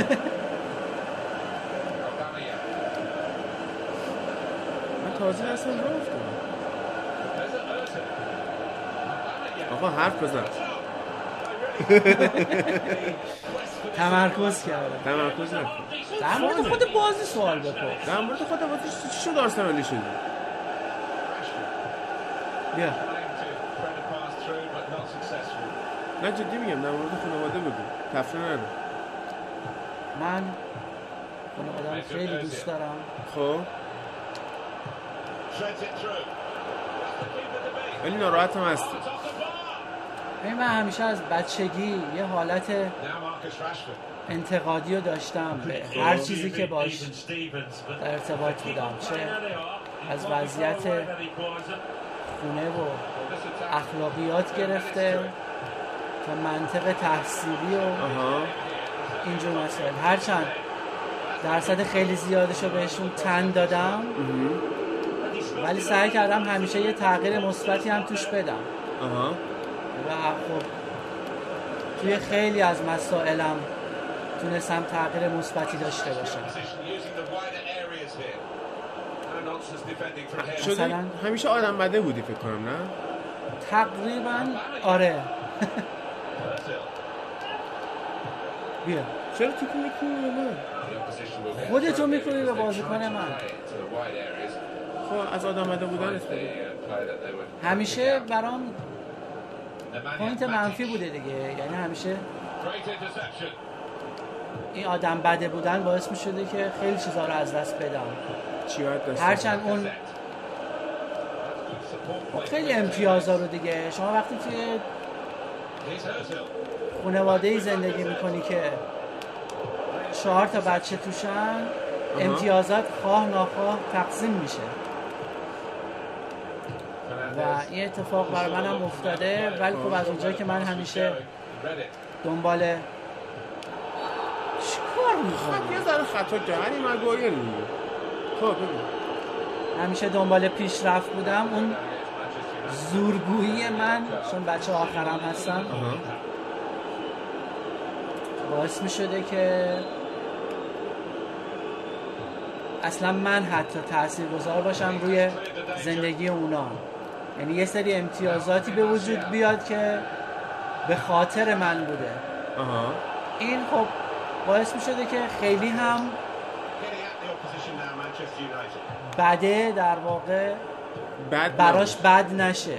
آها. بده ولی براش بد نشه. این از خونه بود بعد خانواده به نظر تو وظیفه داره وقتی بچه رو به دنیا آورد ازش حمایت کنه. آقا چرا اینقدر می‌خوری زمین تو؟ تو همیشه خودتون می‌زنی من بیا. داورم که با تو ببینم. من بیست کار ناراحت کردم. اوزیل خانواده وظیفه داره وقتی بچه رو دنیا آورد حمایت بکنه ازش؟ صد درصد. چرا؟ وظیفشه. حداقل تا یه زمانی که بچه از آب و گل در بیاد اون آدم از آب و گل در بیاد قطعا این وظیفه رو داره چرا خیلی ها حس می‌کنن که نه وظیفه نداره؟ نه اینطور نیست. یعنی بچه کوچیکو نه. ببین من من منظورم بچه- بچه کوچیکه. نه من من منظور تویی. مثلا تو آیا الان. خانوادت وظیفه دارن از تو حمایت بکنن؟ اگه می‌تونن آره. ولی نه من نمی‌بینم که بخوان وظیفه خودشون بدونم انتظاری نداری پس؟ نه انتظاری ندارم. ای بابات اول میلیاردرم بود انتظار داشتی بهت کمک کنه؟ واقعا نه. اگه می‌داد خودش بده. ولی اینکه من بخوام به زور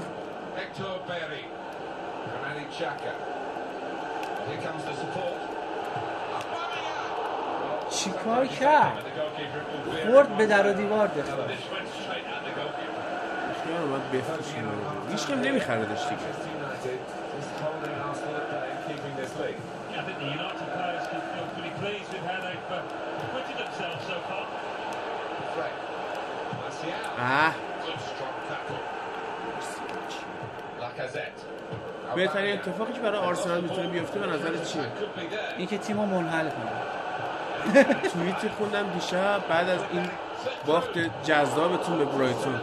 اتفاقا من نشستم highlight ها رو دیدم خوب بازی می‌کرد آرسنال. برایتون بهتر نمی‌دونم. شاید, شاید highlight ها رو مغرضانه انتخاب شاید. کرده بودن توییت خوندم که بارساییا مربی خوب می‌خوان منچستریا بازیکن خوب می‌خوان و آرسنالیا یه باشگاه خوب می‌خوان.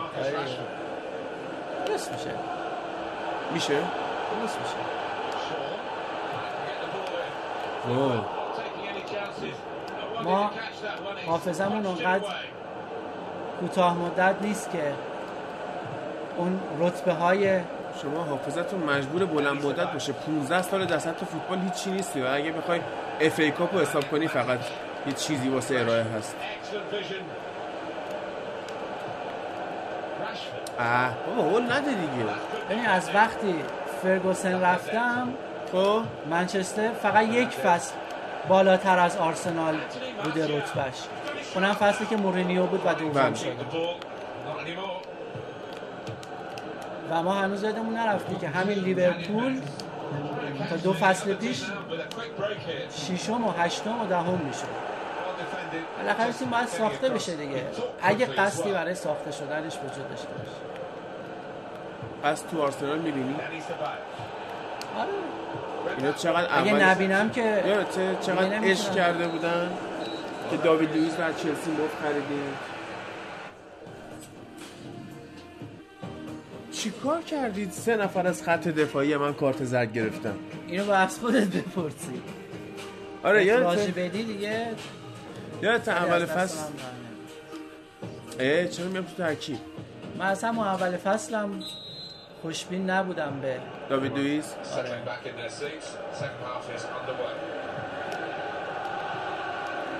بازی سنگینی شده.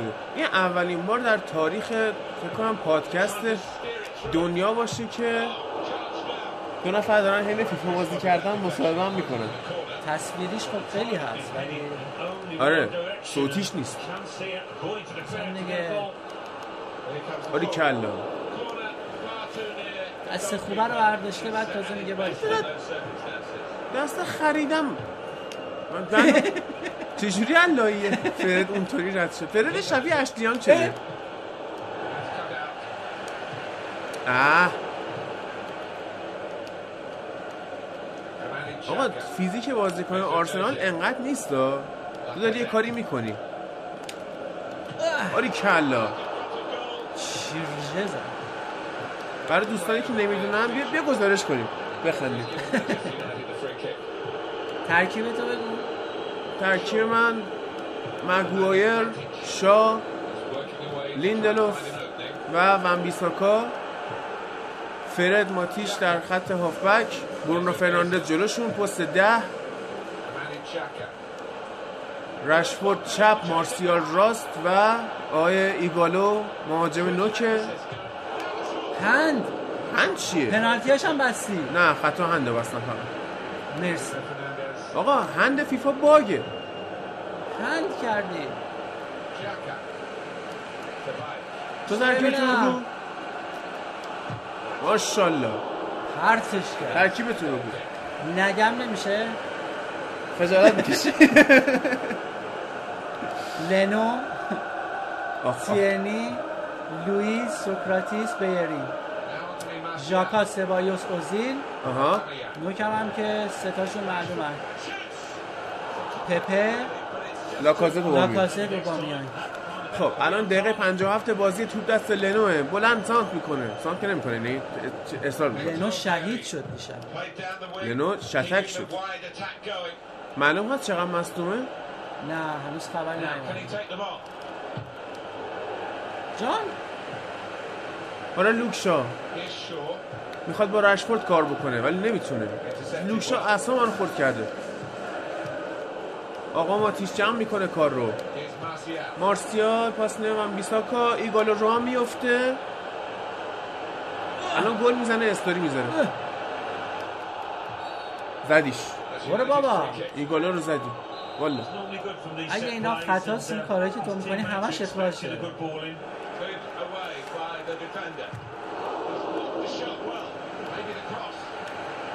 اه.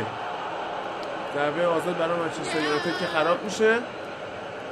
حالا آرسنال می‌خواد ضد حمله بزنه ولی می‌تونه بزنه فکر کنم. استاد جا موند. آری کلا آری کلا دخیا بعدی بود. گل کردی. رو آنتن زنده. آری کلا. دقیقه 64 بازی بازی یکیچه همین الان وقتشه که شروع کنی حرفای آخرتو بزنی بچه یه حرفی داری نصیحتی داری. چیزی فکر می‌کنی می‌تونی به شنونده ها اضافه بکنی الان وقتشه. آفساید نشد. جون مادرت آفساید نشد. ایگالو گل! ایگالو گل می‌زنه. من باید تعویض کنم. ای بابا. کیو. می‌خوای بیاری؟ حالا کیو می‌خوای بیاری. وان‌بیساکا. مرد. کاش الان لیورپول بود جیمز میلر رو حداقل می آوردی لوکشا هم مرد. پوگبا رو بزنم دفاع چپ. تحقیرش می‌خوای بکنی. تحقیرش بکنیم. کیو می‌تونم بزنم دفاع چپ؟ من هیچی ندارم دفاع. ای. دن جیمز سرعتی زیاده دن جیمز می‌ذاریم دفاع چپ. واقعا هم خسته شده پوگبا رو بذارم. آرسنال دیگه. خب. حرفای پایینی تو بزن. حرف پایانی خاصی ندارم. آها. ولی به سنمنشو خیلی امیدوارم من از همون اول که می‌خواستی شروعش کنی. خیلی خوشحال شدم چون دوست دارم یه چنین چیزی رو و فکر می‌کنم تو هم خیلی حمایت کردی از اول. این سعی کردم بالاخره کلامی تشویق کنم دیگه. چون من واقعا خودم خیلی این ایده رو دوست دارم. و توی فضای فارسی هم چنین چیزی نداریم. بله. Patience is the name of the game at the moment. Shot on! It's a drive for some power. و همین خیلی دوست دارم که هر کسی الان این صدا رو داره میشنوه تا جایی که. می‌تونه اوه اوه برونو گل بزن. ای وای ای وای. بله تا جایی که می‌تونه. تا جایی که می‌تونه واقعا. اگه خوشش میاد از سنبن شو. حمایت کنه. It's an excellent cross. گل می‌زنه. ایگالو چه گل وضعشه؟ دومش می‌زنه. بله ایگالو بود. مارسیال نه ایگالو بود. من چقدر دوست دارم ایگالو تا وقتی فلینی بود با فلینی گل می‌زنم. الان که ایگالو من بازیکنایی که عاشق باشگاهان دوست دارم. سه هیچ به نفع یونایتد. فنیدی مگه اینجوری بود؟ چجوری بود؟ واقعا؟ جون میذاشت. واقعا جون میذاشت برای تیم. اگه 100 تومن داشت 100 تومنشو میذاشت موقع دوم گذاشتن. ولی پوگبا هزار تومن داره 100 تومنشو بیشتر نمی‌ذاره. ایوان ایوان چقدر خوبه ایگالو گفته بود من حاضرم بدون دستمزد واسه یونایتد بازی کنم. دوست دارم ولی حرف بزنی. بگی که Here's اگر هر کسی صدای تو رو میشنوه یه پیامی براش داشته باشی الان ما اینکه خیلی صحبت کردیم ولی می‌دونم که حرف داری برای زدن. پیام The keeper had other ideas. Anthony Martial. Played away, well away from goal. آره. انقدر فکر نکن دیگه هفته بزن Well, the clock's showing nine minutes left to play. تو نه دقیقه نمی‌تونی تا گل برگردونی متی حرف بزن With Danny Ceballos. Steered through. Just the keeper debate. هری مگوهای سخته گنده است. کم. کارت زردم گرفت لوکاس توریرا چرا شبیه کلمبیایی ها بود کجاییه توریرا؟ اوروگوئه حالا خیلی دورم نیستم به کلمبیا چی کاری کرد کج و باید بیشتر موقع مسابقه فیفا بازی کنیم. این ایده ای بود که الان می‌دونم بار اوله پردازش ایده ضعیفه ولی خیلی خوب بود. گل نزنی؟ ایوان زشت شد. کلیشیت هم خراب که آفساید. آفساید. آه. ایوان.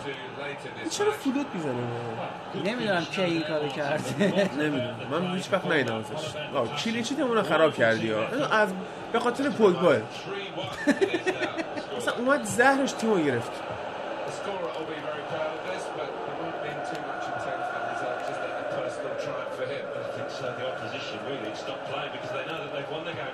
من اینو به اوله پیشنهاد بدم. من دن جیمز رو باشم دفاع چپ. کمی تا قسمتی جواب داده.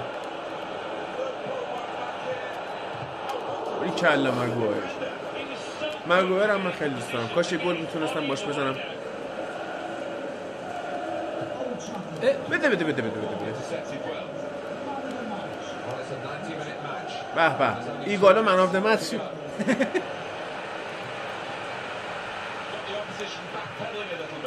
اشفورد وای وای وای.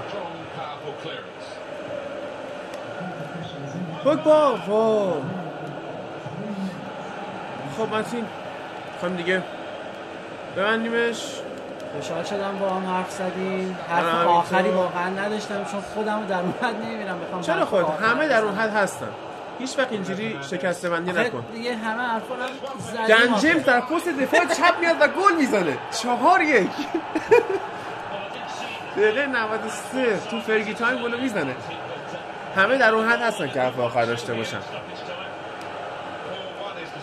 یه چیزی تو زندگی یاد گرفتی که بخوای انتقال بدی. همه حرفا رو زدیم دیگه. امیدوارم اون همه حرفایی که زدیم به اندازه کافی تاثیرش رو گذاشته باشه. این داره چیز مثل خیابانی صحنه ها رو گزارش می‌کنه. یه ذره صداش کم کن. کجا گذاشتی آره. دمت کم بابت این مهمون نوازی چند روزت؟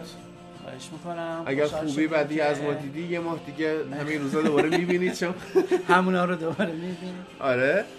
و خیلی خوشحال شدم. فکر کنم از بهترین اپیزودا بود. شدم. خودم راضی بودم ازش. همین که خودت راضی بودی خیلی خوبه ولی امیدوارم که همینجور بیشتر موفقیت این پادکست رو ببینم. Thank you. دمت گرم. فعلا خدافظ